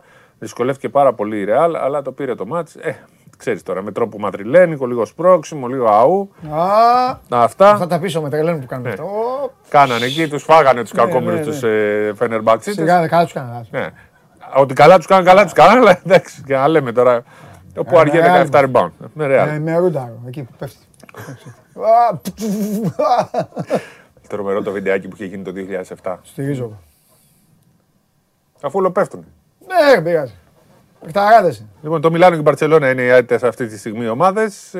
η Μπαρσελόνα από σήμερα θα κινδυνεύσει νομίζω από τη Zenit να κάνει την πρώτη ήττα. Το δύο φορές της ξέφυγε εκεί με τις παρατάσεις. Τη Zenit. Την... Ναι, με τη Zenit. Τα μπέρδεψα πάνω. Ναι, με τη Zenit παίζει. Η Εφές έπαιζε με την Καζάν. Εγώ πάντα θα μπερδεύω τη Zenit και την Καζάν. Να ξέρεις, θα τα λέω τέτοιο. Η Εφές έπαιζε με την Καζάν εχθές. Γι' αυτό είπατε ότι είναι καλή ομάδα, κατάλαβες. Αν ήταν η Zenit θα ήταν καλή Μα στην ομάδα. αρχή πες δεν είναι καλή ομάδα η Zenit. Σε κοίταξα λίγο Εννοούσα την περίεργα. Καζάν. Αλλά λέω τη γνώμη του λέει, αν τον διακόπτω συνέχεια μου λένε. Η Zenit είναι «Να, καλή. στο πει τη γνώμη του. Η Καζάν είναι κακή. Και τώρα λέει Zenit, Άκου, Zenit πάλι. άκου, είναι, ε, ο καθένας άνθρωπος έχει ένα ένσημο που τα μπερδεύει. Δεν Εγώ το μπερδεύω τη συζητάω. Zenit και την Καζάν. Δεν το συζητάμε. Πάμε. Λοιπόν, η Μια χαρά. Zenit είναι πολύ καλή ομάδα και παίζει με την Μπαρσελόνα και θα πιστεύω ότι αυτή τη φορά δύσκολα θα της καπουλάρει η Μπαρσελόνα. Έχει κάνει δύο παρατάσεις, μία με τον Ολυμπιακό, μία με την ε, Μονακό. Δύσκολα θα την καπουλάρει. Ο Ολυμπιακός τώρα με την Τζεσεκά θα προσπαθήσει και αυτός είναι ευκαιρία με δεδομένα τα προβλήματα, αλλά πήραν και το Φαρίντ. Κένεθ Φαρίντ μέχρι το 2014 ήταν ο καλύτερος παίκτης της εθνικής ομάδας των Ηνωμένων Πολιτειών στο παγκόσμιο πρωτάθλημα. Ο καλύτερος παίκτης. Εξαφανίστηκε. Ε, στην γίνονται πορεία. αυτά στην Αμερική, Ναι, γίνονται. εξαφανίστηκε. Πολύ. Είναι, ήταν πολύ καλός παίκτης. Τώρα δεν ξέρω σε τι κατάσταση είναι και δεν είναι και εύκολο σε τρει-τέσσερι μέρες να μπει. Αλλά όπως και να το κάνουμε, είναι πολύ πολύ μεγάλο όνομα. Ναι. Είναι πολύ μεγάλο όνομα. Λοιπόν. Πάντως στην ωραίο κατάσταση μάτς. που είναι τώρα ο Ολυμπιακός και με την ιδιαίτερη σχέση που έχουν οι δύο ομάδες, έχει ελπίδες. Ναι, έχει ελπίδες, αλλά όχι ότι είναι που πιστεύουν όλοι ότι είναι και δεδομένη νίκη. Γιατί Όχι, είναι φαβορή ε, ο Ολυμπιακός. όχι, Δεν ε, είναι. όχι. Δεν είναι φαβορή. Εδώ είναι, πάνε για προπόνηση. Σημερινά είναι αυτά τα πλάνα. Έλα, πάμε. Ναι, έγινε πρωινή, πήγανε. Ωραία και τα πλάνα. Λέγε Από εσύ, εδώ άστα, να- παίζουν τα να πλάνα. βλέπουμε. Για λέγε. Ε, αυτά λίγο πολύ από την Ευρωλίγκα. Τα μάτς υπάρχει και το Μπασκόνια Μονακό και το Ερυθρός Αστέρας Άλμπα σήμερα. Ε, για, το, για να κλείσει η Αυτός που πέμπτη σούταρε αποψηλή. τώρα για να μην σας κάνει περιέργεια είναι ο Ντόρσεϊ. Έχει αλλάξει το μαλλί. Το λέω και για τον κόσμο, αλλά το λέω και για τους απ' έξω. Γιατί απ' έξω είναι ικανοί να μου στείλουν πή- πήρε παίκτη Ολυμπιακός. Έχει, το έκανε κοτσιδάκια. Θα τον Ναι. νάτος. Νάτος. Εντάξει, να το ξέρετε. Αυτά. Μην δείτε το βράδυ κανένα παίκτη, εσείς, ε, εσάς λέω στο, τον κόσμο και λέτε όχι τι είναι αυτός. Πότε θα Και διοργανώσουμε διάλογο. ε, τους- να βγάλουμε τους 76 καλύτερους παίχτες στην ιστορία της EuroLeague. Και γιατί πρέπει να είναι 76. Γιατί από το 76 βγάλανε στο NBA. Ήταν 75, επειδή στο βάθμισα ένα το δύο χωράγαν, βγάλανε 76. Εμείς α, βέβαια βγάλανε 75, κανονικά ήταν 75, για τα 75 χρόνια του NBA. Εμείς πρέπει να βγάλουμε για πόσα χρόνια. Από πότε δεν ξεκινήσουμε την EuroLeague, από τότε που έγινε Final Four, από πιο πριν, από τότε που θυμόμαστε, Ξέρω, ή από τότε που ήταν πρωταθλητριών. Από τότε που έκανε εκείνο που είχα πάει. Ε, είχε στείλει ο Κυρθόδωρος στο τουρνουά της Τεργιές της. Είχαν μαζευτεί διαιτητές για να μάθουν τους κανονισμούς. Α, εσύ λες την κανονική EuroLeague Χιλιάδες. από το 2000. Αυτή ήταν. Αυτά. Και ήμουν εκεί. Τουρνουά Τεργιές της. και συμμετείχαν οι ομάδες οι οποίες είχαν... Ε, Ήτανε- ε, ήτανε τέτοιο. Γι' αυτό χθες που σε άκουγα ε, έλεγα τι λες. Ναι, ναι. Ναι. Και ποιος ήταν ε, κυ- κυ- κυρίαρχος φίλαθλος; Εκεί. Φίλαθλος. Φίλαθλος κυρίαρχος. Χειροκροτούσε και αυτά. Μόνος του. Μόνος του στην εξέδρα. Σοκράτης κόκκινος. Α, ναι, ναι, ναι. Δεν το ξαναδεί αυτό, ναι. Και ο Ολυμπιακός με Ράτζα Ρίβερς. Οικονόμου και αυτά, με Ζουρ. Ήταν ενθουσιασμένος και παίξει πολύ καλά Ολυμπιακός. Ναι, έχει τρελαθεί. Ναι. Και ήταν αυτό το τουρνουά, το έκανε η Ευρωλίγκα, παιδιά, για να μάθουν οι διαιτητές να παίζουν τρεις μαζί. Εκεί προ, τους πρωτοπαρουσίασε. Είχαν κουβαληθεί όλοι, Είναι άλλη με τα μηχανική με τους πορτοκαλί τρεις. τους ε, ρουχαλάκια εκεί και ναι, άλλη μηχανική. Και σφυρίζαμε εκείνο το τουρνουά, στην Τεργέ, στις 10 μέρες. Ωραία ήταν. Πρέπει να κάνουμε. Συμφωνείς με. Τι θες; Τους είδες καθόλου στο 76 δεν τους κοίταξες. Είναι πάρα πολύ. Είναι, είναι ο Magic Johnson ε, Ναι, ναι. μπροστά. Ε, Ε, μπή- Μπήκε και ο Ντομινίκ, τον είχαν απ' έξω. γιατί, ε; Δεν ξέρω εγώ τώρα. Εντάξει, είναι πάρα πολλοί. Είναι και παίκτες που Άμα δεν δεις ζούσαμε. ποιοι είναι. Είναι παίκτες που δεν Ε, ζούσαμε. τώρα, είναι ο Ράσελ Westbrook και ο. Ε, τέτοιο τώρα μέσα. Και δεν θα ήταν ο Ντομινίκ Βίλκιν. Ποιος το έβγαλε αυτό, ο κόσμος; Ε, ε, ψηφίσανε και οι παίχτε και γενικά. Και, Ε, γι' αυτό μπήκε, μπήκε και ο τρελός μέσα. δηλαδή έχουν μπει κάποιοι παίχτε που. Ε, δεν είναι. Πρέπει να έχουν μείνει 75. έξω παιχταράδες και παιχταράδες. Δηλαδή, πώς γίνεται να είναι έξω ο Ντουμάρ, ας πούμε. Ο Τζέντου Μάρξ είναι Ναι. έξω Ο Ντουμάρ είναι έξω.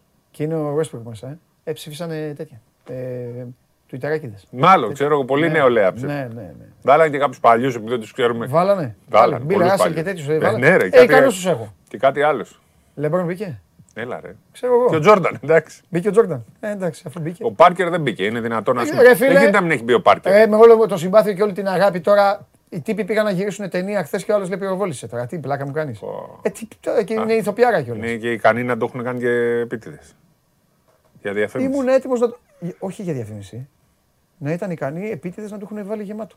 Και να μην το ξέρει. Να μην το- Σίγουρα δεν το ήξερε αυτός. Αυτός έχει πήγε να τρελαθεί ο άνθρωπος. Έχει ξαναγίνει Είναι η παλιά εναντίον τη σετ. οπλοκατοχής κιόλας ο άνθρωπος. Δηλαδή τώρα είναι να τρελαίνει. Άστο σου. Άστο. Τα φιλιά στην πρεσβεία. Παναχαϊκός; Είμαστε. Πρόεδρε. Λοιπόν, Φεύγω. Τα λέμε. Άντε πήγε να φας. φιλιά, ναι, Γεια πω, σου, πω, γεια πω, σου. πω.